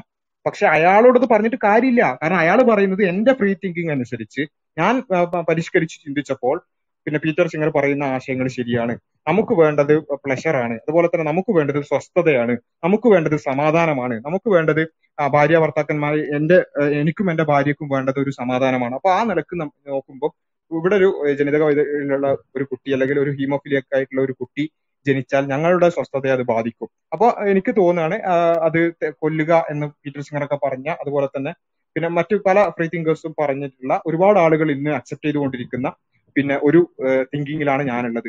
നിങ്ങളെ പോലെ ഒരു പിന്നെ ഇങ്ങനെ ഇത്രയും പരിഷ്കരിച്ച ചിന്തയെ എതിർക്കാൻ വരുന്ന പ്രാകൃതരായ ആളുകളെ ഞാൻ വകവെക്കുന്നില്ല. ഞാനൊരു ഫ്രീ തിങ്കറാണ് ഞാൻ ഇതാ കുട്ടിയെ കൊല്ലാൻ പോകുന്നു. എന്ന് നമ്മൾ അയാൾ പറയുമ്പോൾ നമ്മളിങ്ങനെ പ്രാകൃതനായി ഇവിടെ പിന്നെ വായും പൊളിച്ച് നോക്കിയിരിക്കല്ലാതെ നമുക്ക് അയാളോട് എന്ത് അടിസ്ഥാനത്തിൽ നിങ്ങൾ ചെയ്യാൻ പോകുന്നത് തെറ്റാണെന്ന് പറയാൻ പറ്റും എന്നുള്ളതാണ് ഇവിടെ അടിസ്ഥാനപരമായ ചോദ്യം. അതല്ലാതെ താങ്കൾക്ക് അതിൽ സംശയമുണ്ടോ? എനിക്കതിൽ സംശയമുണ്ടോ എന്നുള്ളതല്ല. നമുക്കത് കൃത്യമായി ഓക്കെ നമുക്കത് മനസ്സിലായി. പക്ഷെ ഒരു ഫ്രീ തിങ്കറിന് അത് എങ്ങനെ മനസ്സിലാക്കി കൊടുക്കും എന്നുള്ളതാണ് വിഷയം. അപ്പൊ അതിനൊരു ഒരു സൊല്യൂഷൻ വേണ്ടേ? അതാ പറഞ്ഞ. ഇതിനൊരു എന്താ പറയാ എനിക്ക് ഒരു മാനിഫെസ്റ്റോ എടുത്തു കൊണ്ടുപോയി ഈ ഈ പീറ്റർ സിംഗറിന്റെ മുന്നിൽ കൊണ്ടുവന്ന് വെച്ചിട്ട് ഇതിൽ ഇങ്ങനെ പറയുന്നുണ്ട്. അതുകൊണ്ട് നിങ്ങൾ ചെയ്യരുതെന്ന് പറയാൻ തൽക്കാലം അങ്ങനെ ഒരു മാനി തൽക്കാലം എന്നല്ല ഫ്രീ തിങ്ക് ഫ്രീ തിങ്കിങ് സ്വതന്ത്ര ഇന്ത്യയിൽ അങ്ങനെ ഒരു മാനിഫെസ്റ്റോ ഇല്ല സ്വതന്ത്ര ഇന്ത്യ പറയുകയാണെങ്കിൽ വർക്ക് ചെയ്യുന്നത് മനുഷ്യന്റെ നൈസർഗികമായിട്ടുള്ള ധാർമ്മികത വെച്ചിട്ടാണ്. ഇത് ഞാൻ ഓൾറെഡി പറഞ്ഞു കഴിഞ്ഞു. ഇതാണ് എന്റെ മറുപടി അതിനുള്ള അപ്പോ ഒരു പീറ്റർ മാനിഫെസ്റ്റോ സിംഗറിന്റെ ഇല്ല. ഓക്കെ അപ്പൊ പീറ്റർ മാനിഫെസ്റ്റോ ഞാൻ നിങ്ങൾക്ക് ഇവിടെ എടുത്തുകൊണ്ടത് കാണിച്ചു തരും. ഇല്ല ഇല്ല ഓക്കെ ഓക്കെ മാനിഫെസ്റ്റോ ഇല്ല. അപ്പൊ പീറ്റർ സിംഗറിനെയോ അദ്ദേഹത്തിന്റെ ഫോളോവേഴ്സിനെ തിരുത്താൻ സ്വതന്ത്ര ചിന്തക്ക് സാധ്യമല്ല അല്ലേ? സ്വതന്ത്ര ചിന്തക്ക് സാധ്യമല്ല സി സൊസൈറ്റി എന്ന് പറഞ്ഞത് സംവിധാനം എന്ന് പറഞ്ഞിരിക്കുകയാണെങ്കിൽ സിവിലൈസേഷൻ എന്ന് പറഞ്ഞത് ഇത് സ്വതന്ത്ര ചിന്തകരും ഇത് സ്വതന്ത്ര ചിന്തകർക്ക് മാത്രം ഒരു ഒരു ഒരു ഒരു പ്രത്യേക ഡ്യൂട്ടി അങ്ങനെയൊന്നുമില്ല. സൊസൈറ്റി മുന്നോട്ട് പോകുന്ന എല്ലാവരും കൂടി കളക്റ്റീവ് എഫേർട്ട് അല്ല നമ്മൾ നമ്മൾ സംസാരിക്കുന്നത് നമ്മൾ സംസാരിക്കുന്ന സ്വതന്ത്ര ചിന്ത വിഭാവനം ചെയ്യുന്ന ഒരു ലോകവീക്ഷണം ഉണ്ടല്ലോ അങ്ങനെയുള്ള ഒരു അവസ്ഥയിലേക്ക് ലോകം എത്തിയാലുള്ള അവസ്ഥയെ കുറിച്ചാണ് എല്ലാ ആളുകളുടെയും അല്ല ആളുകളുടെയും മൊറാലിറ്റി എന്ന് പറയുകയാണെങ്കിൽ ഈ പറഞ്ഞ ഞാൻ നേരത്തെ പറഞ്ഞ പോലെ നൈസർഗികമായിട്ടുള്ള ധാർമ്മിക ധാർമ്മിക ബോധം ഉപയോഗിച്ചിട്ടാണ് നമ്മൾ എല്ലാവരും മുന്നോട്ട് പോകുന്നത്. ഉദാഹരണം ഞാൻ പറഞ്ഞത്. ഇൻക്ലൂഡിംഗ് പീറ്റർ സിംഗർ അതാണ് വിഷയം. ഇൻക്ലൂഡിങ് പീറ്റർ സിംഗർ അങ്ങനെയാണ് പോകുന്നത്. നൈസർഗികമായ പീറ്റർ സിംഗർ അങ്ങനെയാണെന്നുണ്ടെങ്കിൽ പീറ്റർ സിംഗർ തിരുത്തപ്പെടേണ്ട തിരുത്തപ്പെടേണ്ട ആൾ തന്നെയാണ്. എന്റെ അഭിപ്രായം? അതാണ് ഞാൻ പറഞ്ഞത്. അതെ അതെ അതെ അതെ. അവിടെയാണ് വിഷയം. അപ്പൊ സംഭവം ക്ലിയർ ആണെന്ന് തോന്നുന്നു. അവിടെയാണ് വിഷയം. അതായത് ഒരു പീറ്റർ സിംഗറിന് ഞാൻ ഒരു പീറ്റർ സിംഗർ എന്ന് ഇങ്ങനെ ആ, പറയുമ്പോൾ ആൾക്കാർ വിചാരിക്കും ഒറ്റ ഒരാളെ ഉള്ളൂ എന്നുള്ളതാണ്. മറിച്ച് അങ്ങനെയല്ല എത്തിക്സ് എത്തിക്സ് വിശദീകരിക്കാൻ ആധുനികമായി ഒരു മിനിറ്റ് ഒരു മിനിറ്റ്. അതെ അതെ. ഞാൻ പറഞ്ഞ വെച്ചാൽ പീറ്റർ സിംഗറിന് ഇങ്ങനെ കേൾക്കുമ്പോൾ ആൾക്കാർ വിചാരിക്കും ഏതോ ഒരു ഭീകരനായ ഒരു മനുഷ്യന് അങ്ങനെയല്ല മറിച്ച് പിന്നെ എത്തിക്സ് വിശദീകരിക്കാൻ ഏറ്റവും പ്രാപ്തനായിട്ടുള്ള ആൾ എന്ന് റിച്ചാർഡ് ഡോക്കിൻസ് അടക്കം പറഞ്ഞിട്ടുള്ള നവനാസ്തികരായ ആളുകൾ പിന്നെ ഫ്രീ തിങ്കേഴ്സ് ആയ ആളുകൾ കൊട്ടിഘോഷിക്കുന്ന ഒരു വലിയൊരു തിങ്കറാണ് അദ്ദേഹം. അപ്പൊ അദ്ദേഹത്തിന്റെ ഫോളോവേഴ്സ് അടക്കം ഇങ്ങനെയാണ് ഉള്ളത്. അപ്പൊ നമ്മൾ പറയുന്നത് എന്താ ചോദിച്ചാൽ പീറ്റർ സിംഗറിനെയും അദ്ദേഹത്തിന്റെ അനുയായികളെയും അതായത് കുട്ടികളെ കൊല്ലാമെന്ന് വിശ്വസി വിശ്വ വിശ്വസിക്കുന്ന പിന്നെ അതുപോലെ തന്നെ നമ്മൾ അങ്ങോട്ടേക്ക് പോകണ്ട കേരളത്തിലടക്കം പിന്നെ എന്താ പറയാ ചുറ്റുപാടുകളോട് പ്രതികരിക്കാത്ത കുട്ടികൾ. അവർ അവർക്ക് അവരെ കുട്ടികൾ തന്നെ വിളിക്കാൻ പറ്റൂല. അവരെ കൊല്ലല് കൊല്ലലല്ല. അവരെ ഇല്ലായ്മ ചെയ്യാം എന്ന് വിശ്വസിക്കുന്ന ആളുകളോട് നമുക്ക് പോയിട്ട് എന്ത് ചെയ്യാൻ പറ്റില്ല? നിങ്ങൾ പിന്നെ ചെയ്യുന്ന തെറ്റാണെന്ന് സ്ഥാപിക്കാൻ. മാനിഫെസ്റ്റോ ഇല്ല എന്ന് പറഞ്ഞു. മാനിഫെസ്റ്റോ നല്ല ഒന്നുമില്ല. അതാണ് വിഷയം. മാനിഫെസ്റ്റോ ഇല്ല ഒരു ഗ്രന്ഥവും ഇല്ല ഒരു ഒന്നുമില്ല ഒരു അടിസ്ഥാനവും ഇല്ല എന്നുള്ളതാണ് ഇവിടെ പറഞ്ഞിട്ടുള്ളത്. അത് പിന്നെ എന്ത് ചെയ്യാ? നമുക്കിങ്ങനെ നൈസർഗികമായ ധാർമ്മികത പിന്നെ കുറച്ചെങ്കിലും ഇങ്ങനെ ഇങ്ങനെ ഈ ഒരു രൂപത്തിലൊക്കെ ഇങ്ങനെ പോകാൻ വേണ്ടി പ്രാർത്ഥിക്കാന്നും പറയാൻ പറ്റില്ലല്ലോ ഒരു വല്ലാത്തൊരു അവസ്ഥയാണ്. ഇത് നമ്മൾ ഭരണഘടന അനുസരിച്ചാണ് ജീവിക്കുന്നത്. പക്ഷെ ഭരണഘടന എന്നുണ്ടെങ്കിൽ അത് വെറും ഇന്ത്യനെ സംബന്ധിച്ച് മാത്രമുള്ള സാധനം. നേരത്തെ ശ്രീകാന്ത് പറഞ്ഞ സംഭവം. അങ്ങനെ പറയാൻ എനിക്ക് പറ്റില്ല. കാരണം എന്താ വെച്ചാൽ ഭരണഘടന ഉണ്ടാക്കിയത് നമ്മളാണ്. അത് നമ്മൾ നമ്മൾ ഉണ്ടാക്കിയത് നമ്മൾ നമ്മളെ ധാർമ്മികത വെച്ചിട്ടാണ്. എനിവേ ഞാൻ ഒരു കാര്യം ഒറ്റ കാര്യം ഞാൻ ചോദിച്ചത് ബുദ്ധിമുട്ടാവില്ലെങ്കിൽ എനിക്കൊരു മറുപടി കിട്ടിയേക്കുള്ളൂ കാരണം ഞാനിപ്പോ ഇരിക്കുന്ന ഓഫീസിലാണ്. ഇറങ്ങാൻ ഒരു പത്ത് മിനിറ്റ് ഇറങ്ങാന്ന് വിചാരിക്കുന്നു. പറയാതെ പോകുന്നത് ശരിയല്ല. ഞാൻ നേരത്തെ എനിക്കൊരു ഒരു ഒരു ചെറിയൊരു കാര്യത്തിന് മറുപടി ആണെങ്കിൽ കിട്ടിയാൽ കൊള്ളായിരുന്നു. ഞാൻ ഇതിന് നിങ്ങൾ ഇപ്പോ എന്തു എന്താണ് ധാർമ്മികതയ്ക്ക് അടിസ്ഥാനം എന്ന് എന്നോട് ചോദിച്ച ചോദ്യം ഞാൻ തിരിച്ചങ്ങോട്ട് ചോദിക്കുകയാണ്. ഇങ്ങനെയുള്ള എന്താ മനുഷ്യന്റെ ധാർമ്മികതന്റെ എന്താ പറയാ മതധാർമ്മികതന്റെ അടിസ്ഥാനം എന്താണെന്നുള്ളതെന്ന് അറിഞ്ഞാൽ കൊള്ളാം. ഓക്കെ. മതധാർമ്മികതയുടെ അടിസ്ഥാനമാണ് ചോദിച്ചത് അപ്പോ ഇവിടെ പിന്നെ ഈ പറഞ്ഞ ഡിസ്കഷനിൽ പിന്നെ തിരിച്ച് ഒരു അടിസ്ഥാനം ഇല്ല എന്നുള്ളതും ഒരു കുട്ടിയെ കൊല്ലല് പോലും പിന്നെ അത് സമയമായോ? അഡ്മിൻസ് അതെ. നമ്മൾ എട്ട് മണിക്ക് അവസാനിപ്പിക്കാന്നുള്ള രൂപത്തിൽ ഏഴ് മണിയായിരുന്നു പറഞ്ഞിരുന്നത്. നമ്മുടെ ചർച്ച നല്ല രീതിയിൽ മുന്നോട്ട് എനിക്ക് ഞാൻ കുറച്ചധികം നേരമായിട്ട് ഒരു കാര്യം പറയാൻ വേണ്ടി ചോദിച്ചിട്ടുണ്ടായിരുന്നു. സമയമുണ്ടെങ്കിൽ ഒന്ന് പറയാൻ. അനുവദിച്ചാൽ കൊള്ളായിരുന്നു. നിങ്ങൾ കണ്ടിന്യൂ ചെയ്യൂ. നിങ്ങൾ കണ്ടിന്യൂ സോറി സുഹൃത്തെ. നിങ്ങൾ കണ്ടിന്യൂ ചെയ്യൂ. നമുക്കിവിടെ സമയമായിട്ടില്ല നമുക്കിവിടെ ഓഫീസ് ടൈം കഴിയുന്നേ ഉള്ളൂ. സംസാരിക്കാൻ വളരെ സന്തോഷം. എല്ലാവർക്കും നന്ദി. Okay? Thank you so much thank you Abhilash. Okay okay. അപ്പൊ എനിക്ക് തോന്നുന്നത് അങ്ങനെയാണെങ്കിൽ കൺക്ലൂഡ് ചെയ്യാം നമ്മുടെ സെഷന് നാളെ നാളെയോ അല്ലെങ്കിൽ അടുത്ത ദിവസമോ നമുക്ക് ഈ- ഇതേ വിഷയത്തിലും മറ്റു വിഷയങ്ങളിലുള്ള ചർച്ചകൾ തുടരാമെന്നാണ് തോന്നുന്നത്. അപ്പൊ ഇവിടെ ചോദിച്ചിട്ടുള്ളത് ഇവിടെ എനിക്ക് തോന്നുന്നത് ഈ ചർച്ച കേട്ട ആളുകൾക്ക് വളരെ കൃത്യമായി നമ്മൾ ഇവിടെ എന്ത് വിഷയമാണ് ഉന്നയിക്കാൻ ശ്രമിച്ചിട്ടുള്ളത് എന്ത് പ്രശ്നമാണ് ഇവിടെ എല്ലാവരുടെയും ശ്രദ്ധയിലേക്ക് പെടുത്താൻ ശ്രമിച്ചിട്ടുള്ളത് എന്നുള്ളത് വളരെ വ്യക്തമായി മനസ്സിലായിട്ടുണ്ടാകുന്നു കരുതുന്നു പ്രത്യേകിച്ചും അവസാന ഘട്ടത്തിൽ. അതായത് പിന്നെ ഒരു കാര്യം തെറ്റാണെന്നുള്ളതിന് നമുക്ക് പല വിശദീകരണങ്ങൾ ഉണ്ടാവും ഇവിടെ പറ ഇവിടെ വന്നിട്ടുള്ള ബഹുമാന്യരായ ഒരുപാട് സുഹൃത്തുക്കൾ അവർക്ക് പിന്നെ ഈ കാര്യങ്ങളൊന്നും അംഗീകരിക്കാൻ പറ്റുന്നില്ല. കാരണം എന്താ വെച്ചാൽ അവർക്കൊക്കെ ഒന്ന് അവരൊക്കെ മതാധിഷ്ഠിത ധാർമ്മികതയുള്ള ഒരു സമൂഹത്തിലാണ് ജനിച്ചു വളർന്നത് എന്നുള്ളത് ഒരു വിഷയം. അതുപോലെ തന്നെ അവർക്കൊക്കെ ഈ ഒരു പിന്നെന്താ പറയാ ഒരല്പൊക്കെ പിന്നെ ഈ പറഞ്ഞ ധാർമ്മികതയൊക്കെ ഉണ്ട്. പക്ഷെ അവർ അവരുടെ പിന്നെ ചിന്തകളും അവരുടെ നന്മതിന്മകൾ വേർതിരിക്കുന്ന വിഷയങ്ങളും ഒക്കെ വിശദീകരിക്കാൻ പിന്നെ പാടുപെടുക എന്നല്ലാതെ മറ്റൊരാൾ ഈ എന്റെ ഫ്രീ തിങ്കിങ് ആണ് എന്റെ സ്വതന്ത്ര ചിന്തയാണ് എന്ന് പറഞ്ഞുകൊണ്ട് ഇത്തരം കാര്യങ്ങളുമായി മുന്നോട്ട് വരുമ്പോൾ അതിനെ ഏത് അടിസ്ഥാനത്തിൽ അത് തെറ്റാണെന്ന് പറയാൻ സാധിക്കും എന്നുള്ളതിന് വിശദീകരിക്കാൻ സാധിച്ചിട്ടുണ്ട് എന്ന് കരുതുന്ന ആരും ഈ ചർച്ച കേൾക്കുന്ന ആളുകളിൽ ഉണ്ടാവില്ല എന്ന് തന്നെയാണ് ഞാൻ വിചാരിക്കുന്നത്. അപ്പോ അത്രയും വ്യക്തമാണ് വിഷയം. ഒരു ഞാൻ നമ്മളൊന്ന് ആലോചിച്ച് നോക്കുക. ഇങ്ങനെയുള്ള ഒരു സമൂഹം ഇവിടെ നിലവിൽ വന്നാൽ ഈ സ്വതന്ത്ര ചിന്ത എന്നെല്ലാം പറഞ്ഞുകൊണ്ടുള്ള ഇപ്പം വളരെ ന്യൂനപക്ഷമാണ്. ഇങ്ങനെയുള്ള ഒരു സമൂഹമാണ് ഇവിടെ ഡോമിനേറ്റ് ചെയ്യുന്നതെങ്കിൽ ഇവിടെയുള്ള അവസ്ഥ എന്തായിരിക്കും? സ്വതന്ത്ര ചിന്ത എന്ന് പറഞ്ഞിട്ട് എന്തും പിന്നെ മുന്നോട്ട് കൊണ്ടുവരാന്നുള്ളതല്ല അവസ്ഥ. ഒരു കുട്ടിയെ കൊല്ലുക എന്ന് പറയുന്നത് അത്രയും എക്സ്ട്രീം കേസ് പോലും അതിന് പോലും എത്തിക്കലി അതിനെ ന്യായീകരിക്കാനും അതിനെ വിശദീകരിക്കാനും ഇവർക്ക് സാധിക്കുന്നു. അതിന് ഫോളോവേഴ്സിനെ കിട്ടുന്നു. അതിനെയാണെങ്കിൽ അത് പോയിട്ട് തെറ്റാണെന്ന് പറയാൻ ഒരു അടിസ്ഥാനമില്ല